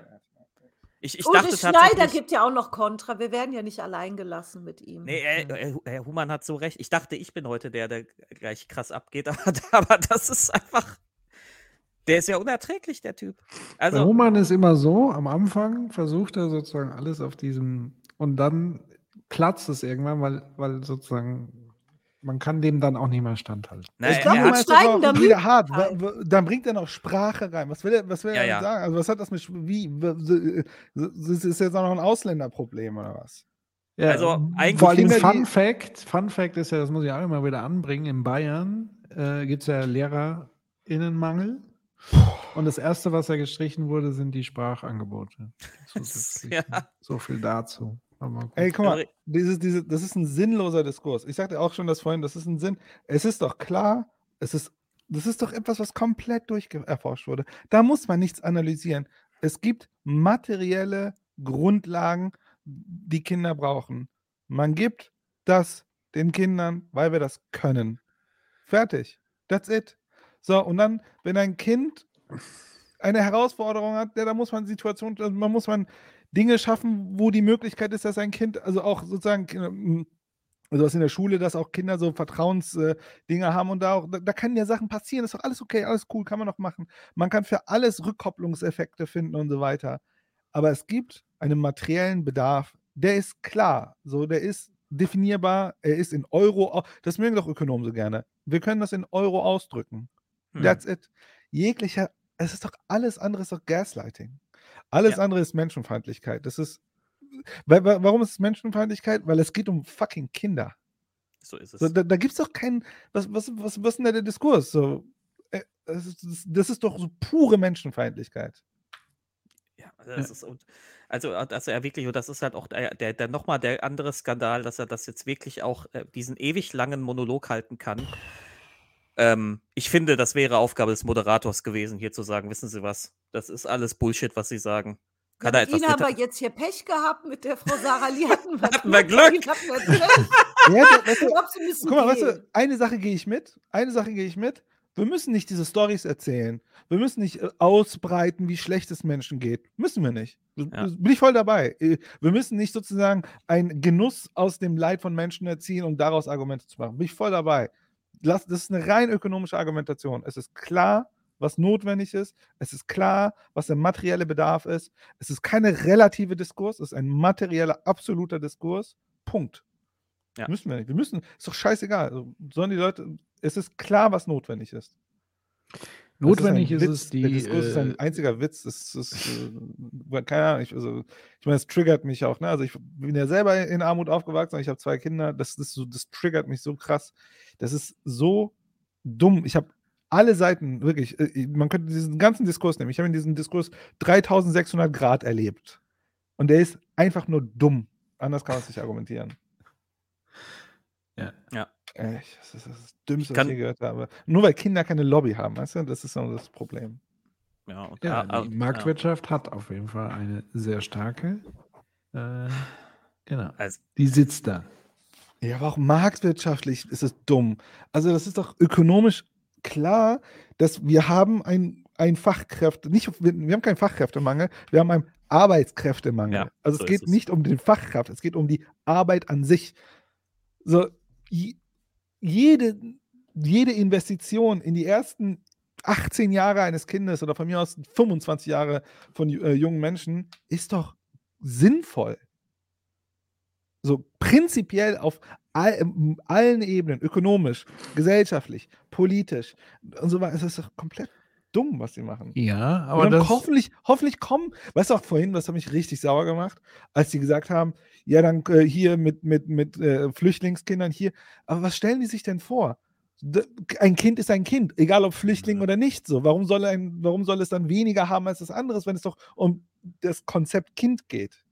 Ähm, das ist wirklich, das ist, äh, uh, das ist erstmal, das ist so echt, das, das ist, wir haben das ja schon ein paar Mal hier gemacht, aber das Ding heute, das ist ja, ich wünschte, ich hätte irgendwas, was ich gegen meinen Monitor werfen kann. Oh, ich hab die AirPods. Ja, kann ich total verstehen.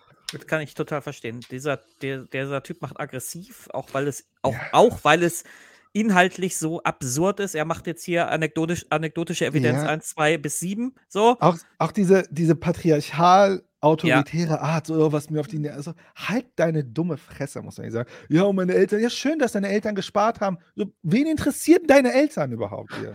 Ja. So, Und- was und- hat das mit dem Diskurs zu tun? So? Ja, und tatsächlich ist es ja auch heute so, dass die Eltern von, äh, äh, also dass arme Familien ihr Haupt, ihre Hauptinvestition in die Kinder stecken. Ja. So. Also das ist, er hat sich, ist gar kein Unterschied zu 15 seinem. Dass er erst mit 15 Jahren ein Flugzeug gesehen hat. Vielleicht hat Nee, er 24. Oder vielleicht hatte er Eltern, die das nicht für wichtig erachtet haben. Keine Ahnung, wollten niemals ins Ausland, weil sie Angst hatten, dass ihnen da die Wilden was klauen. So. Das ist, Mhm. Warum die das machen, ist doch, ist doch scheißegal. So. Das ist komplett dumm, diese Argumentation. Echt, ne? Ja, egal, komm. Das wollen wir, jetzt, wir wollen, ist äh, genug gerantet über. Nee, das war notwendig und das war auch gut. Surplus Enjoyment. Genau, also aber da nochmal der Punkt, warum er so argumentiert im Sinne, also er argumentiert ja nicht, dass man nicht investieren soll, aber es sollen halt die Eltern tun. Und die Ja, ja. müssen das erwirtschaften und erarbeiten oder sich vom Munde absparen, aber auf keinen Fall. Und das ist ja seine klare Position, die argumentativ, egal um welches Thema es konkret geht, es geht immer nur um die libertäre Haltung. Der Staat muss so klein wie möglich gemacht werden, das private Kapital so stark wie möglich geschützt werden. Ja. Das ist seine Linie, egal um welche Themen es geht. Und Schau von daher natürlich ein Bond-Bösewicht, aber mal, er, Ding er ist- fährt seine Linie.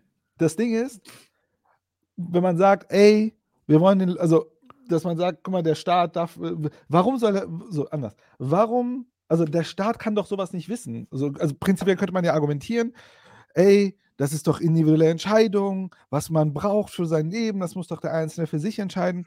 Fein. So kann man dieses Argument machen, dies, das. Der Staat kann gar nicht, wie soll denn der Staat überhaupt einen Preis bemessen? Woher kommt diese Preisbemessung? Aber bei Kindern ist es doch so klar. Es geht um, also in jungen Jahren, es geht um Kleidung. Es, also das ist doch klar, was Kleidung notwendig ist. Es geht um Bildung, es geht um Möglichkeit der sozialen Teilhabe. Es geht um fucking Spielzeug und so ein Scheiß. Also, das ist doch klar, was notwendig ist.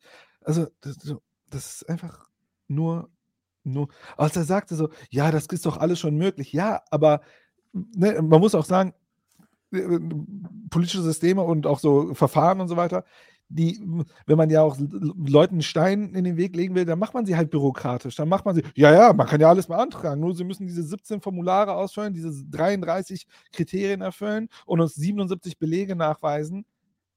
Aber ah, klar, ist alles möglich, kann man ja alles schon heute machen. Fuck you, ey, ohne Scheiße. Kann man nur, das, anders kann ich es nicht ausdrücken. Ja. Sorry. Ich hoffe, das wird hier kein Soundbite. Und ich würde auch mal sagen, weil du ja gesagt hast, eigentlich müssten sie ja checken, dass es um die Zukunft des Landes geht. Das interessiert sie gar nicht.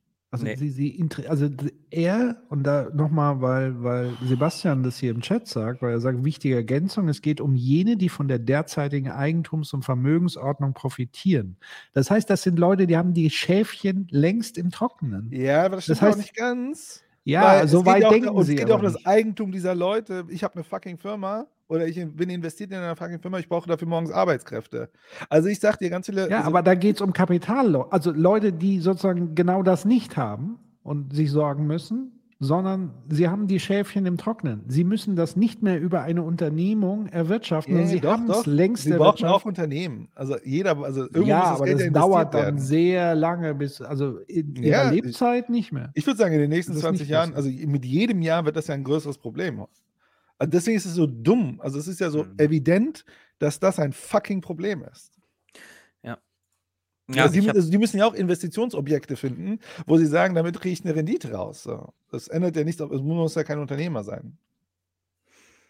Ja, ich aber hab, auf der anderen Seite haben sie natürlich gute Erfahrungen auch mit Ausland, Outsourcen, Arbeitsbedingungen, auch da, also das, das Ding ist, Lohn, das Ding ist, pp. deswegen ist es für mich keine ökonomische Diskussion, das ist Menschenfeindlichkeit. Definitiv. Es ist pure Menschenfeindlichkeit, dass man denkt, dass wenn man diesen Menschen Geld in die Hand drückt, dass sie das für Alkohol versaufen, mhm. keine Anreiz haben, den ganzen Tag faul in der Ecke rumliegen und nicht checken, was auch Nicole und so weiter auch vorhin gesagt haben, ist, hey, da leidet ja jeder drunter. Als ob ein Elternteil das Geld, also das Geld von seinem Kind nimmt also, und das versäuft. Klar, das kann man vorkommen, wen interessiert das?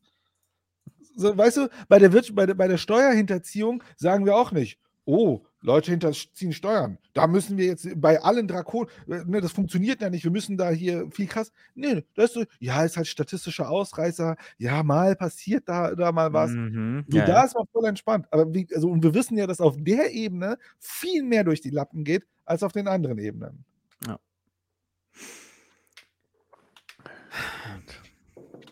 Fucking Nicole, soll ich weiter? Entschuldige mich nochmal dafür, dass ich das mitgebracht habe. Nein, ja. alles gut. Alles gut. Aber der hat, der hat mich halt sehr getriggert, der Herr äh, Eilford. Warum? Äh, du, das ist, äh, das, ich meine, man, er hat jetzt, er hat ja jetzt auch diesen unfassbaren Raum bekommen, ohne dass ihm widersprochen wurde bis jetzt. Wahrscheinlich wird jetzt das jetzt gleich kommen, aber ne, da, da muss man halt auch drüber reden. Also sonst, also das Ding ist halt, dass, ähm, dass Debunking leider auch immer Teil des Jobs ist, den wir hier machen, sozusagen, ja. Das ist, da kommst, das kommt man nicht drum ja, das, ist ja, das ist ja wirklich. Ja, ich bin da bei dir, Human. Das ja, ist einfach, das ist eine, La das, das ist eine halt ganz. auch niemand sonst tatsächlich. Äh, mir bekannterweise, das so die Banken. Boah, Alter, ähm, soll ich einfach weiterlaufen lassen, Nicole? Ja, das Elend geht ja noch bisschen. Darf, ja, ich, darf ich ganz kurz, äh, es ist ja Herr Schneider, ich wollte Sie eigentlich jetzt auch ansprechen, ich würde aber gerne Herrn Schneider vorziehen, weil er auch direkt äh, ja, hier angegriffen jetzt, worden jetzt, ist, mit, ja, mit, der, mit, der, äh, mit der Gegenrede anzusetzen. Wir werden aber nicht, wir werden jetzt aber nicht, das war äh, wir, werden, ja wir werden aber nicht 28 Minuten jetzt ein Duell austragen, sondern Sie sind jetzt nein, nein, dran und dann äh, einfach, einfach die, die gezinkte Karte ist es das, äh, was der Herr, ich habe den Namen vergessen, ist auch egal. Aber diese gezinkte Karte, das ist Betrug, was Sie mir vorwerfen. Kartenzinken heißt betrügen.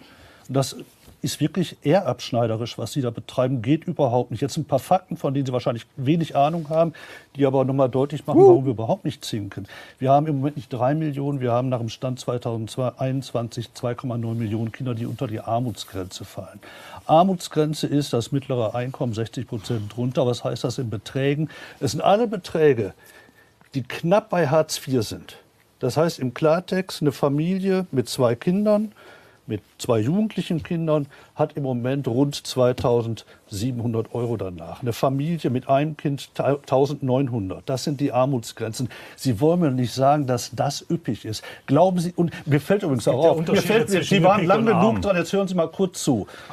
Die, die, mir fällt auf, dass diejenigen, die immer sagen, aufs Geld kommt nicht an, ausschließlich Menschen sind, die genug Geld haben. Ja. Glauben Sie in allen Ernstes, es stehen zwei Millionen Menschen in der Kälte bei den Tafeln für geschenktes Gemüse an, nur weil sie Geselligkeit suchen. Die Menschen kommen schlicht nicht über den Monat. Und bevor Sie also jetzt hingehen, andere Kartenzinkerei vorwerfen, so tun, als würden wir Statistiken fälschen, was ja definitiv nicht stimmt, was auch jeder Wissenschaftler so mir bestätigen würde, würde ich Ihnen wirklich raten, sich sachkundig zu machen über die Lebenssituation dieser Menschen. Schmunzeln musste ich übrigens, wenn das für Sie die Lebensrealität ist, als Sie sagten, wie spät Sie zum ersten Mal in ein Flugzeug gestiegen sind. Zwei Drittel der Deutschen sind noch nie ins Flugzeug gestiegen. Das ist die Lebensrealität in Deutschland. Sie halten sich offensichtlich ausschließlich in Kreisen auf, wo man von dieser Lebensrealität extrem weit weg ist. So, so. begeben wir uns jetzt auf einen Weg der verbalen Abrüstung ich würde, ich würde gerne auf zwei Punkte eingehen. Why? Äh, was droppt denn jetzt dieser Moderator mit äh, Abrüstung? Und ja, jetzt bei Abrüstung. Ihm, bei ihm, ja, ja. der angegriffen wurde, sozusagen. Ja. Also der eine hat die Atomrakete gezündet. Uli Schneider will zum Gegenschlag ausholen und dann wird er gemaßregelt. Aber er hat auch gut, man muss sagen, er hat auch gut verteilt. Hat er, hat er, aber hat er, halt. Aber die Maßregelung hätte schon an der Stelle mit den gezinkten Karten kommen müssen dem anderen gegenüber. Also ja, das war sagen, ja der Ulrich Schneider, Vorwurf. Ulrich Schneider ist schon rhetorisch nicht ohne. Also der weiß, äh, der weiß, wie man, äh, wie man das macht. Ja. Also allein dieser, dieses Ding mit, wie war nochmal, ach, ist doch scheißegal. das ist schade, dass er, glaube ich, nächstes Jahr oder so in Rente geht. What? Ja. Kaum, wenn Biden Präsident werden kann mit irgendwie 90 Jahren, dann kann auch Ulrich Schneider irgendwas noch weitermachen. Ja. Zur Not mit der Gitarre in der Hand. Egal wie. Ich bin dafür, wir machen so ein, so ein Unterschriftending dafür auf oder so. Ja. Einmal äh, haben Sie gerade den Begriff des, also dass die Eltern ähm, ja auch in der Hohlschuld sind und die Eltern ja auch äh, eine Verantwortung haben, da was zu leisten, aber das tun sie doch. Das, was wir feststellen, ist, dass in dem Moment, wo Familien in Armut rutschen, die Eltern immer weniger für sich ausgeben, um immer mehr für die Kinder und Jugendlichen zu ermöglichen. Wenn wir uns anschauen, wer in Armut lebt, dann haben wir selbst im Bürgergeldbezug ein Viertel von Menschen, die aufstocken. Das heißt, das sind im Zweifel Eltern, die haben einen Job und die verdienen nicht genug. Die Menschen, die da im Niedriglohnsektor rumhängen, das sind ganz oft Alleinerziehende, die haben die, glaube ich, zweithöchste das zweitgrößte Armutsrisiko ähm, in Deutschland. Und Klar. niemand kann doch behaupten, dass Mütter, die ihre Kinder großziehen und auch Väter, die ihre Kinder großziehen, dass die nicht extrem hart arbeiten, dass das ein wichtiger Beitrag zur Gesellschaft ist. Und die kommen da nicht raus. Die kommen da nicht. Also die stecken da nicht, weil sie sich nicht genug anstellen anstrengen, sondern weil da was ganz grundsätzlich nicht funktioniert, sowohl auf unserem Arbeitsmarkt auch als bei unserem Sozialstaat.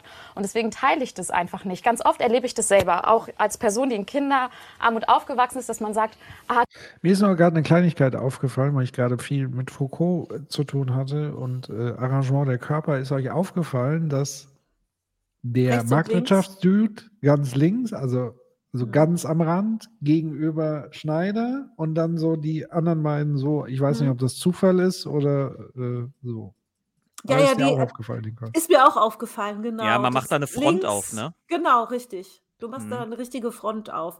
Und ich fand das auch krass, dass er sagt, jetzt rüsten wir mal verbal ab. Also wir lassen den Aggressor mal schön aufrüsten, ne? aber wenn der andere ja. sich verteidigt, so, nee, nee, nee. Und ich finde es auch wirklich sehr gut, dass ähm, äh, Schneider da auch so ein Kontra gegeben hat. Also, ja.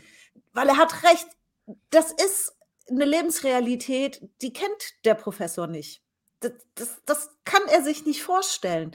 Es ist wirklich, selbst wenn du es nicht erlebt hast, aber hat, hat nicht ein Mensch auch ein bisschen Empathie, auch wenn man sagt, ich habe es nicht erlebt, aber dass man sich vorstellen kann, dass es das gibt und wie das für andere sein muss, das, also ja, finde ich schon menschlich äußerst traurig, äußerst traurig. Ja, aber irgendwo habe ich gerade, ich glaube bei, bei Sebastian war es, habe ich gerade gelesen, äh, das ist halt auch wichtig zu beachten. Er spricht da ja gar nicht als Mensch. Äh, er spricht da in der Rolle des Lobbyisten. Und ja. da, und er tut einfach, er bleibt dann auch schön in seinem Framing, ne? Und vertritt die Rolle, die er als Lobbyist machen muss. Und das haben wir ich eben finde, mehr da als einmal er erlebt. den ne? akademischen Titel ablegen, ehrlich gesagt. Ja, ab- das absolut. Ist, das ist Wie symbolisches Kapital, was er ablegen Wie muss. heißt der Typ? Äh, Michael. Michael Eilfort. Achtung, Katze. Ich mache mal weiter. Die armen Kinder, also mit denen haben wir alle noch Mitleid, aber die Eltern, die haben das nur irgendwie nicht ganz richtig hinbekommen. Aber das Gegenteil ist der Fall. Und so habe ich das auch bei meiner Mutter erlebt. So habe ich das in meinem Umfeld erlebt. So kenne ich das. So kennt man es auch Ja. von den Statistiken. Eltern versuchen immer alles, aber sie haben diese Unterstützung verdient. Und Darf zum ich- Thema Bildung hatte gern ich, glaube ich, aufzählen. 60 Cent im Monat im Bürgergeldregelsatz für Bildung. Das ist nie hingekommen. Und deswegen zweifeln ja auch ganz viele Menschen an, ob die Regelsätze gerade armutsfest sind. Aber wenn man armutsfeste Regelsätze ändern möchte, dann muss man dafür Geld in die Hand nehmen. Und das heißt auch etwas an der Höhe, an Darf den ich Kinderleistungen ganz zu ändern. Heinrich noch etwas fragen, bevor äh, Sie Mhm. dran sind. Ähm, das ist gerade etwas untergegangen, dass Herr Eilfert im Zusammenhang mit Aufstiegsmöglichkeiten ja Sie als Beispiel genannt hat, dass das funktioniert. Sehen Sie sich da als Ah! äh, so wie? Sie es geschafft haben, aus dieser äh, Situation, aus dieser prekären herauszukommen, dass man äh, also jetzt nicht sozusagen als, als leuchtendes Beispiel, aber als Vorbild für andere? Ich freue mich natürlich, dass ich jetzt gerade nicht in Armut lebe. Auch wenn ich natürlich gleichzeitig weiß, wie viele andere Kinder noch in der Situation sind. Und bei denen ist es eben nicht so, dass sie sich nicht genug angestrengt haben, sondern dass sie an früheren Hürden dann abreihen. Dass sie Zweien und Dreien auf dem Zeugnis haben, gar keine Gymnasiumempfehlung erst bekommen, dass sie die Nachhilfe nicht nehmen können, dass sie die Unterstützung auch von zu Hause nicht haben. Ich hatte auch Glück, dass sie viel Unterstützung in den Schulen haben, deswegen total. Übrigens noch Ja. Fun Fact. Ja. Ja, Nicole.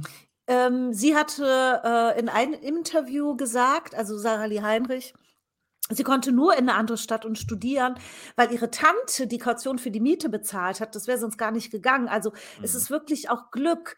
Und das hat nicht jedes Kind. Nicht jedes Kind hat jemand in seiner näheren Umgebung, der eine Kaution zahlen kann, damit ein Studium irgendwo begonnen werden kann. Ne, das sagt sie selber und das ist wirklich ziemlich fies, sie dann so darzustellen. Ja, sie haben es ja auch, also Ne, und auch zu den Studierenden, dass da gesagt wird, oh, dass die da reingerechnet werden. Ja, die werden da reingerechnet, weil sie arm sind. Punkt. Also Mhm. ich verstehe die Diskussion nicht. Klar kann man vielleicht sagen, sie sind jetzt arm, haben aber durch ihr Studium eventuell die Chance, dann wieder rauszukommen. Es könnte ein begrenzter Zeitraum sein. Aber für die Zeit, das hilft dir in dem Moment auch nicht, weil du bist einfach arm. Und wenn du arm bist, hast du auch in dieser Statistik aufzutauchen. Ich verstehe sein Argument überhaupt nicht. Arm ist arm. Punkt. Egal ob für einen Monat, für drei Jahre, arm ist arm. Und dann gehört diese, dieser Mensch in diese Statistik rein und das muss abgebildet werden. Ja. Aber wahrscheinlich ist seine Logik, dass sozusagen Studierende per se ja eine höhere Chance haben, dann sich eigenständig, so ist wahrscheinlich die perfide Logik. Hm. Das kann man seinem Magen ja sagen. Ich weiß, du hast jetzt Hunger, aber in vier Jahren, Ja, ja. dann gibt's was. Da geht Halt es lecker. durch. Dann, Ja. kannst, du- dann kannst du auch fliegen in vier Jahren. Ja, Ja. da kannst du auch im, im Bordbistro was essen. Oh, ja. Aber wir können auch froh sein, dass wir keine amerikanischen Verhältnisse haben, wo man sich auch nochmal zutiefst verschulden muss. Wobei arme Menschen verschulden sich, ja. Das kommt ja auch nochmal dazu. Also das heißt, man hat ja hier auch nochmal eine ganz andere Ungleichheit. Also das heißt, man rutscht ja dann noch in die böse Dispo-Falle und so weiter, weil es ja Punkte gibt, wo es nicht mehr anders geht. So. Das heißt, die Verschuldung ist auch da, aber nicht Und dann für. kriegst du auch das Ticket nicht, das 49-Euro-Ticket. Stimmt, wegen Schufa. Ja. ja. Oh Das- Mann, das ist doch wirklich. Achso, ich wollte, was mir noch, äh, was ich noch sagen wollte, ist auch bei, bei Sarah Lee als, als Beispiel. Äh, ähm, das sind übrigens die gleichen Dudes, also hier, ich nehme mal den Moderator und den anderen Dude, äh, also die alten weißen Männer, die würden ja gleichzeitig sagen, dass sie ja jetzt in einem Job ist, obwohl sie ja noch nichts geleistet hat. Wisst ihr, was ich meine? Weil Ja. das ist ja auch ein Vorwurf, der vor allen Dingen junge PolitikerInnen meistens, äh, Politikerinnen Frauen. in dem Fall, äh, so ist, dass sie ja sozusagen noch so ähnlich, was man ja auch Kevin Kühnert und so weiter vorwirft, ihr habt ja nicht fertig studiert oder keine, ihr habt noch keinen richtigen Job gemacht und jetzt macht ihr euch wie die Made im Speck äh, sozusagen in der Politik breit, in der Berufspolitik. So, und, und jetzt wird sie aber so komplett umgedreht als das Paradebeispiel für Leistung und aus der Armut her, heraus sich ackern und arbeiten und das ist doch ganz toll. Also es ist wirklich zum Kotzen. So. Zustimmung, dass es da mehr Unterstützung braucht. Und das ist, alle laufen dieselben Strecken und dann kommen Hürden. Und manche sind dann stark genug, um diese Hürden zu nehmen und manche sind es Ah, nicht. schlechtes Aber ich Framing. finde nicht, dass Kinder stark sein müssen und sich anstrengen müssen, um nicht in Armut zu leben. Ich finde nicht, in Armut zu leben ist ein Recht, das Kinder und Jugendliche haben. Und deswegen stört es mich auch, wenn Menschen aus meiner Geschichte eine Aufstiegsgeschichte machen. Klar habe ich mich angestrengt, aber ich hatte eine große Portion Glück. Und nur weil andere das Glück nicht hatten, dass sie nicht zum richtigen Zeitpunkt Lehrer hatten, die unterstützt haben, eine Patentante, die mal unter die Ärmel gegriffen hat mit Geld, das ich nicht haben konnte, weil ich nichts dazu verdienen durfte und meine Kaution für die erste Wohnung bezahlt hat. Ich könnte genauso gut gerade wieder zu Hause sitzen. Ich könnte es genauso gut nicht geschafft haben. Und ähm, deswegen finde ich das falsch, davon Aufstiegsgeschichten zu reden. Denn ich möchte, dass ähm, man nicht aus der Armut aufsteigen muss. Ich möchte, dass Kinder einfach gar nicht erst in Armut aufwachsen. Also das Thema Aufstieg äh, kann ich auch bestätigen. Ich komme auch selber aus einem äh, Arbeiterhaushalt und ähm, war zuerst auf einer Realschule, habe dann Abitur gemacht, habe es dann bis nach Oxford geschafft und zur Promotion. Ach das ist sicherlich so. eine außergewöhnliche Aufstiegsgeschichte. Und deswegen weiß ich aber auch, wie hart das eigentlich ist. Ähm, insbesondere die Durchlässigkeit äh, der Schulen. Also wir haben jetzt ja vor zwei Wochen ungefähr nochmal so eine Studie gehabt, den Chancenmonitor, der das bestätigt hat, dass der Bildungserfolg sehr, sehr stark auch von der sozialen Herkunft abhängt. Und ähm, ich glaube, wo wir da ansetzen können, wir haben das Bildungs- und Teilhabepaket schon genannt, ähm, dass wir die, den Zugang zu den Leistungen, die es ja gibt, dass wir den erleichtern, denn ganz viele Familien wissen gar nicht, dass sie Anspruch haben. Wir haben den Kinderzuschlag schon genannt, nur 30 30 Prozent, genau. Nur Ja, 30 Prozent aller Familien, ähm, meistens Geringverdiener, die Anspruch haben, äh, nehmen das gar nicht in Anspruch. Dabei wäre das eine echte Hilfe. Und natürlich müssen wir beim Bildungs- und Teilhabepaket verbessern, dass wir, dass wir da nachjustieren, dass wir schauen, es wurde vorhin eine App genannt. Äh, das fände ich eine wunderbare Möglichkeit. Das haben wir gerade in Berlin in den schwarz-roten Koalitionsvertrag Ja. geschrieben, weil dieses Kinderchancenportal, das da angekündigt wird, ich habe da parlamentarisch nachgefragt, kriege leider keine Antworten. Wie Das auch so ja viele die bürokratischen übrigens. Hürden, die das auch verhindern, dass 70 Prozent, die, den, äh, das Anrecht hätten, das gar nicht äh, beantragen. zwei, zwei Anmerkungen dazu. Das eine ist mit den 30 Prozent Anspruchnahme müssen wir ein bisschen aufpassen. Das wurde auch schon 2018 gesagt. Da hatten wir 200.000 Bezieher von Kinderzuschlag. Mittlerweile haben wir 800.000 Bezieher von Kinderzuschlag. Also die 30 Prozent ist schwierig, aber es sind wahrscheinlich viele, die nicht beantragen. Das ist richtig. Deswegen ist es gut, wenn wir die Schwellen niedriger legen. Bei der App, ich finde eine App auch immer ganz toll, äh, weil die vieles erleichtert äh, wenn man den Zugang hat. Wir haben jetzt gerade selber noch mal eine Erhebung durchgeführt. Äh, gerade im einkommensschwächeren Bereich haben 30 kurz. Prozent der Haushalte Ja, keinen. Zum Kinderzuschlag. Ähm, Ich weiß nicht, ob ihr wisst, was das ist. Das können Familien beantragen mit kleinem Einkommen, aber auch nur unter bestimmten Voraussetzungen. Und das bekommt man zusätzlich zum Kindergeld. Es sind aber höchstens 250 Euro und es muss alle sechs Monate wieder beantragt werden. Ich weiß nicht, ob dieser Kinderzuschlag auch für Hartz IV bzw. BürgergeldempfängerInnen auch ausgezahlt wird. Das, das kann ich nicht sagen. Aber es sind höchstens 250 Euro. Und alle sechs Monate musst du Mhm. halt wieder Ja. Diese bürokratische Hürde nehmen. Wobei ich auch nicht weiß, wenn man doch weiß, es hat sich finanziell nichts geändert, warum zahlt man es nicht einfach weiter? Also, du hast es einmal beantragt, fertig. Warum musst du es alle sechs Monate? Du bist einfach verpflichtet, dann, wenn dein Einkommen sich ändert. Warum Mhm. macht man es so kompliziert? So ist es. Ja. Also selbst wenn man sozusagen dieses Sparnarrativ verfolgt, man spart da wirklich am allerletzten Ende. Also es ist so viel Scheiße geben wir Geld aus. Mhm. Und ausgerechnet da muss dann die, die Sparwut durch. Ja, bei dem Geld für die Bundeswehr. Ja. Da hat keiner gesagt, oh, puh, das aber, wo kommt es her? Ne? Also das wird, da wird aufgestanden, da wird geklatzt in der Euphorie. Ne? Und da geht es um Kinder. Und das ist doch wirklich, ich kann es, also es ist unbegreiflich. Ja. Ja, also unbegreiflich trifft es. Ich wollte jetzt gerade mal googeln, die Frau? Klein hier. Habe ich schon erledigt. Ja. Ottilie. Ihr wollt, ihr wollt wissen wegen Arbeiterhaushalt? Ja, ja, ich habe, aber ich habe, ich habe tatsächlich nichts, nichts. Äh, Also sie, offenbar Eltern waren Russlanddeutsche, Das sind aus auch, der ja. Sowjetunion quasi in, nach Deutschland gekommen und irgendwas mit Schichtarbeit, aber nicht konkret was. So. Ja, und weil, weil ähm, ich das wollte, es geht mir darum, weil ich immer, weil ich sehr häufig beobachte, dass diese ähm, dass dieses ähm, Narrativ, auch so ein bisschen dieses Opfernarrativ so beliebt ist bei Privilegierten. Auch gerade diese Erzählung, ich komme ja selber von ganz unten, hat ja hier unser Professor Dings da gerade auch gemacht. Ja, ja. unser Professor, wie heißt er noch? äh, Eilford. Ja, nee, ich wollte. Voldemort. Ach so, du wolltest, sorry. wollte auf Schneider anspielen. So. Ich weiß gar nicht mehr, wie sie heißen. Ja, also auch egal. Ja, nee, ähm, ähm, ähm, ähm, ähm ne, also diese Erzählung, man kommt ja selber von irgendwie ganz unten. Ähm, und deshalb sollte man immer, wenn jemand das sagt, das einmal überprüfen, so weit wie möglich, weil diese, äh, es irgendwie scheint es Glaubwürdigkeit zu erhöhen oder so, ähm, gerade in diesen Aufstiegsdebatten, ne, weil es ja dann auch schon wieder um dieses Ich habe es ja auch geschafft geht. Ja. Ähm, und es gibt halt generell bei Privilegierten, ich, es ist furcht, es ist rein anekdotisch jetzt, ne, aber ich beobachte das halt, dieses furchtbare Ding, man will selber irgendwie zu einer Opfergruppe gehören. Ähm, ne. Ja, ich habe das gesehen, gibt es eine schöne Anekdote von, von mir bekannten Menschen in der Pandemie, die sich geweigert haben, eine Maske aufzuziehen, ich glaube in der Apotheke, dann rausgeschmissen wurden und dann sowas gesagt haben, wie jetzt weiß ich, wie die Juden sich gefühlt haben oder so. Oder jetzt weiß ich, wie man sich als verfolgte Person fühlt. So, da ist mhm. dieses Opfer, dieses furchtbare Opfernarrativ, dass man sich unbedingt selber andichten will, hat doch Boris Palmer jetzt auch neulich gemacht. Ja. Wie damit, ne? Ähm, äh, weil man einfach nicht akzeptieren will, dass man eine privi scheiß privilegierte Position hat. Ich weiß jetzt nicht, wie es bei ihr ist. Kann sein, dass das stimmt mit dem Arbeiterhaushalt, kann auch sein, dass es nicht stimmt, aber man sollte es immer überprüfen, wenn jemand das von sich behauptet und selbst aus einer privilegierten Position spricht.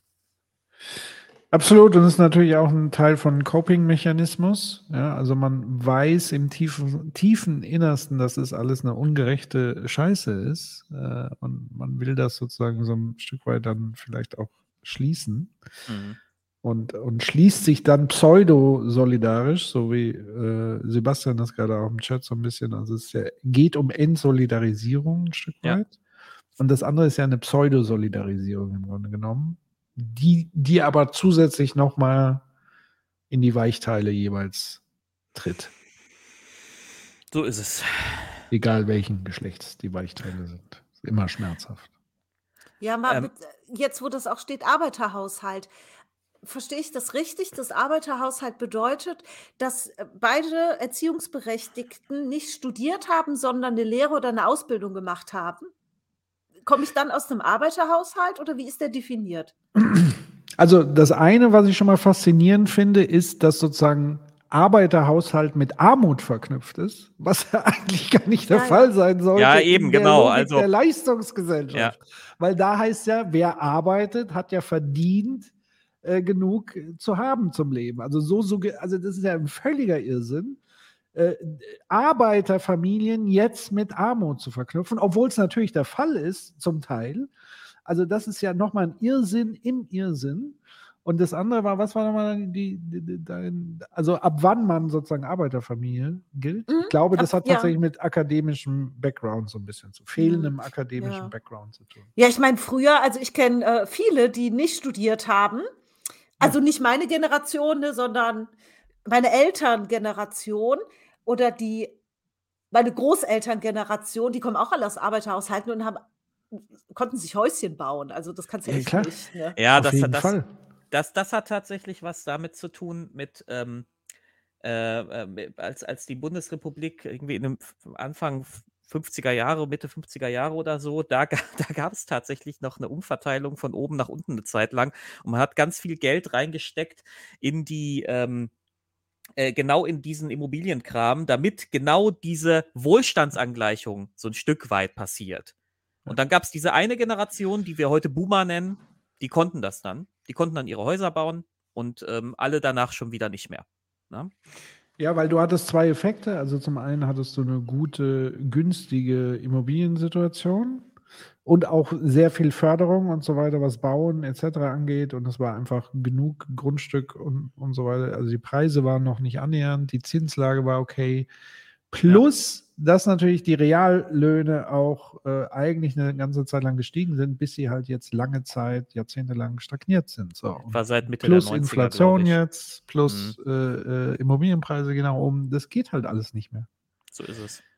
Äh, genau, und wenn ich, wenn ich so angucke, äh, äh, allein ist zwar auch anekdotische Evidenzen, aber sowas wie, dass ein Nachbar, der tatsächlich sein Leben lang einfach ganz normal gearbeitet hat, trotzdem genug Geld hat, um sich ein Eigenheim zur richtigen mhm. Zeit zu, zu besorgen. Das war einfach möglich. So, und das, jetzt kannst du es vergessen, weil allein die Immobilie, in der er jetzt lebt, eigentlich doppelt so teuer ist. Mhm. Ja. Und die Löhne aber sich auch nicht verdoppelt haben. Okay. Ja, eben, also seit der Mitte der 90er ungefähr stagniert der Spaß ja mit den Löhnen. Ja. Das ist, das ist, ja. wissen wir ja. Das ist aber ja es ein, wird teurer.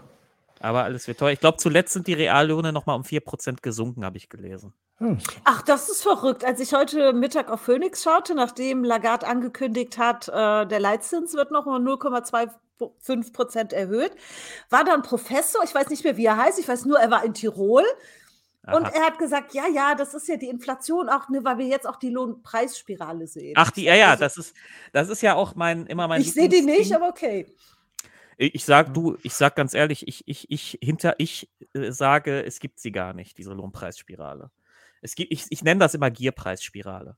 Und das, äh, jetzt gibt es interessanterweise, da neulich äh, äh, kam eine Studie raus, äh, dass irgendwie die Energieunternehmen 45 Prozent mehr ähm, auf die Preise draufgeschlagen haben, als nötig gewesen wäre, um ihre Verluste durch das ganze Lieferkettenproblem und so weiter auszugleichen. Ja, 45 Prozent mehr. Und dann, dann, dann die, die Ökonomin, die das ähm, ermittelt hat, die war selber ganz überrascht, weil in ihrem Modell kommt das halt nicht vor. Ja. so. Und ich halte das so, ich will gar nicht sagen, dass es gar keine Lohnpreisspirale geben kann oder so, aber die hat, die kann de facto gar nicht hier passiert sein in den letzten Jahrzehnten, weil die Löhne sind nicht gestiegen. Wo genau soll diese Lohnpreisspirale herkommen? Das ist doch völlig bescheuert. Das ist evidenzbefreit und einfach absurd. Und dann, äh, ähm, ähm, also, und, und vor allem fehlt da auch immer diese Hinterfragung von Macht. Ja, also wenn, wenn du ein Unternehmen hast, das über ein lebensnotwendiges Gut äh, äh, herrscht, sage ich jetzt mal, ja, als Energieunternehmen hast du halt, das ist halt lebensnotwendig für uns alle, der Scheiß, äh, dann, dann äh, hast du eben die Macht, da äh, an der Preisschraube so viel, so ein bisschen zu drehen, wie du möchtest und mal so auszutarieren, wie viel du denn den Leuten zumuten kannst, ehe dann die Schraube überdreht ist. Genau, weil zur Not gibt es ja Benzingutscheine vom Staat, also es wird dann nochmal. Ja, ja, dann, dann wird es wieder so. Oder Gaspreisdeckel, ja, weil ja. die Leute hören ja dann nicht auf zu heizen oder zu duschen oder irgendwas. Ne? Ja, dann wird es wieder sozialisiert. Ne? Oder wenn, zu wenn, essen. Ist zu teuer, wir essen jetzt nicht. Also. Des, deswegen finde ich dieses, also das, ich sage nicht, dass es dieses Phänomen nicht gibt mit der Lohnpreisspirale, aber in letzter Zeit davon zu reden, ist völlig absurd. Und wie gesagt, zuletzt sind sie wieder gesunken, die Löhne. Ja. Gut. Ja, wollen wir, wie, wie wollen wir verfahren? Weiter spulen? Wie sieht es aus mit eurem Energielevel grundsätzlich? Was Habt kommt denn noch? Ich muss ehrlich sagen, das ist der deprimierendste Spiel, den wir hier. Nichts gegen euch beide. Alles gut. Aber es ist echt... Aber gegen mich oder was? Aber was? Nicht. Nein, er, er, er, er, gegen euch beide, aber, und, aber gegen mich dann? Oder? Ja, ich meine, ich habe Patrick, hab Patrick ausgeschlossen. Ach so, okay. Also, gegen Patrick bin ich auf jeden Fall. äh, aber es ist, ich bin, ich bin so schockiert von diesen Dingen. Das ist echt brutal.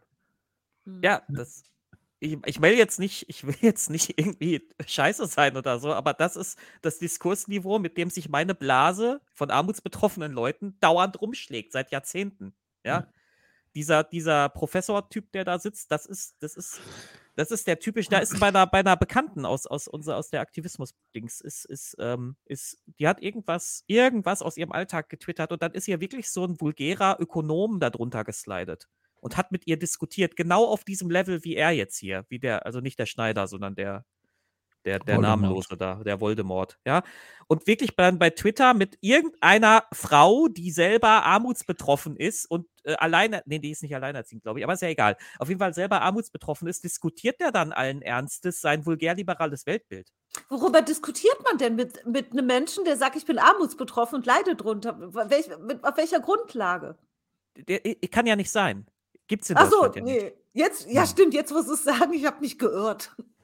Ja, ja, nee, kann ja nicht sein. Gibt es in Deutschland ja nicht. Also die Leute haben ein Wahrnehmungsproblem, wird dann gerne behauptet. Nee, gesagt. das ist einfach eine totale Übergriffigkeit. Das geht gar nicht. Du kannst ja, jemand anderen nicht absprechen, wie er eine Situation empfindet. Ja, absolut. So, also das, ist, das, ist, das ist total äh, und zumal es gibt ja Evidenz und Daten und nicht nur der paritätische, sondern auch zig andere äh, äh, äh, Einrichtungen haben, haben das ja auch alles erforscht und wir wissen das doch alles. ja, aber das ist ja genau das, gesagt. was eben, äh, wer hatte das geschrieben? Economic Ethics.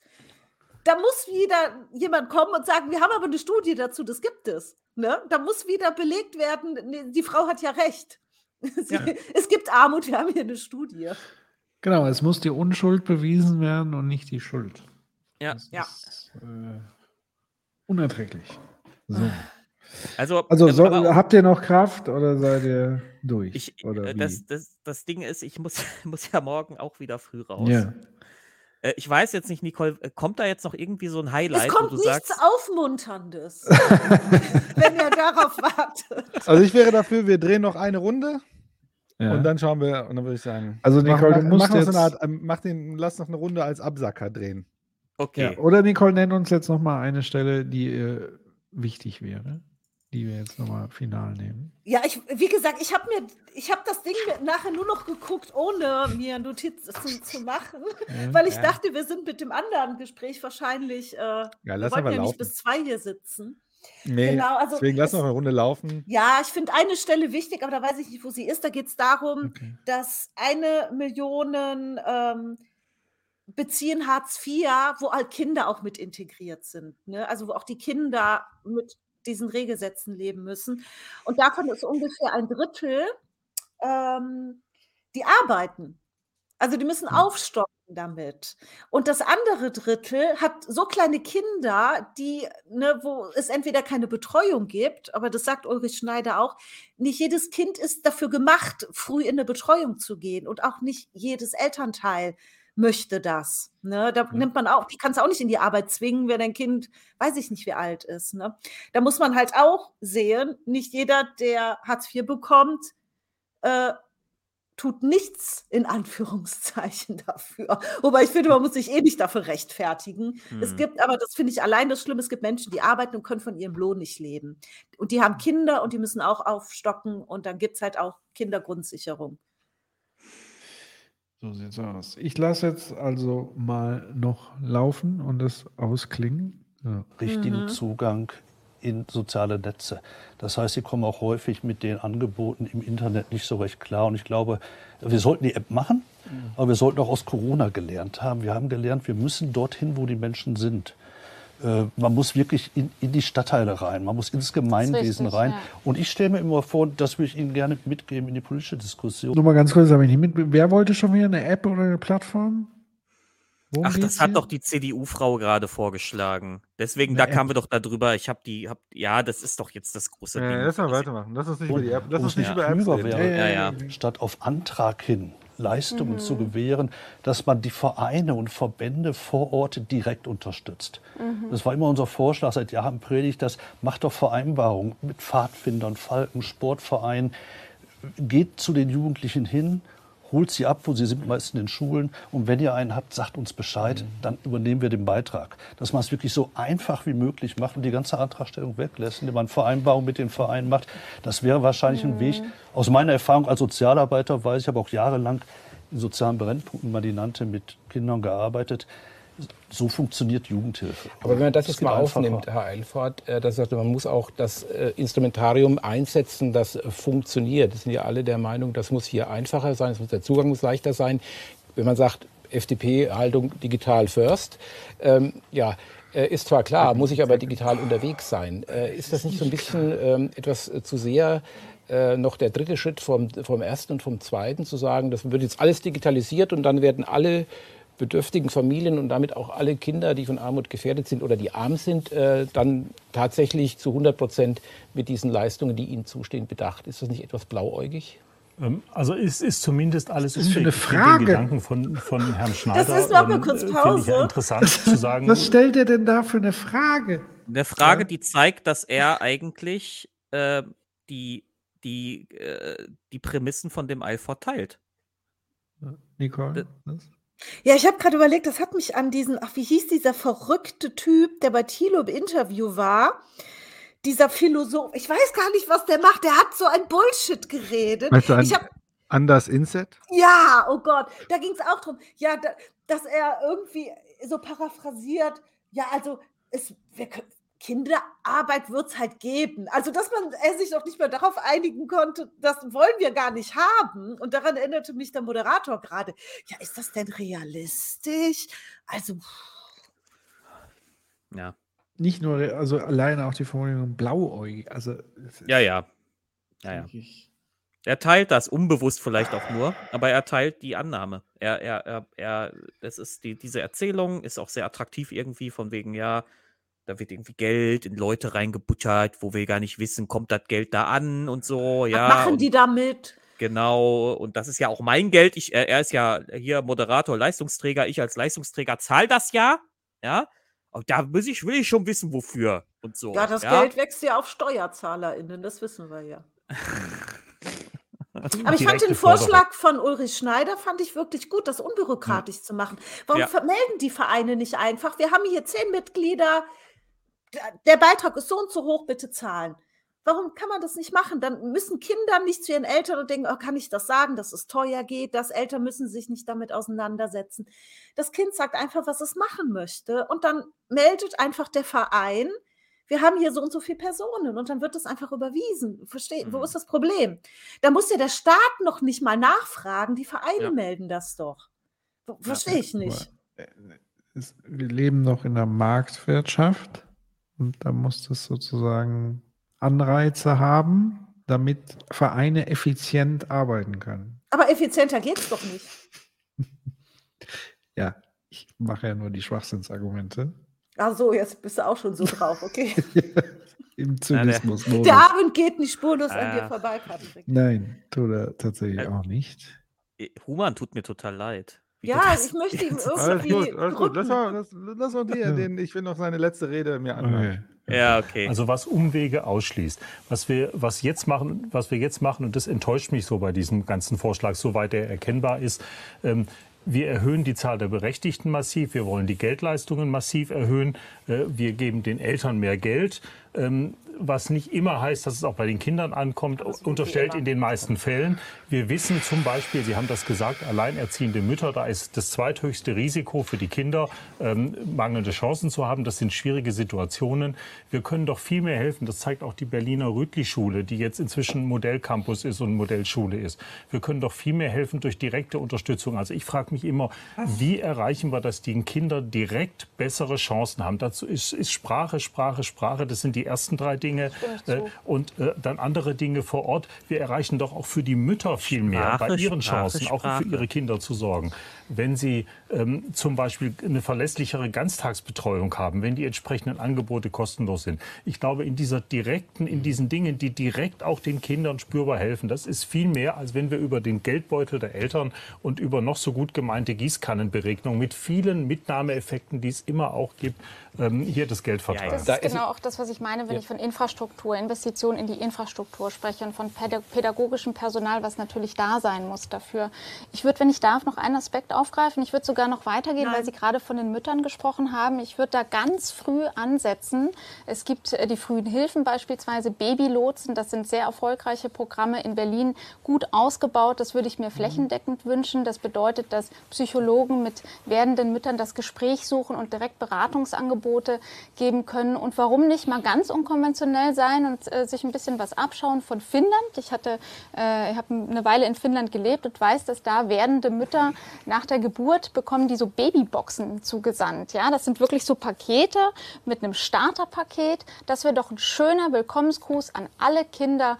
Dann gibt es zu der Steueridentifikationsnummer noch ein schönes Paket mit Strampler, mit Windeln für einen guten Start ins Leben. Und jetzt sind das eine Alter! ganze Reihe von Vorschlägen und ähm, Konzeptionen gewesen. Sie kichert danach auch so kurz, weil sie sich selber über ihren wird ja Vorschlag vorgeworfen, sie freut. hätte für Ich diese will nur, will nur schnell eine Anmerkung machen. Das ist, das ist im Grunde die toxische Variante von New, York, ne? Wir zahlen dir keinen ordentlichen Lohn, aber wir stellen dir einen Nikolaus zu Weihnachten auf den Schreibtisch. Ein Obstkorb. Ein Obstkorb. Ja, du darfst dir einen Apfel essen einmal am Tag. Ja. Und, der, sie, sie Und sagt, wir haben ja, auch einen Kicker im Büro für dich. Ey, wir schicken dir ein Paket Windel und einen Strampler. Ja, damit sind alle Probleme gelöst, bis das Kind 18 ist. Alter. Ich warum weiß auch nicht wie, diese, wie eines dieser Programme einem Kind, das jetzt in Armut lebt, helfen soll. Ich weiß voll lustig, aber das gibt's doch jetzt schon. Eins dieser, dieser Programme hat dann irgendjemand, der 6,50 Euro im Monat für Windeln hat, einen Euro mehr dafür. Also keins dieser Dinge ist doch eine Armutsbekämpfung. Es ist eine Nee. Prävention. Was hilft es dem Kind, dass die schwangere Mutter ein psychologisches Gespräch hatte? Ja, diese, diese Willkommensbox, da hat doch schon einer geschrieben, dass er in Bochum bekommen hat. Hey, so, äh, hallo an Bochum, ich bin auch aus Bochum. Äh, äh, in Frankfurt haben wir das auch bekommen und zwar richtig gut. Ja, Pampers. Weil das ist so eine Ähm. Marketingaktion von Procter Gamble, sozusagen, jetzt, dass sie im Grunde du halt dein Kind bekommst und es ist direkt so eine Pampers, also die Marke Pampers Box direkt. Deswegen wundert es mich, das ist nichts Neues. So, das gibt's doch. Ähm, um, um, Reicht halt um- ein paar Tage. So. um nochmal auf, auf, auf das Ideologische zu kommen, ähm, das ist natürlich, das hilft natürlich, äh, den, also sowohl diese psychologische Beratung als auch die, ähm, als auch die Babybox da äh, helfen natürlich, den Status quo einfach zu verwalten. Also das, was die CDU ja sowieso immer will. Ja. Du kriegst, werden, okay, die alleinerziehende Mutter wird halt psychologisch beraten. Das endet, ändert nichts daran, dass sie arm und alleinerziehend ist, aber sie erträgt ihren Zustand vielleicht etwas besser. Ja. Ähm, und ähm, ja, wenn da ein neues Kind kommt, kriegst du eine Babybox, dann kann man immer sagen, naja, äh, hey, du hast doch eine Babybox bekommen. Ja, mal, die Ideologie dahinter, äh, die ist ja, keine Ahnung, so offensichtlich wie was weiß ich was, ist ja im Grunde, wenn wir den Eltern das Geld geben, werden zwei Sachen passieren. Da sind, da sind in der Regel Assis, die werden das Geld selbst ausgeben und haben dann noch weniger Anreiz zu arbeiten. Das ist doch das Ding. Also, das ist die, die, auch, Sebastian hat auch mehrfach jetzt geschrieben. Es ist die pure Menschenfeindlichkeit in dieser Idee. Die Idee, dass Menschen, die arm sind, das Geld lieber selbst versaufen werden, als dass sie das in ihre Kinder tun und dann doch lieber, und by the way, ich bin da voll dabei. Die sollten mega viel in, in Infrastruktur stecken. Why not? Do it. So, Mhm. macht es jetzt so. Do it now. So, alle wollen das doch. So, steck mal richtig viel Kohle in die Schulen und in die Ganztagsbetreuung. Super. Do it.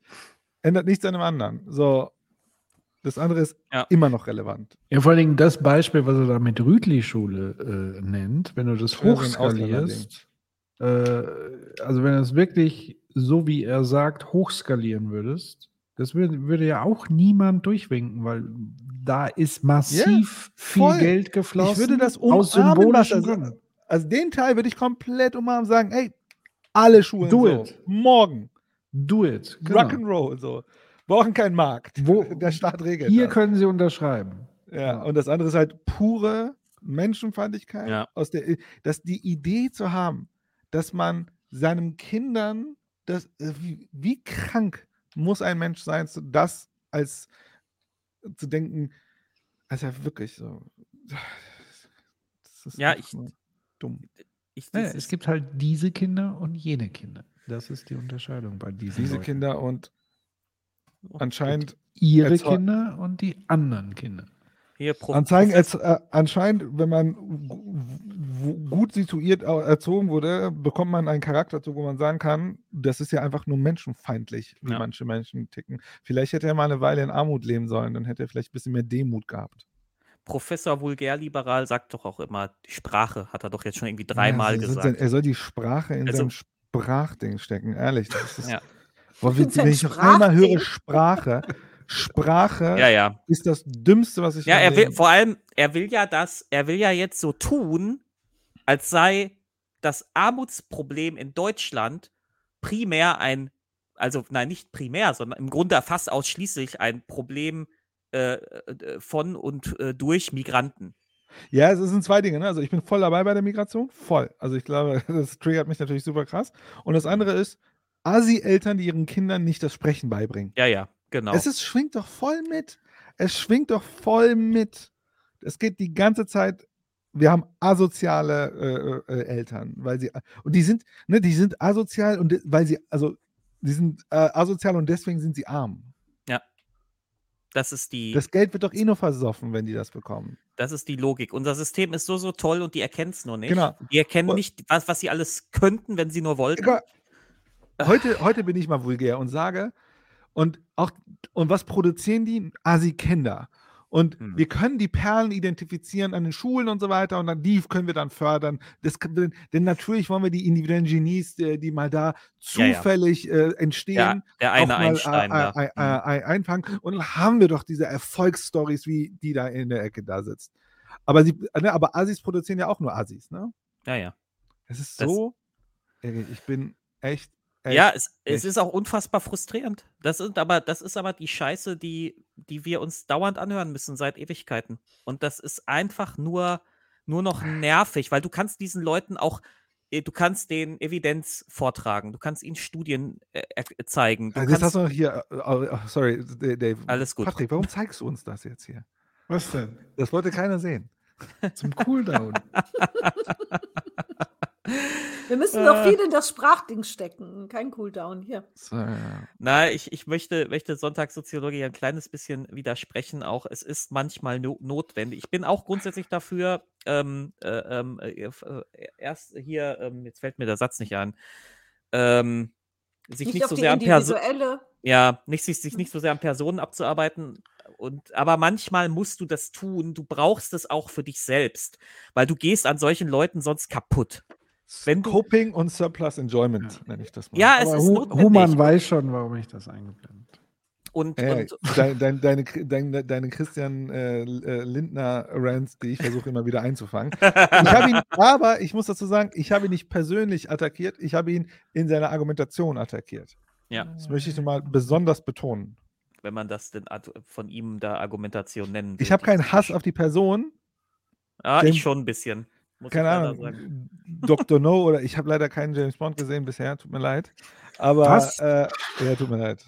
Ja. Äh, aber äh, ich kritisiere die Argumente, nicht die Person. Die Person sieht aus, als sollte sie sich mal kämmen, auch wenn sie nicht mehr so viele Haare auf dem Kopf hat. Schön. Nein, das ist manchmal nötig. Man muss sich Ja, auch, also, also du gehst sonst, also ganz ehrlich, wenn ich nicht manchmal mich auch über diese Personen aufregen würde, dann wäre ich auch schon kaputt. Das, das, äh, es ist natürlich nicht, nicht der Debatte zuträglich dann, aber die wollen ja eh keine Debatte führen. Als wenn dieser ja, Typ haut ja Debatte führen will. tatsächlich, es ist ja tatsächlich so, man, man kennt diese Person ja gar nicht, sondern sie ist in dieser Situation so oder so eine Repräsentanz. Ja. So, jetzt kann man natürlich die nächste Denklogik gehen und sagen, es ist das System, was hier repräsentiert wird, aber es ist im Grunde genommen immer eine Repräsentanz. Weil es ist ja jetzt nicht so, dass der Dude hier bei David äh, vor der Haustür steht und ihn äh, beschimpft und dann gibt's so, sondern er repräsentiert ja. Also von daher, ich habe da sowieso kein Problem damit. Äh, Ja, ja, ja. Aber trotzdem, ich, äh, ich, ich bin da schon ein Stück bei äh, dem Kollegen Sonntag hier, weil ich denke mir, don't hate the player, hate the game. Und äh, ich äh, habe ja auch ein Riesenproblem. Gut. Aber das Game existiert doch durch die Player. Ja, aber er ist im Grunde auch ein Player im Game. Ne? Also, also äh, äh, äh, es ist eine, äh, äh, etwas sehr erfüllt und ich glaube, er denkt wahrscheinlich auch, er macht das Gute, auch wenn das Gute in diesem Fall sehr, sehr, sehr schwierig ist. Und ich möchte noch dazu sagen, äh, böse, gut-böse Dichotomien sind natürlich immer schwierig. Da- Da wir ja noch, noch Star Wars Tag haben, oder ich weiß gar nicht, haben wir Noch, noch? paar, noch fünf, fünf, sechs Ja. Minuten. Äh, äh, Ja, ne? äh, aber nochmal ganz Anakin- kurz, ich finde es nochmal gut von, von Nicole, das aufzugreifen. Ja. Also, weil tatsächlich so einfach darf man sich dann nicht machen, weil Oh, ich stell, stell dir vor, es ist Spiel und keiner spielt es mit. Also, also es, es Ja. gibt schon einen Zusammenhang zwischen Könnte Game man- und Player. Könnte ja, aber man trotzdem, dem, äh, dem, äh, könnte man wir dem spielen mit, du auch jeden Tag. Also, what the fuck? Könnte man dem, dem Ja. liberalen, könnte man dem liberalen Herrn Professor nicht äh, sagen, wieso reflektiert er seine Position nicht mal und entscheidet sich zu einer vernünftigen Position? Ja. Nein, also das, aber das Spiel kann man tatsächlich, also diese Debatte kann man jetzt ewig führen. Aber nochmal zu, ich meine, ich meine, da wir ja Star Wars Tag noch haben, das muss ich jetzt noch loswerden. Ja, Anakin Skywalker dachte auch, er tut das Richtige, als er die Jünglinge umgebracht hat. Ja. Whatever that is. Ja, ja, ja, weil Ja. das ist ja das, ne? Die, die, die Bösen glauben nie, dass sie böse sind. Ich meine, wer sind wir, das auch zu beurteilen? Das, ne? Vielleicht ganz theoretisch ist die Möglichkeit da, dass er irgendwo recht hat, der Typ. Ganz theoretisch. Und äh, ja, und die super libertäre Welt ist für uns alle die beste. Ja? Wer weiß? Immer. Weil er ist Ordoliberaler, ne? Ich war, das wird wieder irgend, ich, ich behaupte, das ist wieder ein Vulgärliberaler, der nicht genau weiß, wo er da wirklich steht, sondern einfach jedes Narrativ nimmt, das seinen eigenen Egoismus äh, transportiert. Ja, ich, also zumindest das, ich habe äh, in der Zwischenzeit ein bisschen gegoogelt. Ich, ich würde schon sagen, der ist so, der will ordoliberal, ordoliberal auf jeden Fall sich äh, aufstellen. Aber egal. Ja, aber die Grenze also, ist ja schon bisschen, durchaus schwimmend. Was zwischen äh, libertäre ja, ordoliberal und libertär ist. Auf, nee, da gibt es, wie ich schon sagen, ist eine wirkliche Distinktion. Findet also du meinst, dass Libertäre den Staat komplett abschaffen wollen? genau, es ist ein radikaler Unterschied zwischen Nullstaat und Staat als Ordnungsrahmengeber. Mhm. Also ja. da gibt es nochmal eine, große, große Differenz aus meiner Sicht. Ja, wobei für mich, aus meiner Position heraus, ist es quasi kein Staat dann mehr. In dem Doch, Sinne, wie Staat ist, sein Ich würde schon sagen, dass es ein Unterschied ist. Ich würde äh, sonst. Ja, ja. Aber, aber das bleibt. Ja. ja. Whatever. Er muss ja, also sonst, also, du, du, weißt, äh, ich finde es immer schwierig, wenn man äh, Sachen zu sehr äh, in einen Topf schmeißt, und die Differenz ist ja dann wichtig. Ja, aber manchmal ist halt genau das Ding so wie bei soziale Marktwirtschaft. Manchmal wird auch etwas verhüllt mit Worten, was aber eigentlich eine andere. Ja, aber das kann ich ja, also in diesem Fall, ich, also ich kann es ja erklären. Also, also ich würde sagen, es ist ja kein Marketing. Ja. Also, wenn ich mir sowas lese von äh, David Friedman, der versucht zu erklären, wie Stadtstaaten aussehen ohne Regierungssystem und so weiter, würde ich schon sagen, ist was komplett anderes am Ende.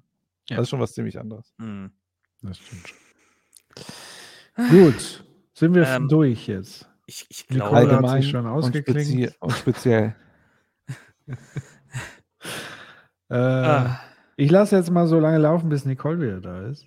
Und dann verabschieden wir uns gleich. So. Ja. 12 Milliarden Forderung, kein Konzept entwickelt. Sie hat auch in einem Interview mit der Taz gesagt, die FDP, die das ja gefordert hat, die weiß ganz genau, wofür wir das Geld brauchen. Das klang zwar cool, aber war das wirklich cool und äh, sozusagen sich cool. dann immer wieder zurückzuziehen cool. und sozusagen, also äh, ja, wir brauchen es eben, das Geld. Äh, wofür es genau gebraucht wird, äh, sagt sie aber nicht. Ist das so klug?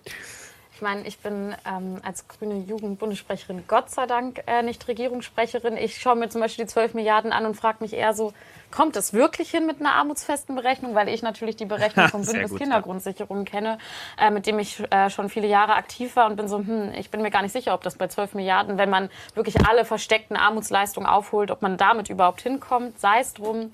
Ich verstehe, dass es Unmut gibt, weil das Konzept nicht da ist. Ich froh, Immerhin geben sie es zu. Na, also ich verstehe das, aber und, und gleichzeitig ja. muss ich auch als eine Person, die äh, zwar nicht Regierungssprecherin ist, aber sich viel um die Regierung bewegt, fällt mir schon auf, wann sich alle verkrampfen, wenn das Konzept fehlt und wann nicht. Denn letztes Jahr im Bestimmt. Februar hat jemand 100 Milliarden für die Bundeswehr angekündigt ja. und das Geld war durch.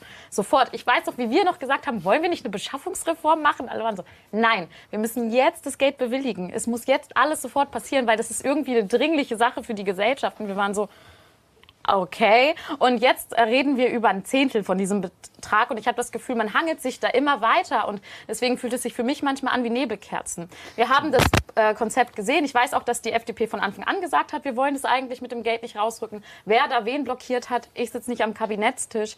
Ähm, das wäre, glaube ich, meine Einschätzung dazu. Aber ich finde es interessant, dass die FDP genau jetzt ein Problem damit hat, das Geld erstmal auf die Tagesordnung zu rufen und miteinander gemeinsam zu gucken, wie man da weiter rumgeht oder ob man jede Woche einen neuen Grund findet. Das Konzept fehlt. Sollten wir nicht eigentlich in die Schulen investieren? Was ist nochmal mit dem Lohnabstandsgebot? Braucht es überhaupt mehr Mittel? Also die Überschrift Was ist überhaupt von Geld? Seiten der FDP. Was ist überhaupt Geld? Aber es ist jetzt Was genau sind Kinder? Null. Ist es grad, jetzt gerade 0000? Ja. ja. Und ich würde sagen.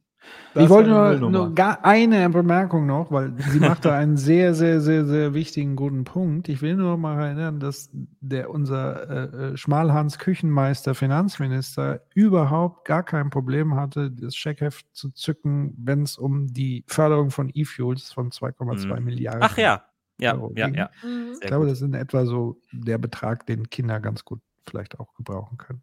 Ist Da das war das Problem? plötzlich so gar kein Thema und Konzept ist ja bei eFoods gar nicht zu erkennen. Also von daher macht sie Mhm. da nicht nur in Sachen Ja. Krieg und Rüstung, sondern auch in vielen anderen Lieblingsprojekten der FDP, die da mal so schnell durchhuschen. Ja, ähm, genau. Also Weißt du, was das Problem ist bei, dabei, Patrick? Das Problem, also das, das Gute bei Waffen sind, also Waffen ist ja, das ist so ein Investment und es gibt einen Return und Kinder verkonsumieren ja nur das Geld. So, no return. Ja. Ja. Außer vollgeschissene Windeln. Das stimmt, ja. In dem Sinne. Macht's gut, ihr Lieben. Ich bedanke Macht's mich Gut. bei euch, bei allen, bei Dave, bei Nicole, bei Human, dass wir gemeinsam das äh, durchstehen konnten. Das Durchstehen trifft es.